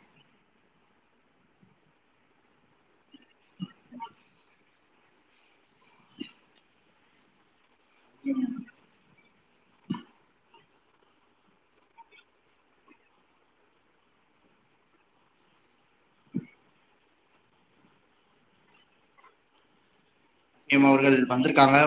அவங்க ரம்யம்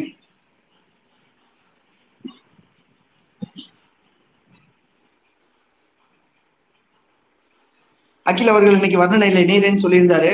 அவர் முடிச்சிருந்தாருன்னா வருவாரு, பொறுத்து வந்து பார்ப்போம்.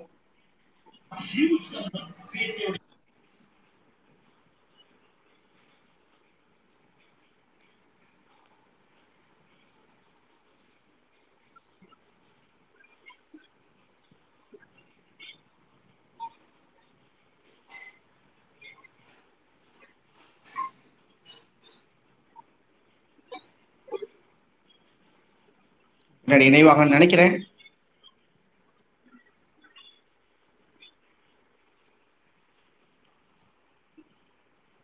இந்த மேட்சை பத்தி, இந்த மேட்ச்ல என்ன நடந்தது, எப்படி நடந்தது அப்படிங்கிறத கொஞ்சம் நான் ஒரு ஹைலைட்டா சொல்லிடுறேன்.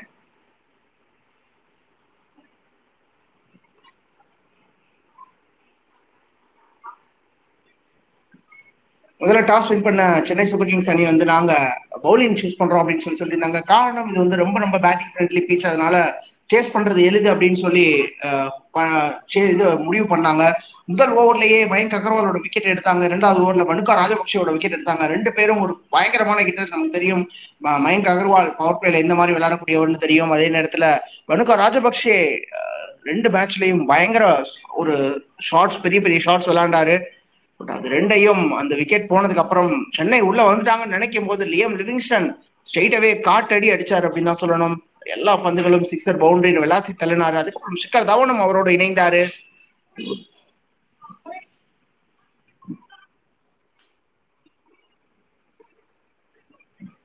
ஆனா அதுக்கப்புறம் அது சரியான நேரத்துல ஒரு கேட்சையும் விட்டாங்க. அம்பத்தி ராயுடு லியம் லிவிங்ஸ்டனோட கேட்சை விட்டாரு. அது ஒரு பெரிய மேட்ச டர்ன் பண்ணுமா அப்படின்னு சொல்லி எதிர்பார்த்துட்டு இருந்தாங்க. இருந்தாலும் மறுபடியும் ஒரு 60 ரன்ல அவரோட விக்கெட்டை எடுத்தாங்க.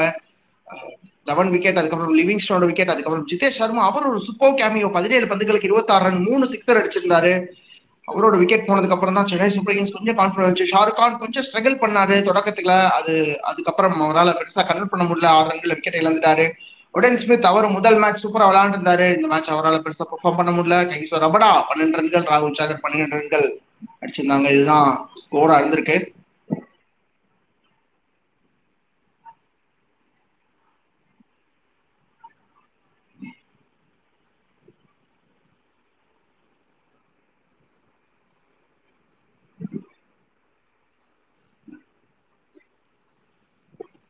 இதை எப்படி சேஸ் பண்ண போறாங்க சென்னை சூப்பர் கிங்ஸ் அப்படிங்கறதா நம்ம பார்க்கணும். சென்னை சூப்பர் கிங்ஸோட பேட்டிங் லைனை பத்தி சொல்லியிருக்கோம். பெரிய சேஞ்சஸ் எல்லாம் பண்ணல பேட்டிங் லைனப்ல. ருத்ராஜ் கைக்வாட் அவர் தான் போன சீசனோட ஆரஞ்சு கேப் ஹோல்டர். இந்த சீசன்ல முதல் 2 மேட்சும் அவருக்கு சரியா அமையல, சரியான தொடக்கமா அமையல. அவருக்கு ஒரு கம்பேக் இருக்குமா அப்படின்னு சொல்லி பார்க்கணும். ராபின் உத்தப்பா சூப்பர் ஒரு பிரைம் ஃபார்ம்ல தான் இருக்காரு. போன சீசனோட பிளே ஆஃப்ல விளையாண்டாரு, நல்லா ஸ்கோர் பண்ணி ஜெயிக்கிறதுக்கு முக்கியமான காரணமா இருந்தாரு. அதே மாதிரி இந்த சீசன்லயும் முதல் 2 மேட்ச்லயும் இவர் நல்லா தான் விளையாண்டுருக்காரு. மொயின் அலி அவருடைய பேட்டிங்காக தான் மெயினா வச்சிருக்காங்க. ஸோ அவரும் ஒரு பிரைமா இருப்பார். அம்பத்தி ராயுடு இன்னும் இந்த சீசன்ல வரல. ரவீந்திர ஜடேஜா சமீபத்துல சிறப்பா பேட்டிங் பண்ணிட்டு இருக்காரு. MS தோனியும் சூப்பர் ஃபார்ம்ல இருக்காரு. சிவம் டூபே, டுவைன் பிராவோ அப்படின்னு சொல்லி ஒரு இன்டெப்த் இருக்கு பேட்டிங் லைனா. அதனால இந்த சேசிங் நல்லா இருக்கும் அப்படின்னு சொல்லி நினைக்கிறோம். பொறுத்திருந்து பார்ப்போம்.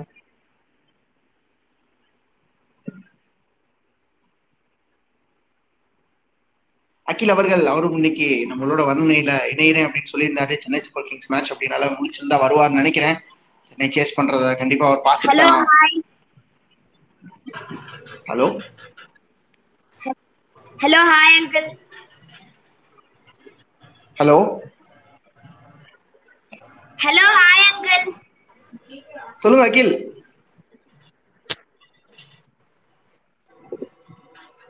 மேட்ச் ரொம்ப பரபரப்பா போயிட்டு இருக்காங்க.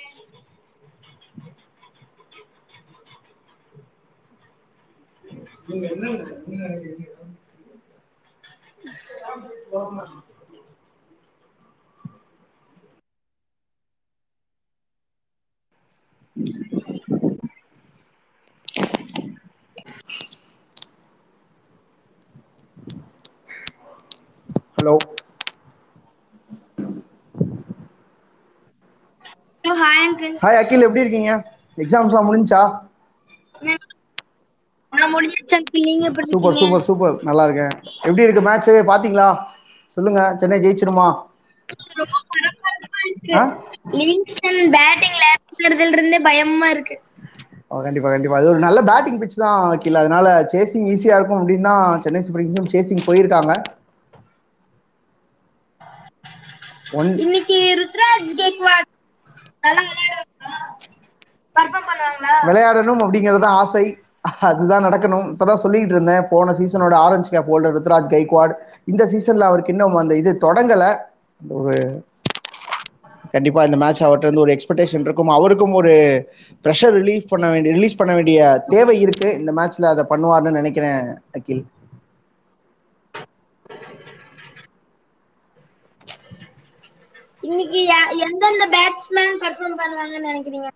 என்னோட கணிப்பு ராபின் உத்தப்பா, ருத்ராஜ் கைக்வாடும் ஒரு நல்ல தொடக்கம் தருவாங்க அப்படின்னு நினைக்கிறேன். மொயின் அலியும் இன்னைக்கு ஒரு ஃபார்முக்கு வருவாரு. மொயின் அலி இல்லைன்னா அம்பத்தி ராயுடு ரெண்டு பேர்ல ஒரு பெரிய டெப்த் வரைக்கும் போக தேவை இருக்காதுன்னு நினைக்கிறேன். இன்னைக்கு தோனியோட வின்னிங் மொமெண்ட்ஸ் எல்லாம் தேவைப்படாது, இவங்களே ஜெயிச்சு கொடுப்பாங்க அப்படின்னு சொல்லி நினைக்கிறேன். அப்படி நடந்ததுன்னா சென்னை சூப்பர் கிங்ஸ்க்கு ஒரு நல்ல விஷயமா இருக்கு. ஏன்னா பவுலிங் தான் கொஞ்சம் பிரச்சனையா இருந்தது போன மேட்ச்ல. இந்த மேட்ச்ல அதை கொஞ்சம் சரி பண்ணியிருக்காங்க. ஒரு பவுலர் ஷார்ட் இருக்கு, தீபக் சாகர் வந்துட்டாரு அப்படின்னா அதுவும் சரியா போயிடும் அப்படின்னு சொல்லி தான் எதிர்பார்ப்பாங்க. அந்த ஒரு பிரச்சனை. ஏன்னா இந்த முகேஷ் சௌத்ரி அவருக்கு கொஞ்சம் சப்போர்ட் பண்ணணும். யங்ஸ்டர் இப்பதான் வந்திருக்காரு.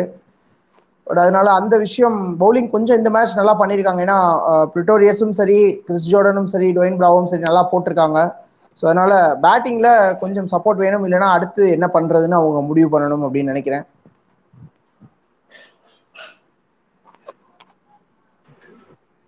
Okay uncle, ஒருவேளை தீபக் பிளேயிங் உள்ள வந்தா யார் வெளியில போவாங்க uncle? இப்போதைக்கு அது கஷ்டமான கேள்வியே கிடையாது. இப்போதைக்கு முகேஷ் சௌத்ரி தான் வெளியே போகணும், அதுதான் நடக்கும். தீபக் சாகர் உள்ள வந்தாருன்னா, ஏன்னா அவர் தான் ரீப்ளேஸ் பண்ணியிருக்காரு இப்போ தீபக் சாகரை. வேற எதுவும் ஏன்னா மற்ற எல்லாரும் நல்லா போட்டுட்டு இருக்காங்க. இப்போ ஒரே ஒரு கேள்வி, கிறிஸ்டியோட நல்லா போடுறாரு அப்படிங்கிறனால ஆடமில் அவர் வந்து மறுபடியும் ஃபிட் ஆயிட்டாருன்னா அவர் உள்ள வர்றது கொஞ்சம் டவுட்டு தான். ஏன்னா இந்த இதில் ஏன்னா இவர் நல்லா போட்டார் கிறிஸ் ஜார்டன் அப்படின்னா இவரோட பேட்டிங் எபிலிட்டியும் கொஞ்சம் நல்லா விளையாடக்கூடியவர். அதனால அந்த மாற்றம் அந்த சேஞ்ச் வந்து எடுப்பாங்களா அப்படின்னு சொல்லி யோசிக்கணும். பட் ஆனால் தீபக் சாகர் வந்தாருன்னா ஸ்ட்ரைட்டாகவே இந்த fourth bowling option, Indian bowling option Chris Jordan இது முகேஷ் சௌத்ரியை தான் ரீப்ளேஸ் பண்ணுவாங்க. Okay uncle, super super. கண்டிப்பா அகில் இன்னைக்கு மேட்ச் கண்டிப்பா ஜெயிக்கிறோம். என்ஜாய் பண்ணுங்க நல்லா மேட்ச் பார்த்து. Okay uncle. நாடோடி பெண்புலி நேயர்களே, நாடோடி நாட்டக்களத்துல இணைந்திருந்தீங்க.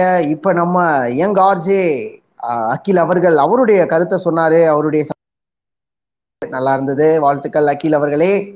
இன்னைக்கு சேசிங் ரொம்ப ரொம்ப முக்கியமா இருக்கும் அப்படின்னு சொல்லி தான் சொன்னேன். ஏன்னா சென்னை சூப்பர் கிங்ஸ் பொறுத்த வரைக்கும் ஒரு வின் கிடைச்சாதான் அந்த டேபிளில் ஸ்டார்ட் பண்ண பாயிண்ட் டேபிளில் ஸ்டார்ட் பண்ணாதான் அவங்களுக்கு ஒரு கான்ஃபிடன்ஸ் கிடைக்கும்.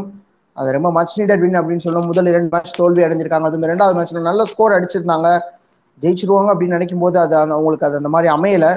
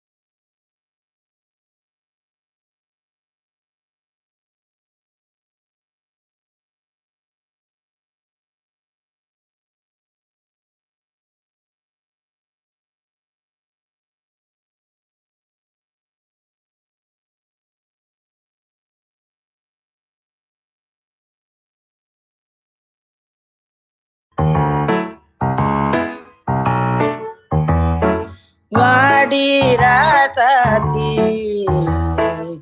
புதுசா பழசா ரவுசா போவோம் வாடி வாழாட்டி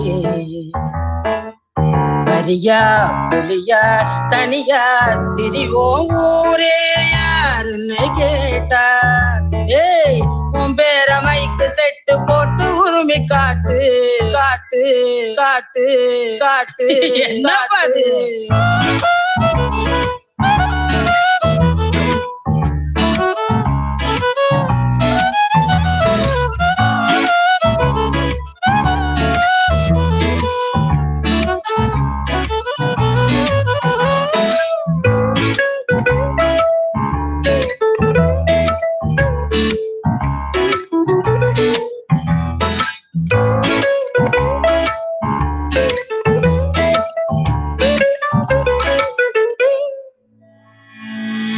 தங்கமுன்ன ஊரு ஒன்ன மேல தூக்கி வைக்கும், திண்டுக்கல்லு கூட்டு ரெண்டு மாட்டி பூட்டி வைக்கும். விட்டு வாடி ராஜாச்சி ஒன்னறியே காப்பாச்சி, ராஜாச்சி ராஜாச்சி ராஜாச்சி வாடி இவாடி அடவாடி ராஜாச்சி வாடி ராஜாச்சி. உசா போவாடி வாலாட்டி புலியா புலியா புலியா திரிவோ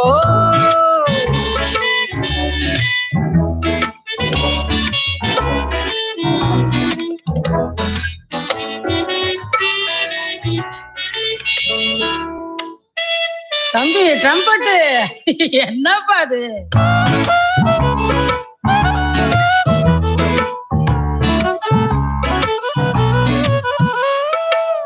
பொட்ட புள்ள போக உலக பாத போட்டு வைக்கும், முட்டு சந்து பார்த்து அந்த ரோடு போய் நிற்கும். படகாட்டும் ஏமாத்தி கலங்காத ராஜாத்தி,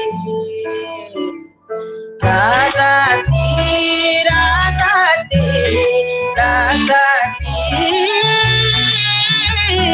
வாடி ஏவாடி அடவாடி ராஜாத்தி வாடி ராஜாத்தி.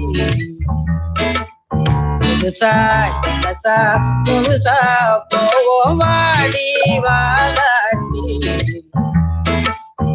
தனியா தனியா தனியா திரியோ அடடே.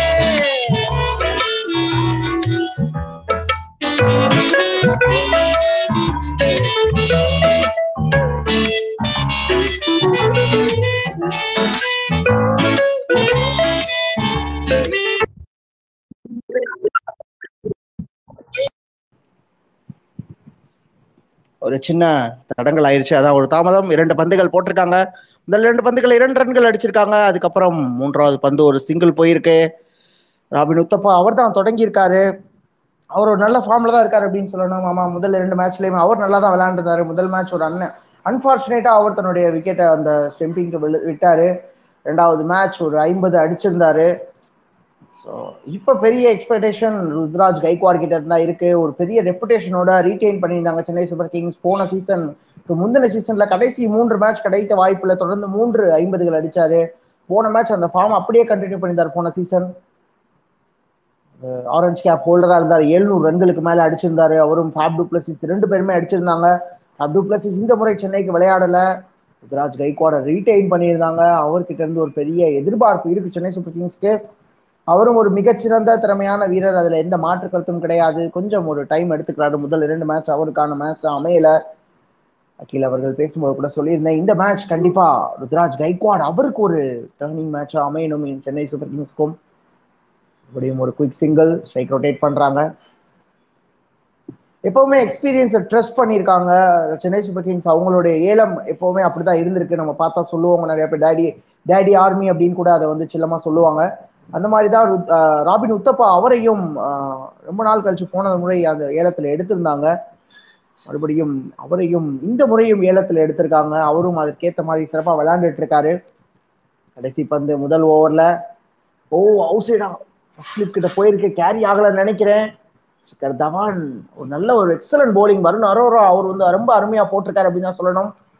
Outside edge first slip வச்சு தான் ஃபர்ஸ்ட் ஸ்லிப் வச்சு தான் அட்டாக் பண்ணியிருக்காங்க. கை கிட்ட போச்சு, கொஞ்சம் கேரி ஆகல. ருத்ராஜ் கைக்வாடுக்கு ஒரு நல்ல ஒரு ஆப்பர்ச்சுனிட்டி அப்படின்னு தான் சொல்லணும். லக் இருந்திருக்கு. அதை கண்டிப்பா அவர் வந்து அதை கொஞ்சம் பெருசா மாத்தணும் அப்படின்னு சொல்லி நினைப்பாரு. நாடி பொன்மேடையர்களே, நாடி நாட்டக்களத்தில் இணைந்திருக்கிறீங்க. மேட்ச்ல இப்ப லேட்டா இணைந்த நேயர்களுக்காக மறுபடியும் ஒரு தடவை நினைவுபடுத்திக்கிறேன். பஞ்சாப் கிங்ஸ் அவங்கள வந்து பேட்டிங் பண்ண சொல்லி Chennai super kings toss win பண்ணி சொன்னாங்க. பஞ்சாப் கிங்ஸ் நல்ல தொடக்கம் அமையல. 2 விக்கெட் அடுத்தடுத்து போச்சு. அதுக்கப்புறம் லிவிங்ஸ்டன் ஷிக்கர் தவன் அவங்களோட பார்ட்னர்ஷிப்ல நல்ல தொடக்கம் அமைஞ்சது.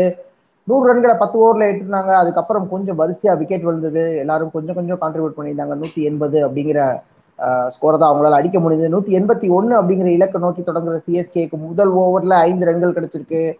பஞ்சாப் கிங்ஸ் நல்ல ஒரு தொடக்கமான முதல் ஓவரை வருண் அரோரா போட்டிருக்காரு.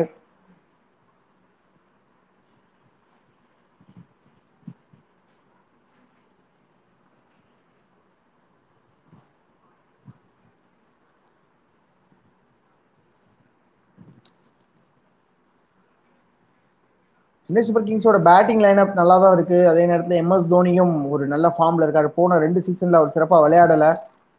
கிஷோர் ரபடா வந்திருக்காரு. முதல் பந்தே நல்ல ஒரு பவுன்சர், அதுவும் அவருடைய உடம்புக்கு நேரா வந்திருக்கு. அவுட் சைடேஜை பீட் பண்ணிருக்கு. கிஷோர் ரபடா ஒரு பெரிய விக்கெட் டேக்கிங் பவுலர், சவுத் ஆப்பிரிக்காவை சேர்ந்தவர். ஒரு முதல் பந்தோட தொடங்கி இருக்காரு. அவர் கொஞ்சம் ஸ்ட்ரகிள் பண்ணியிருக்காரு அந்த பந்தை கணிக்கிறதுல. விடணும்னு முடிவு பண்ணியிருந்தாரு. கொஞ்சம் தாமதமாக தான் டிசிஷன் எடுத்து விட்டுருக்காரு. நல்ல வேலை. 2வது பந்து கால் திசையில போடப்பட்ட பந்து, ஆனா அதை கரெக்டா கெயிட் பண்ண முடியல. பீட் பண்ணிருக்கு பேட்ஸ்மேனை. 2 dot ball, back to back dot ball. கொஞ்சம் ப்ரெஷர் பில்ட் பண்றாங்க பவுலிங் டீம். அதே நேரத்தில் ப்ரெஷர் ஃபீல் பண்றாங்கன்னு தான் சொல்லணும் ராபிட் உத்தப்பா. அதனாலதான் இந்த மாதிரி பந்துகள்லாம் கரெக்டா அடிக்கக்கூடிய பந்து. கால் திசையில ஏஷியன் பிளேயர்ஸே நமக்கு தெரியும் கால் திசையில போடப்படுற பந்து மிக சரியா அடிப்பாங்க. அதையே அவர் மிஸ் பண்ணியிருக்காரு.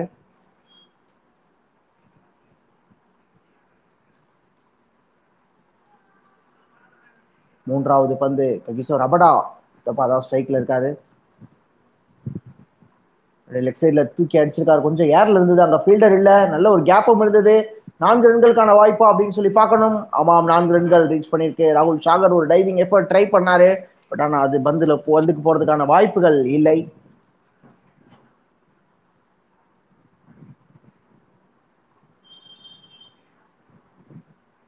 நல்ல பவுண்டரி, கொஞ்சம் கான்ஃபிடன்ட் கிடைக்கும். ஃபீல் பிளேஸ்மெண்ட் பார்த்து தான் விளையாண்டுருக்காரு. கால் தசையில போடப்பட்ட பந்து மறுபடியும் அதை கரெக்டாக கேப்டலைஸ் பண்ணி அடிச்சிருக்காரு அந்த பவுண்டரியை. அது ராகுல் சாகர் இல்லை, நான் ராகுல் சாகர்னு சொல்லிட்டேன். Diving effort. 4வது பந்து மறுபடியும் லெக் சைடில் திருப்பி அடிச்சிருக்காரு. ஒரு சிங்கிள் தான் கிடைக்கும் இந்த முறை. ஸ்ட்ரைக் ரொட்டேட் பண்ணி யுவராஜ் கைக்வாடுக்கு ஸ்ட்ரைக் கொடுக்குறாரு.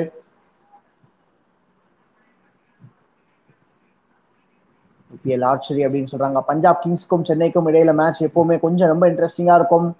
இந்த பேரும் பெரிய பெரிய ஸ்கோர் அடிப்பாங்க. பத்ரிநாத் அவர்கள் 2010 ஒரு 53 ரன் அடிச்சிருக்காரு 36 பந்துகள்ல. சூப்பர் வேல்யூபிள் பேட்ஸ்மேனா இருந்திருக்காரு பத்ரிநாத் அவர். இப்போ வர்ணனையில இருக்காரு, அதனாலதான் அதை குறிப்பிட்டு காட்டுறாங்க. 5வது பந்து ஒரு நல்ல ஷாட்டுக்கு போயிருக்காரு. பட் ஆனா ஃபீல்டர் கைக்கு தான் போயிருக்கு. கண்டிப்பா இந்த ஷாட் ஒரு கான்ஃபிடன்ட் கொடுக்கும். பேட்ல மிடில் பட்டாலே இன்கேஸ் அது பெரிய ரன்ஸ் எதுவும் டாட் பால் தான். பட் இருந்தாலும் பேட்ல மிடில் படும்போது ஒரு பெரிய கான்ஃபிடன்ட் கிடைக்கும். ஐபிஎல்லோட ஸ்ட்ரைக் ரேட் பாக்குறீங்க, யுவராஜ் கைக்வாட் 1 முதல் 10 பந்துகள்ல 87 தான் இருக்கும். 11லேருந்து 20 பந்துகள்ல 136, 20 பந்துகளுக்கு மேல 160 அப்படின்னு சொல்லி அந்த கியரை பொறுமையா சேஞ்ச் பண்ணக்கூடிய பேட்ஸ்மேன். அதனாலதான் இவர் ரொம்ப சக்சஸ்ஃபுல்லா இருந்திருக்காரு அப்படின்னு சொல்லி சொல்லணும். ஏர்லியரா ஸ்ட்ரைக் அடிக்கிறவங்களோட இவர் நல்ல சக்சஸ்ஃபுல் பிளேயரா இருந்திருக்கார். போன சீசன் ஆரம்பிச்சிட்டா ஹோல்டர் மறுபடியும் ஒரு அவுட் சைட் ஏஜ் ஃபாஸ்ட் ஸ்லீப்ல கேட்ச் போயிருக்கு. ருத்ராஜ் கைக்வாடுக்கு மறுபடியும் ஒரு ஃபெயிலியர் அப்படின்னு தான் சொல்லணும். போன ஓவர்லேயே இந்த மாதிரி ஒரு பந்து அவுட் சைட் ஏஜ் போச்சு. அது கொஞ்சம் கேரி ஆகல சிக்கர் தவனுக்கு. பட் இந்த ஓவர்ல அது கேரி ஆயிடுச்சு. ரொம்ப ரொம்ப குரூஷியலான விக்கெட் அப்படின்னு தான் சொல்லணும். ருத்ராஜ் கைக்வாடுக்கு ஒரு மீண்டும் ஒரு ஃபெயிலியர். தொடர்ந்து 3 மேட்சா அவருக்கு ஃபெயிலியர் ஆயிருக்கு. பாருங்க, இந்த பந்தை ரொம்ப ஸ்ட்ரைட்டா ஆடணும்னு நினைச்சாரு. கொஞ்சம் பந்து வெளியே போச்சு. அதனாலதான் ஃபர்ஸ்ட் லீப் வச்சு போட்டுட்டு இருக்காங்க. பிளான் அதான் இருந்திருக்கு. கிஷோர் ரபடா ஒரு ஸ்ட்ரைட்டாவே பவர் பிளேல விக்கெட் எடுத்திருக்காரு. ஒரு பெரிய விக்கெட் வேற இது. ஒயினலி உள்ள வந்திருக்காரு. ருத்ராஜ் கைக்வாட் 4 பந்துகள்ல 1 ரன் அடிச்சு தன்னோட விக்கெட் இழந்திருக்காரு. சென்னை சூப்பர் கிங்ஸ் ரசிகர்களுக்கு இது கொஞ்சம் ஏமாற்றமா தான் இருக்கும்.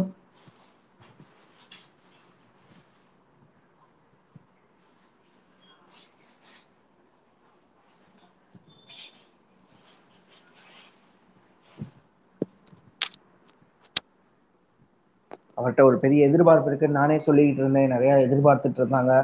ரீட்டைன் பண்ண பிளேயர்ஸ் நிறைய பேர் இந்த முறை அதிக இடத்துல விலைக்கு போனவங்க. ரீட்டைன் பண்ண பிளேயர்ஸ்லாம் முதலையே நல்ல ஒரு பர்ஃபார்மன்ஸ் எல்லா அணிக்கும் பண்றதை பார்த்தோம். அந்த ப்ரெஷர் ருத்ராஜ் கைக்வாடுக்கு கொஞ்சம் இருந்தது. முதல் 2 மேட்ச் சரியா விளையாடல. இந்த மேட்ச் அவருக்கு ஒரு கம்பேக்கா இருக்கும் அப்படின்னு சொல்லி எதிர்பார்க்கப்பட்டது. ஆனா மறுபடியும் ஒரு ஃபெயிலியர் ஆயிருக்கு. ரொம்ப ரொம்ப குஷிலா இருக்கும். இப்போ ஸ்ட்ரைக்ல இருக்காரு. இந்த பந்தை லெக் சைட்ல திருப்பி அடிச்சிருக்காரு. அங்கே ஒரு கேப் இருந்திருக்கு. 4 ரன்கள். கால் திசையில் போடப்பட்ட பந்து. வருண் அரோரோ தன்னுடைய 2வது ஓவரை வீச வராரு. முதல் ஓவர் ரொம்ப ரொம்ப அருமையாக போட்டிருந்தாரு. வெறும் 5 ரன்கள் தான் கொடுத்திருந்தாரு. சரிக்கவே ராபின் உத்தப்பா அவர் கியரை சேஞ்ச் பண்ண பார்க்குறாரு. ஏன்னா இது பவர் பிளே, இதை யூஸ் பண்ணணும். 181 அப்படிங்கிறது ஒரு குறைந்த ஸ்கோர் கிடையாது, நல்ல ஸ்கோர் தான். அதை சேஸ் பண்ணுற இடத்துல இருக்காங்க. அதனால் பவர் பிளேயை முடிந்த அளவு யூஸ் பண்ணிக்கணும். பவர் பிளேல தான் பஞ்சாப் கிங்ஸ் 72 ரன்கள் அடிச்சிருந்தாங்க. இந்த சீசனில் பவர் பிளேயில் அதிக ரன் அடிச்சது சென்னை சூப்பர் கிங்ஸ் தான். 73 ரன்கள் போன மேட்ச்சில் அடிச்சிருந்தாங்க. ராபின் உத்தப்பா ஸ்ட்ரைக்கில் இருக்காரு. அதாவது பந்து இறங்கி வந்து அடிச்சிருக்காரு. டாப் ஏஜ் ஆயிருக்கு. கேட்சுக்கு போறாங்க. கம்ஃபர்டபுளா புடிச்சிட்டாரு மயங்க் அகர்வால். மறுபடியும் ஒரு விக்கெட். ராபின் உத்தப்பாவோட விக்கெட்டை வருணாரா எடுத்திருக்காரு. அந்த வாக்கிங் ஷாட் அடிப்பாரு, அவரோட ஃபேவரட் ஷாட். அதை இறங்கி வந்து அடிச்சாரு. கொஞ்சம் பந்துல அந்த வேகம் இல்லை. அது டாப் ஏஜ் ஆச்சு. கம்ஃபர்டபுளா மயங்க் அகர்வால் புடிச்சிட்டாரு. 2 பேக் டு பேக் விக்கெட் விழுந்திருக்கு. 3 பந்துகள் இடைவேளைக்குள்ள இந்த விக்கெட் விழுந்திருக்கு. அதனால ஒரு பெரிய செட் பேக் சென்னை சூப்பர் கிங்ஸ்க்கு அப்படின்னு சொல்லி தான் சொல்லணும். கிராஸ் த லைன் ஆடப்பட்ட ட்ரை பண்ணாரு, அதுதான் தவறு. இந்த சைடு கொஞ்சம் ஃபீல்டு எம்டி பண்ணியிருந்தாங்க, பிளானாக இருந்திருக்காது. அந்த அக்ராஸை விளையாட வைக்கணும் அப்படின்னு சொல்லி தூண்டியிருக்காங்க அப்படின்னு தான் சொல்லணும். சக்ஸஸ்ஃபுல்லாக அமைஞ்சிருக்கு அவங்களுக்கு. 50 ராய்டு இப்போ உள்ளே வராரு. அவரும் ஒரு நல்ல ஃபார்மில் இல்லை இப்போதைக்கு. பட் இருந்தாலும் இந்த மேட்ச் அவர் ஃபார்மில் வருவாரா அப்படின்னு சொல்லி பார்க்கணும். நிறைய கிரிக்கெட்ஸ் விளையாடலை, அதுதான் உண்மை. டொமஸ்டிக் சர்க்கியூட்லேயும் அவர் விளையாடுறது இல்லை. சென்னை சூப்பர் கிங்ஸ்க்கு ஒரு ப்ரெஷர் கிரியேட் ஆகுது.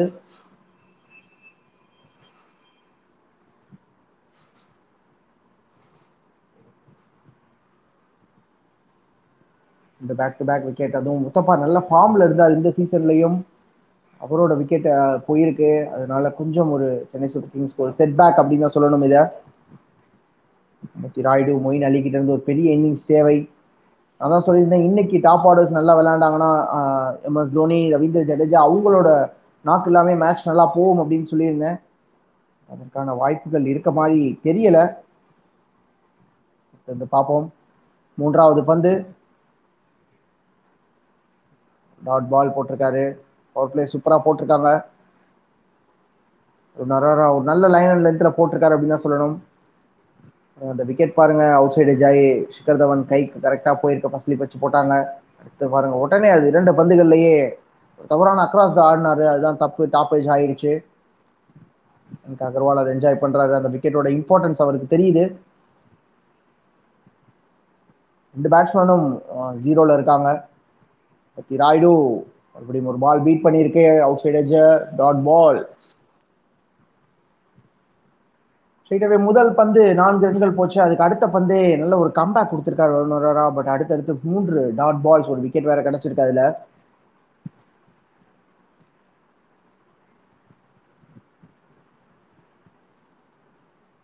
பஞ்சாப் கிங்ஸ் பவுலிங் கொஞ்சம் வீக்காக இருந்தாங்க. பட் ஆனால் அதை தாண்டி இன்னைக்கு நல்ல தொடக்கத்தை கொடுத்துருக்காங்க அப்படின்னு தான் சொல்லணும். ருடன் ஸ்மித்தோட ஓவர்லாம் எக்ஸ்பென்சிவாக இருந்தது. அவர் இன்னும் அட்டாக் வரல. அவர் எப்போ கொண்டு வருவாங்கன்னு சொல்லி பொறுத்து வந்து பார்க்கணும். நல்ல கேரியர் IPL 50 ராய்டுக்கு. முக்கியமான சீசன் இந்த சீசனும். மறுபடியும் அவுட் சைட் ஏஜை பீட் பண்ணியிருக்கு. டாட் பால் சூப்பராக போட்டுட்டு இருக்காரு.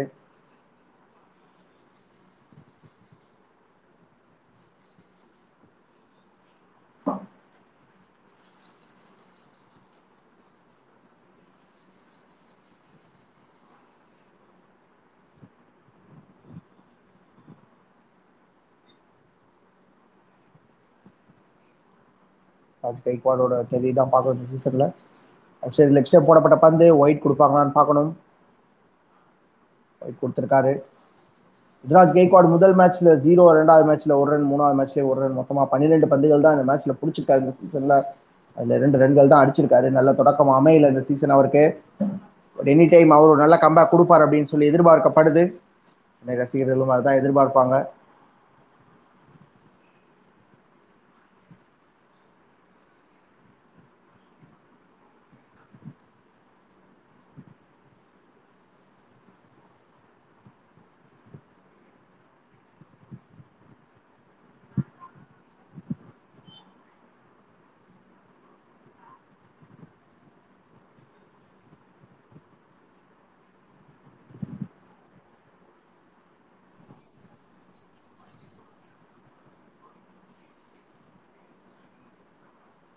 நாடி பண்பு நேர்களை நாடி நாட்டக்களத்தில் இணைந்திருக்கிறீங்க. அகில் அவர்கள் வந்திருக்காரு மறுபடியும். அவரு சொல்லுங்க அகில். Hello hi. என்ன இப்படியே போச்சு அகில்? என்ன பண்றது அகில், நம்ம ப்ரெடிக்ட் பண்றது நடக்கல. ரெண்டு பிளேயருமே வெளியே விக்கெட்டை விழுந்திருக்காங்க. காத்திருப்போம் அகில், ஒரு பெரிய பேட்டிங் லைனப் இருக்கு, கண்டிப்பா ஒரு நம்பிக்கையோட காத்திருப்போம். நல்ல ஒரு பவுலிங், அதனாலதான் ரிசல்ட் அவங்களுக்கு அப்படி கிடைச்சிருக்கு. சொல்லுங்க அகில். இப்போ ஒரு பிக் பார்ட்னர்ஷிப் வேணும் எங்களுக்கு.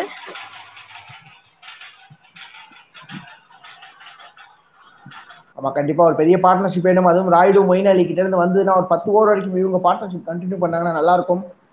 அது கொஞ்சம் பெரிய ஆஸ்டிங் தான். நல்லா பவுலிங் போட்டுட்டு இருக்காங்க, பொறுத்து இருந்து பார்க்கணும் அகில்.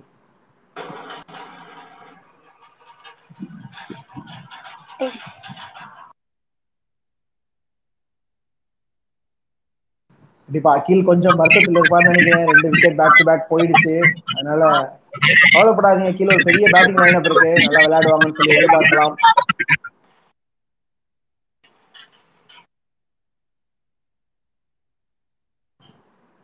அப்புறம் வருவார் நினைக்கிறேன். 2வது பந்து கிஷோர் ரபடா கிட்ட இருந்து மறுபடியும் ஒரு டாட் பால். இல்ல கேப்ல போயிருக்கு, ஒரு சூப்பர் ஷாட் அப்படின்னு தான் சொல்லணும். பவுண்டரி.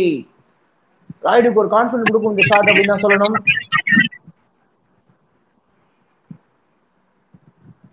ராயுடுக்கு இந்த ஷாட் ஒரு கான்ஃபிடன்ஸ் கொடுக்கும். நல்ல ஒரு கேப்ல பிக்அப் பண்ணியிருக்காரு அப்படின்னு சொல்லுவோம். பாயிண்ட்டுக்கும் அந்த ஃபீல்டருக்கு நடுவில் அடிச்சிருந்திருக்காரு. ஷார்ட் தேர்ட்மேனுக்கும் நடுவில்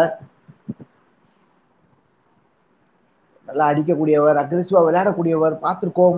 பட் இந்த சீசன் கொஞ்சம் அவர் அவுட் ஆஃப் டச்சில் இருக்கார். போன சீசன்லேயும்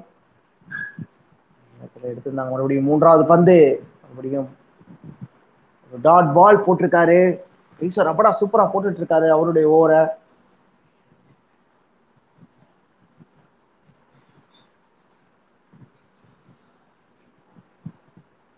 தோனி சென்னை பஞ்சாப் கிங்ஸ்க்கு எகெயின்ஸ்ட் அவரும் ஒரு நல்ல ரெக்கார்டு வச்சிருக்காரு. அவரோட பேட்டிங்கும் எதிர்பார்க்கப்படும் அப்படின்னு தான் நினைக்கிறேன். பட் இப்போதைக்கு நல்ல தொடக்கம் பஞ்சாப்க்கு தான் கிடைச்சிருக்கு. மறுபடியும் ஒரு பந்து அந்த கேப்ல போவான்னு பார்த்தோம், இல்லை. பாயிண்ட் செய்யல, ஃபீல்டர் கைக்கு போயிருக்கு. டாட் பால் போட்டிருக்காரு, அடுத்தடுத்து டாட் பால் போடுறாரு. இந்த ப்ரெஷர் கிரியேட் பண்ணும்போது தான் பேட்ஸ்மேன் வந்து மிஸ்டேக் பண்ணுவாங்க. அது நம்ம நிறைய பார்க்குறோம். சொல்லுங்க அகில்.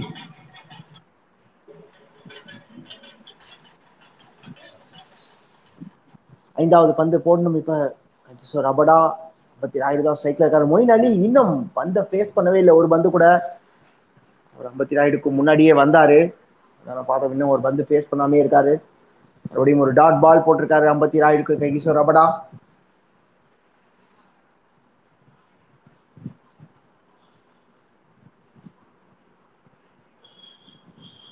.5 ஓவர் முடிவுல 20 ரன்களுக்கு 2 விக்கெட் போயிருக்கு. பவர் பிளே இதை வந்து ரொம்ப யூஸ் பண்ண வேண்டிய ஒரு மேட்ச், ஏன்னா ஒரு ஹை ஸ்கோரிங் மேட்ச். பட் ஆனால் பெருசாக யூஸ் பண்ண முடியலை சென்னை சூப்பர் கிங்ஸால். இது வரைக்கும் 4 ஓவருக்கு வெறும் 20 ரன்கள் தான் அடிச்சிருக்காங்க. அதனால கொஞ்சம் கேபிட்டலைஸ் பண்ணணும் அப்படின்னு சொல்லி நினைப்பாங்க இந்த பேட்ஸ்மேன் 2 பேரும். நம்ம 2 ஓவர் இருக்கு, மேக்ஸிமம் எவ்வளோ அடிக்க முடியுதோ அடிக்கணும்.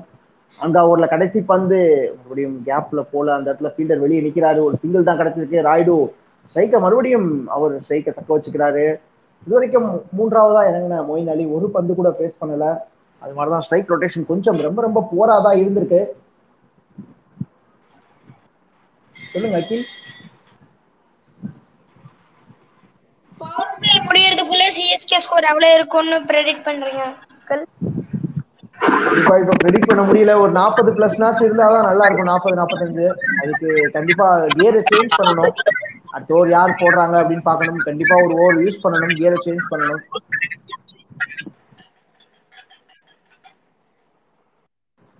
பொறுத்து இந்த பாப்போம். அகில் அவர்கள் ஸ்கோரை ப்ரெடிக்ட் பண்ண சொல்றாங்க. இப்ப இருக்க நிலைமையில ப்ரெடிக்ட் பண்றது ரொம்ப ரொம்ப கஷ்டமான ஒரு விஷயம் தான். அவங்க ஒரு 20 ரன்கள் தான் அடிச்சிருக்காங்க. 72 பஞ்சாப் கிங்ஸோட பவர் பிளே ஸ்கோர் அப்படிங்கறது நம்ம மறந்துடக்கூடாது. அது நம்ம சேஸ் பண்ணிக்கிட்டு இருக்கோம் அப்படிங்கும்போது ரொம்ப ரொம்ப புவர் ஸ்டார்ட் அப்படின்னு தான் சொல்லலாம் சென்னை சூப்பர் கிங்ஸ்லேருந்து. பட் வருண் அரோராவுக்கு ஸ்ட்ரைட்டாகவே 3வது ஓவர் கொடுக்குறாங்க. நல்லா போட்ட காரணத்தினால முதல் பந்து லெக் சைடில் அடிச்சிருக்காரு. ஃபீல்டர் கைக்கு போயிருக்கு. சிக்கர் தவான் நல்ல ஃபீல்டிங் எஃபோர்ட். அவர்கிட்ட டாட் பால் போட்டிருக்காரு. பவர் பிளே ஃபுல்லாக பயங்கர டாமினெண்ட்டாக இருக்காங்க பஞ்சாப் கிங்ஸ் அப்படின்னு தான் சொல்லணும். ஸ்ட்ரைட்டாகவே அவர் நல்லா போட்ட காரணத்தினால அவருக்கு 3வது ஓவரும் கொடுக்குறாங்க. நம்ம இதில் மூன்றாவது ஓவர் பவர் பிளேல வர நம்ம முகேஷ் சௌத்ரி போட்டார், அது அந்த அளவுக்கு சாதகமாக அமையலை. இந்த ஓவர் கண்டிப்பாக கொஞ்சம் அடிக்க பார்ப்பாங்க அப்படின்னு தான் நினைக்கிறேன், அடிக்க வேண்டிய தேவையும் இருக்கு.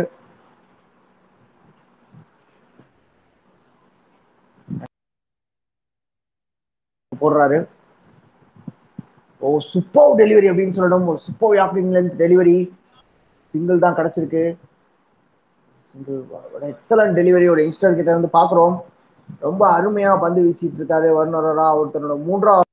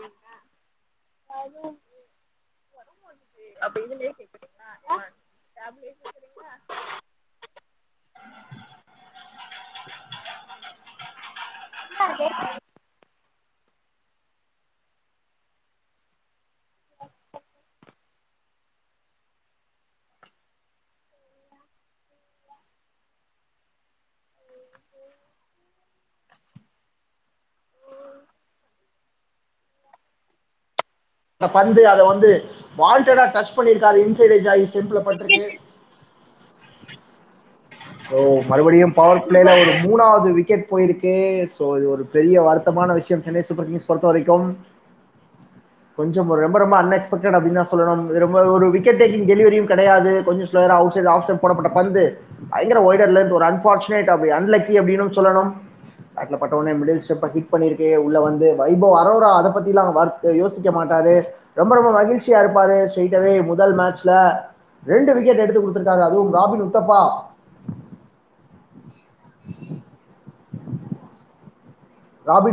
அதுக்கப்புறமேலு மொயின் அலி அப்படின்னு சொல்லி 2 முக்கியமான விக்கெட்டை எடுத்து கொடுத்துருக்காங்க. ஸோ பவர் பிளேயில் 3வது விக்கெட்டையும் இழந்திருக்கு சென்னை சூப்பர் கிங்ஸ். அது சென்னை சூப்பர் கிங்ஸ்க்கு ஒரு மிகப்பெரிய செட் பேக் அப்படின்னு தான் சொல்லணும். இந்த மேட்ச்ல முதல் பாதியில அவங்க வந்து 10 ஓவர்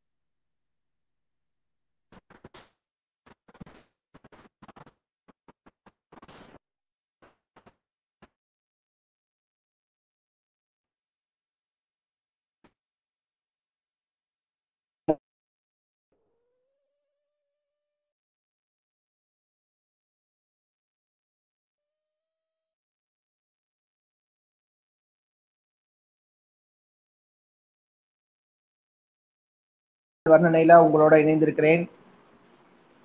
இன்னைக்கு சென்னை சூப்பர் கிங்ஸ்க்கு ஒரு முக்கியமான மச் நீடட் வின் அப்படின்னு சொல்லியிருந்தேன், ஆனா அதுக்கு சாதகமா அமையல. அடுத்தடுத்து விக்கெட் 3 விக்கெட் போயிருக்கு. 5வது ஓவர்ல கடைசி பந்து மறுபடியும் ஒரு டாட் பால் போட்டிருக்காரு.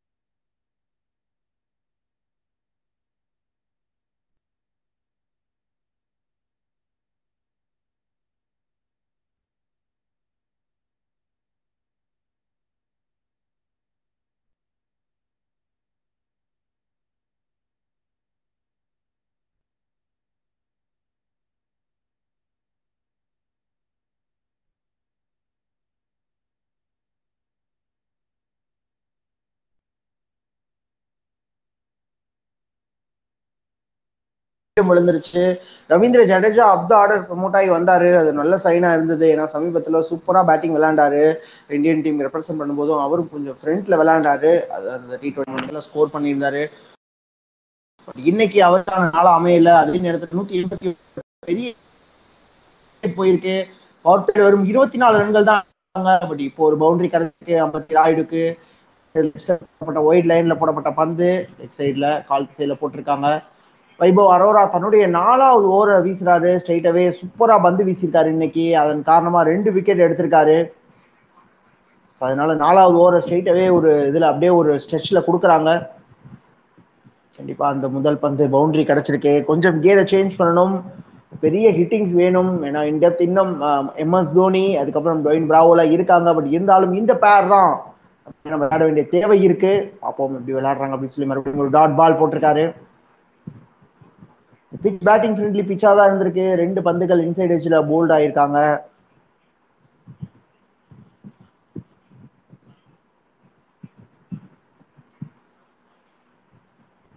ஸோ ஒரு பெரிய இழப்பாக தான் இருக்கும் சென்னை சூப்பர் கிங்ஸ்க்கு. 4 பேட்ஸ்மேன்ஸ் அவங்களோட பிரைம் பேட்ஸ்மேன்ஸ் 4 பேர் விக்கெட்டை பவர் பிளேலே இழந்திருக்காங்க. பஞ்சாப் கிங்ஸ் ஒரு சூப்பர் போலிங் எஃபர்ட் அப்படின்னு சொல்லணும். 3வது பந்து அடிச்சிருக்காங்க.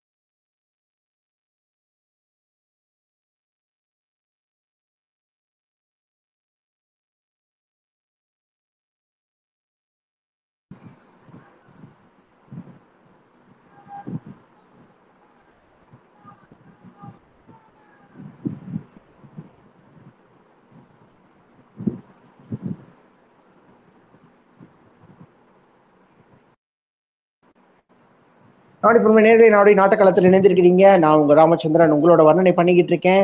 இதுவரைக்கும் சென்னை சூப்பர் கிங்ஸ்க்கு இந்த மேட்ச் சரியா அமையல அப்படின்னு நான் சொல்றேன்.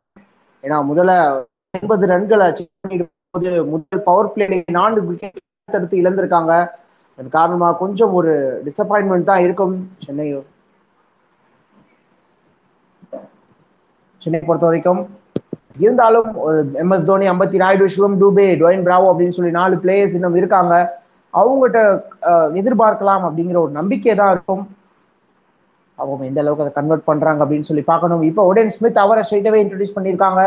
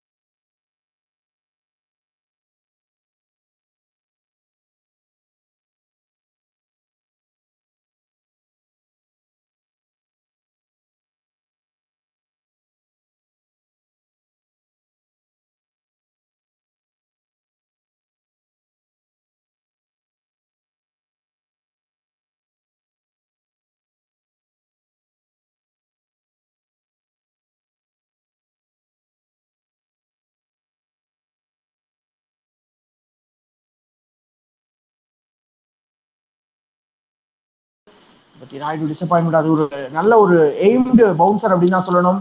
ஷார்ட் பிச் பால், அந்த பந்துகள் வந்து கொஞ்சம் நிறைய தண்ணி இருக்காரு அம்பத்தி ராயுடு. அதான் பிளானா இருக்கு. உடன் ஸ்மித்தும் தன்னுடைய முதல் ஓவரில் ஒரு விக்கெட் எடுத்திருக்காரு. ஸோ இந்த மேட்ச் MS தோனி உள்ள வந்திருக்காரு. பட் ரொம்ப ரொம்ப புவர் சுச்சுவேஷன்ல இருக்காங்க சென்னை சூப்பர் கிங்ஸ். 36 ரன்களுக்கு 5 விக்கெட்களை இழந்திருக்காங்க. இது not up to the mark அப்படின்னு தான் சொல்லணும். சென்னை சூப்பர் கிங்ஸோட பேட்டிங் லைன் அப் நல்ல ஸ்கோரே கிடையாது. கைக்கு போயிட்டு இருக்கிறது நல்லா தெரியுது.